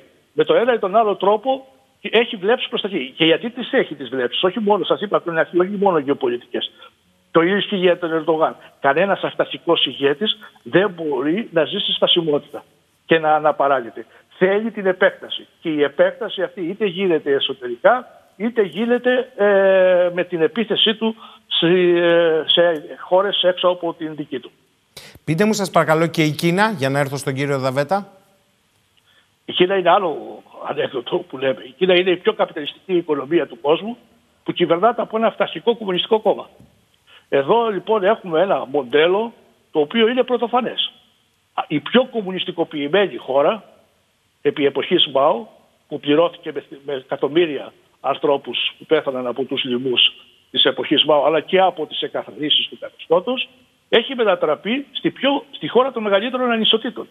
Αυτή τη στιγμή, παρόλο που πολλές, πολλές ε, κοινωνικές ομάδες έχουν ανέβει στο επίπεδο. Δεν είναι αλήθεια αυτό. Και στην Κίνα και ακόμα περισσότερο στην Ινδία και αν θέλετε έχουν μειώσει και τις ανισότητες. Αλλά ταυτόχρονα όμως η, η, η, η ενισοκατανομή μέσα στο εσωτερικό αυτών των χωρών είναι τεράστια. Επομένως στην Κίνα δεν μπορούμε να τη βλέπουμε όπως τη βλέπουμε εδώ πέρα ως, μόνο ως αντίπαλο γεωπολιτικό της Δύσης κτλ. Πρέπει να δούμε και τι συμβαίνει μέσα στο εσωτερικό της Κίνας. Και εδώ έχουμε ουσιαστικά μια ηγεσία η οποία κατορθώνει να τυθασεύει όλες τις αντιθέσεις ε, που παράγονται εκεί μέσα. Ε, το ίδιο δεν το έχουμε με τον Πούτιν. Η ηγεσία της Κίνας παρόλο που είναι αυταρχική έχει κατορθώσει να έχει στον ένα ή στον άλλο βαθμό τη συνένεση του λαού της. Η ηγεσία του Πούτιν είναι αυταρχική, αλλά αυτό το οφείλει στο φόβο των Ρώσων πολιτών και όχι στη συνένεση και τη συγκατάθεσή τους. Αν υπάρχει φόβος και στη συνέ... στην αποδοχή ενός καταστατός, εύκολα όταν αυτός θα καταπέσει, μπορεί να ανατραπούν τα πράγματα. Επομένως μιλάμε για άλλα, άλλες δύο, δύο χώρες εντελώς διαφορετικές. Μου λέει εδώ ένας ε, ακροατής Κύριε Σιακαντάρη, υπενήσεστε δηλαδή ότι η ανισοκατανομή δεν υπάρχει στο δυτικό κόσμο, γιατί στις ΗΠΑ μου λέει εδώ είναι ίδιος ο βαθμός ανάπτυξης ε, στο εσωτερικό. Δεν νομίζω ότι είπατε αυτό εσείς. Μα, μα, μακριά από μένα αυτή που κάθε λίγο και λιγάκι αυτογραφώ ότι εάν ε, οι δημοκρατίες δεν μειώσουν, οι δυτικές δημοκρατίες δεν μειώσουν τις ανισότητές τους, ουσιαστικά θα ακολουθήσουν πορείες προς τον αυταρχισμό και προς τον τραμπισμό. Και ο αυταρχισμός και ο λαϊκισμός που τον ανακαλύπτουν με τώρα και τα λοιπά και τον προτείνουμε ως καραμέλα για εξήγηση κάθε φαινομένου, δεν οφείλεται πουθενά αλλού παρά στο ότι οι περισσότεροι άνθρωποι στις δυτικές δημοκρατίες αισθάνονται ότι δεν σέβονται την αξιοπρέπειά τους ότι δεν σέβονται αυτό το οποίο είναι. Οι λογικές της αξιοκρατίας, έτσι όπως έχουν, εδώ, έχουν επικρατήσει, είναι λογικές που εκτιάζουν μία ελίτ και λογικές που στέλνουν στο ε, παραπέτασμα ε, στο, ε, τους λιγότερο ικανούς, αυτούς που έχουν λιγότερες γνώσεις, δεξιότητες κτλ. Αλλά η δημοκρατία πρέπει να σέβεται τους πάντες και να σέβεται την αξιοπρεπία όλων. Αν δεν τη σέβεται και αν δεν ανακατανέμει τον πλούτο, ουσιαστικά πάση, θα, θα υποφέρει η ίδια. Επομένως, δεν, δεν, δεν, μπορείτε να μου αποδοθεί, δεν μπορεί να μου αποδοθεί η άποψη ότι ε, θεωρώ το δυτικό κόσμο ένα κόσμο ισότητας. Κάθε άλλο. Οι ανισότητες, ειδικά, μάλιστα θέλετε, οι ανισότητες στην Ευρώπη, διαβάζω και το και τι τώρα τελευταία, είναι πολύ μεγαλύτερες και έχουν διαβαστεί πολύ περισσότερο από ό,τι στην Ευρασία. Μάλιστα. Τι λέτε κύριε Δαβέτα, λοιπόν, εγώ θα ήθελα να πω το εξής. Μείνετε λίγο κύριε Σιακαντέρη, αν ναι. θέλετε. Μην... Ναι, ναι. Εγώ θα ήθελα να πω το εξής ζώντας τόσα χρόνια στη Δύση, παρατηρώ ότι από τη δεκαετία του 80 και μέχρι σήμερα έχουμε μία φθορά των λεγόμενων ηθικών αξιών ή για να μην πέσω στην ηθικολογία ή μην παρεμεινευτεί αυτό το θέμα της ηθικής, ε, ε, πιστεύω ότι ζούμε την έλλειψη νοήματος. Το νόημα έχει φύγει πια από τη Δύση ε, σε σημείο επικίνδυνο. Ενώ οι θεσμοί παραμένουν της έμεσης δημοκρατίας, αδειάζει το νόημα από τη ζωή των ανθρώπων. Με αποτέλεσμα και ο Πούτιν αλλά και μια περίοδο ο Ισλαμισμός να βρουν ρογμές και να μπουν μέσα στη Δύση και να επηρεάσουν πάρα πολύ μεγάλη νεολαία. Δεν είναι τυχαίο ότι πολλοί από αυτούς τους νέους οι οποίοι πέρασαν στην τρομοκρατία ήταν, δεν ήταν άνθρωποι αραβικής καταγωγής. Ήταν άνθρωποι οι οποίοι προέρχονταν από, τους, από τη Γαλλία, από την Αγγλία. Άνθρωποι δηλαδή που έχουν μεγαλώσει μέσα σε αυτή την κοινωνία. Άρα λοιπόν ένα στοιχείο αυτό. Η έλλειψη νοήματος είναι κάτι το καθοριστικό. Από τη στιγμή λοιπόν που εμείς δεν μπορούμε να βρούμε την- το νόημα στην τεχνική. Βλέπουμε ότι ναι μεν οι νέοι ασχολούνται πολύ με την τεχνική καινοτομία και ναι μεν αυτό μπορεί να τους δίνει κάποιες χαρές αλλά με την παραμικρή ευκαιρία όταν υπάρχει κάτι το δυνατό συγκινησιακά αμέσως αντιδρούν. Από τη στιγμή λοιπόν που υπάρχει αυτό το πράγμα τότε αυτό το κενό που έχουμε εμείς έρχεται να το καλύψει με την προπαγάνδα είτε ο Πούτιν είτε ο Α είτε το Β. Άρα λοιπόν, αν θέλουμε να χτυπήσουμε τον Πούτιν και αν θέλουμε να χτυπήσουμε αυτό το μοντέλο της δημοκρατίας, θα πρέπει να καταλάβουμε τι είναι αυτό το οποίο προτείνει ο Πούτιν, από πού προέρχεται, γιατί αν πούμε ότι είναι μόνο αυταρχικός, που είναι αυταρχικός, δεν θα- δεν αμφιβάλλει κανείς γι' αυτό, ε, δεν φτάνει. Πρέπει να δούμε επίσης το story, το μύθο τον οποίο έχει πλασάρει ο Πούτιν. Ο Πούτιν έχει στο μυαλό Καλά, του... εγώ σας παρακαλώ πάρα πολύ και εσάς και τον κύριο Σκιακαντάρη μην το βάζετε σε αυτή τη βάση γιατί η αντίληψη που έχει ο κόσμος είναι ότι κάθε σύστημα εξουσίας έχει τις δικές του βαθμίδες αυταρχισμού. Είναι άλλο. Άλλο χώρες που λειτουργούν θεσμικά, άλλες που έχουν θεσμική ατροφία και άλλες που είναι προσωποπαγείς. Εγώ έτσι κάνω το διαχωρισμό. Συμφωνώ, αλλά Διότι αν δεν καταλάβει- Αυταρχική μπορεί να είναι και η πιο καλά δομημένη εξουσία θα Το σας θέμα έλεγα που εγώ. θέλω να καταλήξω, να το κάνω λίγο πιο σύντομο. Θέλω να καταλήξω ότι μπορούμε να, αν θέλει η Δύση να αντιμετωπίσει τον Πούτιν, πρέπει να τον Μα είναι θέμα αντιμετώπισης εδώ του Πούτιν, το Εδώ οποιοδήποτε υπά- υπάρχει- Πούτιν. ξεκινάμε από το ή δεδομένο. Πώς θα προχωρήσει, θα ξεκινάμε πορευτεί. από το δεδομένο ότι υπάρχει ένας Εδώ ξεχνάμε όλοι ότι μιλάμε για πυρηνικές δυνάμεις. Ναι. Δηλαδή, αν φτάσουμε. Ξε- ξεκινάμε όμως από το δεδομένο ότι βρισκόμαστε σε πόλεμο δύο κοσμοθεωριών. Και όπως το είπε ο κύριος Σεκαντάρη, ανάμεσα στη δημοκρατία και στον αυταρχισμό. Λοιπόν, ο πόλεμος αυτός πρέπει να δούμε τι χαρακτηριστικά θα έχει. Είναι δεδομένος ο πόλεμος. Ο Χάτιγκτον, ο Σάμουελ Χάτιγκτον μίλησε για, σύ- για σύγκρουση πολιτισμών. Ζούμε τη σύγκρουση πολιτισμών. Δεν είναι μόνο το Ισλάμ και η Δύση. Εδώ είναι και η, η σχέση του, της Δύσης με τον Πούτιν είναι σύγκρουση πολιτισμών. Εάν δεν μπορούμε να το δούμε αυτό, τότε θα πέσουμε στην παγίδα του Πούτιν να τον αντιμετωπίσουμε μόνο με τεχνικά και πολεμικά μέσα. Ενώ μπορεί να αντιμετωπιστεί ο Πούτιν και με μέσα πολιτισμιακά. Κάτι το οποίο δεν κάνει η Δύση, διότι έχει χάσει την έννοια του νοήματος. Έχει απογυμνώσει η Δύση όλες τις λεγόμενες ανθρωπολογικές αναφορές με αποτέλεσμα οι νέοι να μην έχουν προσανατολισμό και δεν μιλάω για ηθική ή ηθικολογία, μην παρεξηγηθώ, μιλάω για προσανατολισμό και να έχουν μόνος σαν επιλογή την καινοτομία, την τεχνική, τον τεχνικό πολιτισμό ε, και ούτω καθεξής. Αυτό είναι το ένα σημείο που ήθελα να τονίσω. Μην ξεχνάμε λοιπόν επ' ευκαιρία να πω ότι πίσω στο κεφάλι του Πούτιν βρίσκεται η Τρίτη Ρώμη. Η Τρίτη Ρώμη είναι από την εποχή τότε που ήταν ο Ιβάν ο Τέταρτος, ο τρομερός, από τότε θεωρούσαν ότι η Ρώμη, ε, ε, η, η- η Ρωσία είναι η τρίτη Ρώμη. Δηλαδή είναι η τρίτη λύση για να γίνει η Ρωσία η συνέχεια του Βυζαντίου. Μην ξεχνάμε επίσης την κρίση που είχε το Πατριαρχείο με την Ουκρανική Εκκλησία. Όλα αυτά δεν είναι ξαφνικά που γίνανε στη Ρωσία. Υπάρχει μια συνέχεια γεγονότων τα οποία οδήγησαν σε μια μορφή κρίσης όπως είναι αυτή. Άλλο σημείο.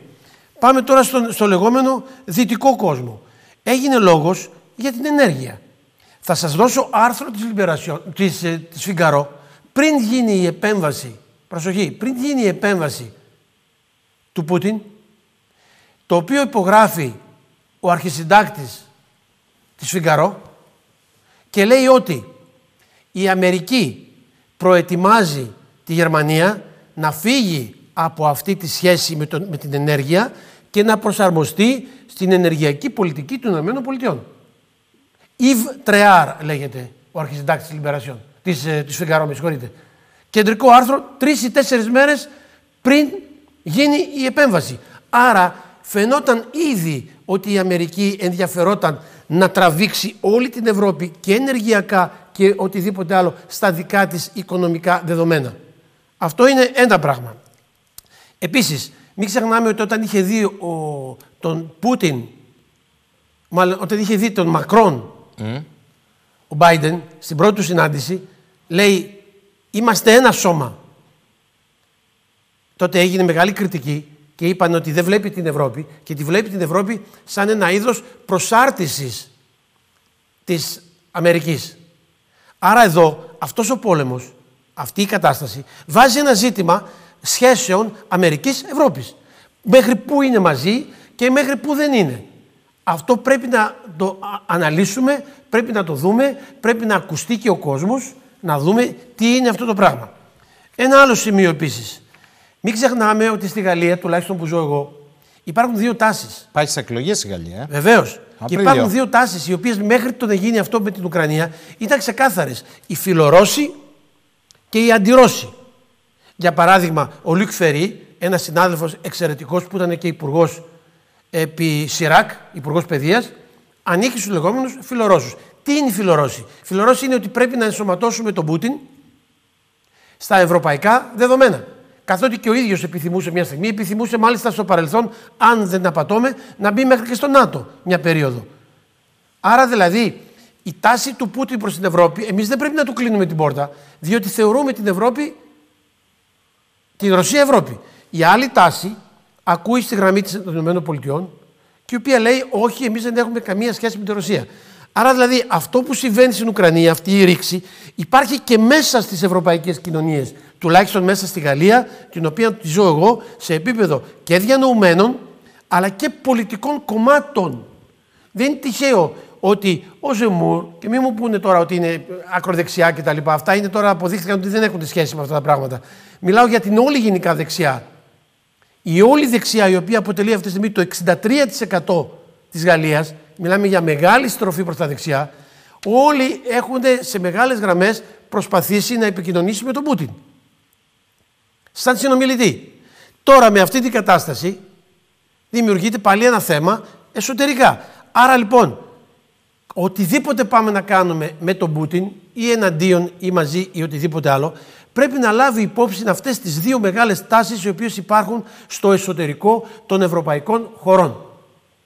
Δεν μπορούμε δηλαδή να πούμε απλά ο Πούτιν είναι αυταρχικός, είναι, ούτε μία αντίρρηση, είναι αυταρχικός, ένας δικτάτορας, τον τελειώσαμε και τελείωσε. Δεν νομίζω ότι στρατηγικά θα μας ωφελήσει μια τέτοια πολιτική. Δεν λέω ότι είναι λάθος τέτοιου είδους χαρακτηρισμοί, αλλά είναι λάθος εάν μείνουμε μόνο σε αυτού του είδους τα σλόγγαν και δεν καταλάβουμε τις βαθύτερες αιτίες που μας ενώνουν ή που μας κάνουν να διαφοροποιηθούμε από τη Ρωσία. Και εδώ σας φέρω ένα μικρό παράδειγμα. Υπάρχει ένας μεγάλος καλλιτέχνης, εγώ μου αρέσει να φέρω τα παραδείγματα της τέχνης πάντα στην πολιτική. Ο περίφημος Μάλεβιτς, ο κονστρουκτιβιστή. Και υπάρχει και ένας μεγάλος Έλληνας κορυφαίος, ο Γιάννης Οκουνέλης. Και οι δύο δούλεψαν πάνω στην έντοση Ανατολής και Δύσης. Ο ένας είναι Ρώσος και ο άλλος είναι Έλληνας. Και οι δύο πάνω στην έντοση Ανατολής και Δύσης, προσπαθώντας να βρουν το κοινό σημείο των δύο πολιτισμών, έτσι ώστε αυτοί οι δύο πολιτισμοί να μπορέσουν να συνεπάρξουν. Και φτάνω στην Κίνα. Πολύ, που, πολύ ενδιαφέρον και αυτό που είπε ο κ. Σακαντάρης. Θέλω να μιλήσω για την Κίνα. Η Κίνα είναι όχι απλά ένα περίεργο. Η Κίνα είναι ο συνδυασμός στην πράξη, δεν λέω αν είναι καλός ή κακός, ο συνδυασμός στην πράξη αυτών των δύο αντιθέσεων. Ενώ στις άλλες χώρες έχουμε μία ρήξη ανάμεσα στον αυταρχισμό και στη λεγόμενη δημοκρατία της οικονομίας ή οικονομία της δημοκρατίας, στην Κίνα έχουμε προς τα έξω παγκοσμιοποίηση και μάλιστα πρωταγωνιστή της παγκοσμιοποίησης και προς τα μέσα ένα αυταρχικό καθεστώς στο οποίο τα ατομικά δικαιώματα είναι αντίπαρκτα.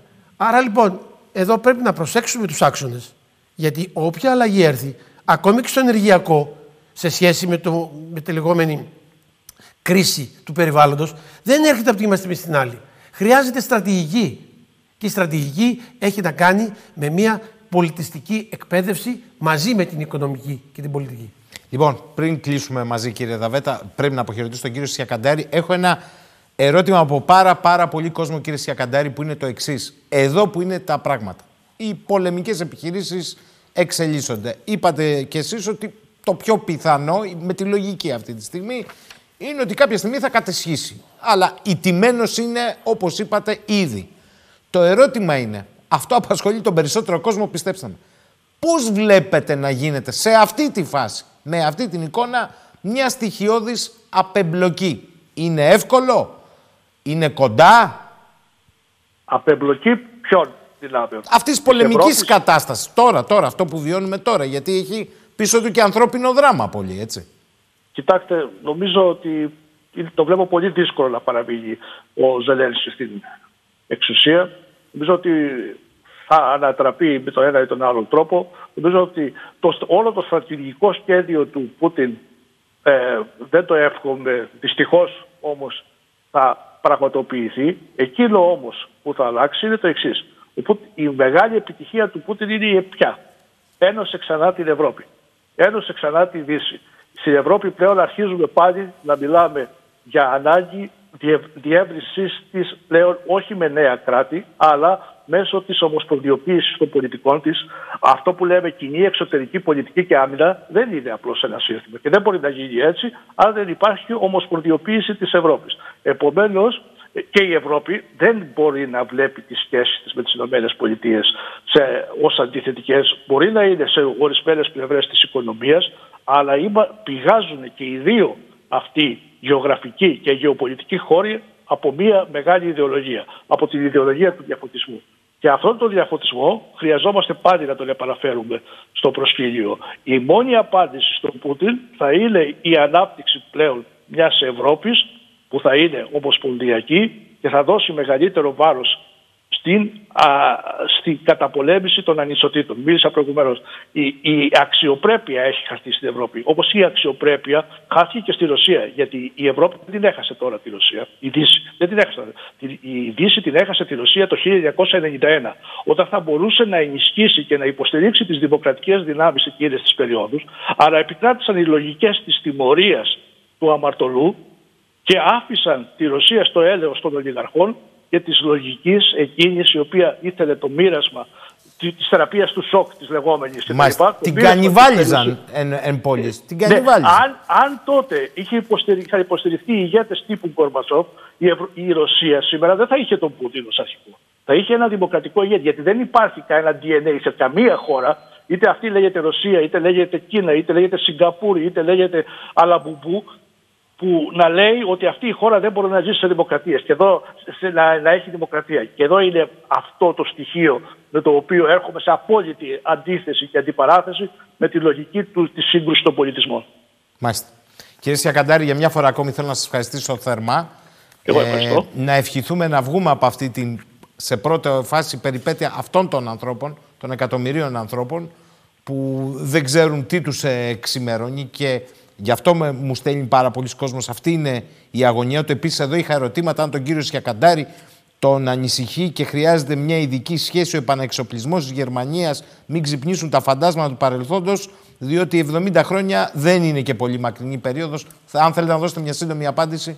Όχι, δεν με ανησυχεί καθόλου ο επανεξοπλισμό της Γερμανίας. Η Γερμανία είναι, είναι 70 χρόνια που έχει φύγει πλέον από τον Δεύτερο Παγκόσμιο Πόλεμο, 30 χρόνια που είναι ενωμένη. Είναι μια χώρα που έχει δείξει ότι λειτουργεί στην εντέλεια το δημοκρατικό της σύστημα. Είναι μια χώρα που έχει δείξει ότι κάνει συμβιβασμούς μέσα στην Ευρώπη και, και διεκδικεί και τα δικά της συμφέροντα κτλ. Και, και είναι μια χώρα που τώρα στα δύσκολα με την ε, ηγεσία του Σόλτ και του S5 και της συμμαχικής κυβέρνησης που έχει με τους πράσινους και με τους φιλελεύθερους έδειξε ότι μπορεί να αλλάζει και πολιτικές όταν χρειάζεται. Δεν με, δεν με απασχολεί καθόλου ο εξοπλισμός της της Γερμανίας. Με απασχολεί όμως να μην μείνουμε εκεί. Να, μείνουμε, να πάμε στον εξοπλισμό της Ευρώπης, αλλά όχι μόνο με στρατεύματα, με τα στρατά που έλεγε ο, Χίτλερ, ο Στάλιν, που έλεγε ότι ε, ο Πάπας τι στρατά έχει, αλλά και με τις ιδέες και με την καταπολέμηση των ανισοτήτων. Για τέτοια Ευρώπη θα είναι μια άλλη Ευρώπη. Ο κύριος Σόλτς να αλλάξει λιγάκι και τη φέρουσα αντίληψη για τις γερμανικές επανορθώσεις στην πατρίδα μας. Τώρα που βάζει το ζήτημα του επανεξοπλισμού είναι μια απέτηση των πολιτών και για τις αποζημιώσεις των θυμάτων και για τις καταστροφές που συνέβησαν. Είναι η χρυσή ευκαιρία κατά τη γνώμη μου. Κύριε Σιακαντάρη, σας ευχαριστώ. Καλό σας ξημέρωμα να είστε καλά. Ευχαριστώ πολύ και εγώ. Κύριε Δαβέτα, άρα εδώ έχει ανοίξει μια εντελώς νέα σελίδα, εγώ αυτό αντιλαμβάνομαι, με αχαρτογράφητα νερά.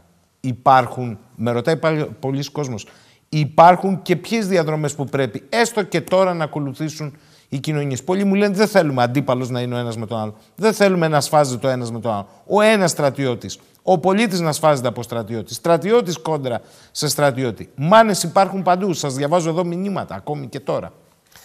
Τι σας είπα, τι είπα πριν από λίγο, μίλησα για έλλειψη νοήματος. Το νόημα είναι κάτι το οποίο έχει μεγάλη σημασία στη ζωή μας. Δηλαδή, ζούμε για κάποιο λόγο. Για να μην μιλήσω τώρα για Αριστοτέλη, Παρμενίδη κτλ. Αυτό είναι, μην κάνουμε τώρα, ας το πούμε, τέτοιου είδους συζητήσεις. Δεν είναι της στιγμής. Είναι πολύ συγκεκριμένα. Η έννοια λοιπόν του νοήματος είναι κάτι το οποίο το χρειαζόμαστε στη ζωή μας. Και νόημα σημαίνει όχι μόνο οι υλικοί, οι υλικές ικανοποιήσεις, όχι μόνο τα υλικά αγαθά και τα τεχνικά, αλλά και τα πνευματικά αγαθά και τα πολιτιστικά αγαθά.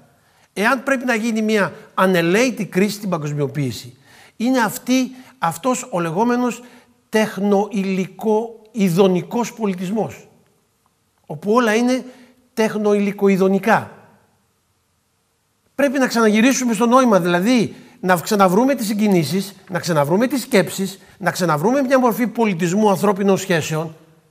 Αυτό το πράγμα είναι καθοριστικό.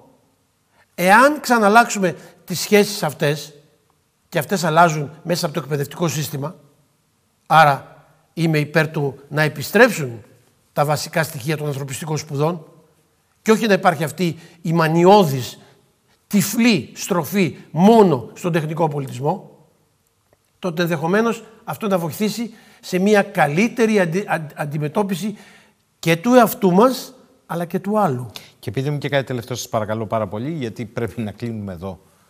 Αυτή η νέα σελίδα που είναι όπως όλοι περιγράφεται ένας νέος ψυχρός πόλεμος με σχάση.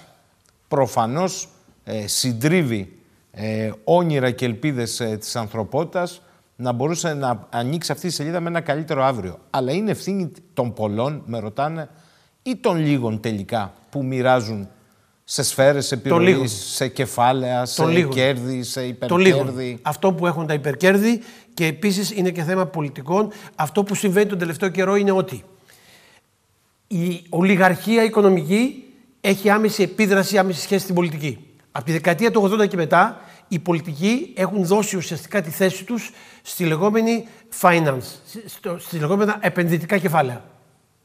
Η, η χρηματοπιστωτική εξουσία τίνει να αλλάξει την πολιτική. Οι αγορές κάνουν πολιτική. Οι αγορές λοιπόν ενδιαφέρονται για αριθμούς, business, υλικά αγαθά κτλ. Άρα, τι γίνεται, ποιοι έχουν τη δύναμη των αγορών, οι λίγοι. Αυτοί που ασκούν και την πολιτική. Οι πολλοί ποιοι είναι, οι χαμένοι. Αυτοί που ακολουθούν, αυτοί που υφίστανται, αυτοί που υφίστανται τα πάντα. Άρα λοιπόν εδώ πέρα δεν έχει να κάνει με δεξιά και με αριστερά, έχει να κάνει με ανθρωπισμό ή απανθρωπισμό.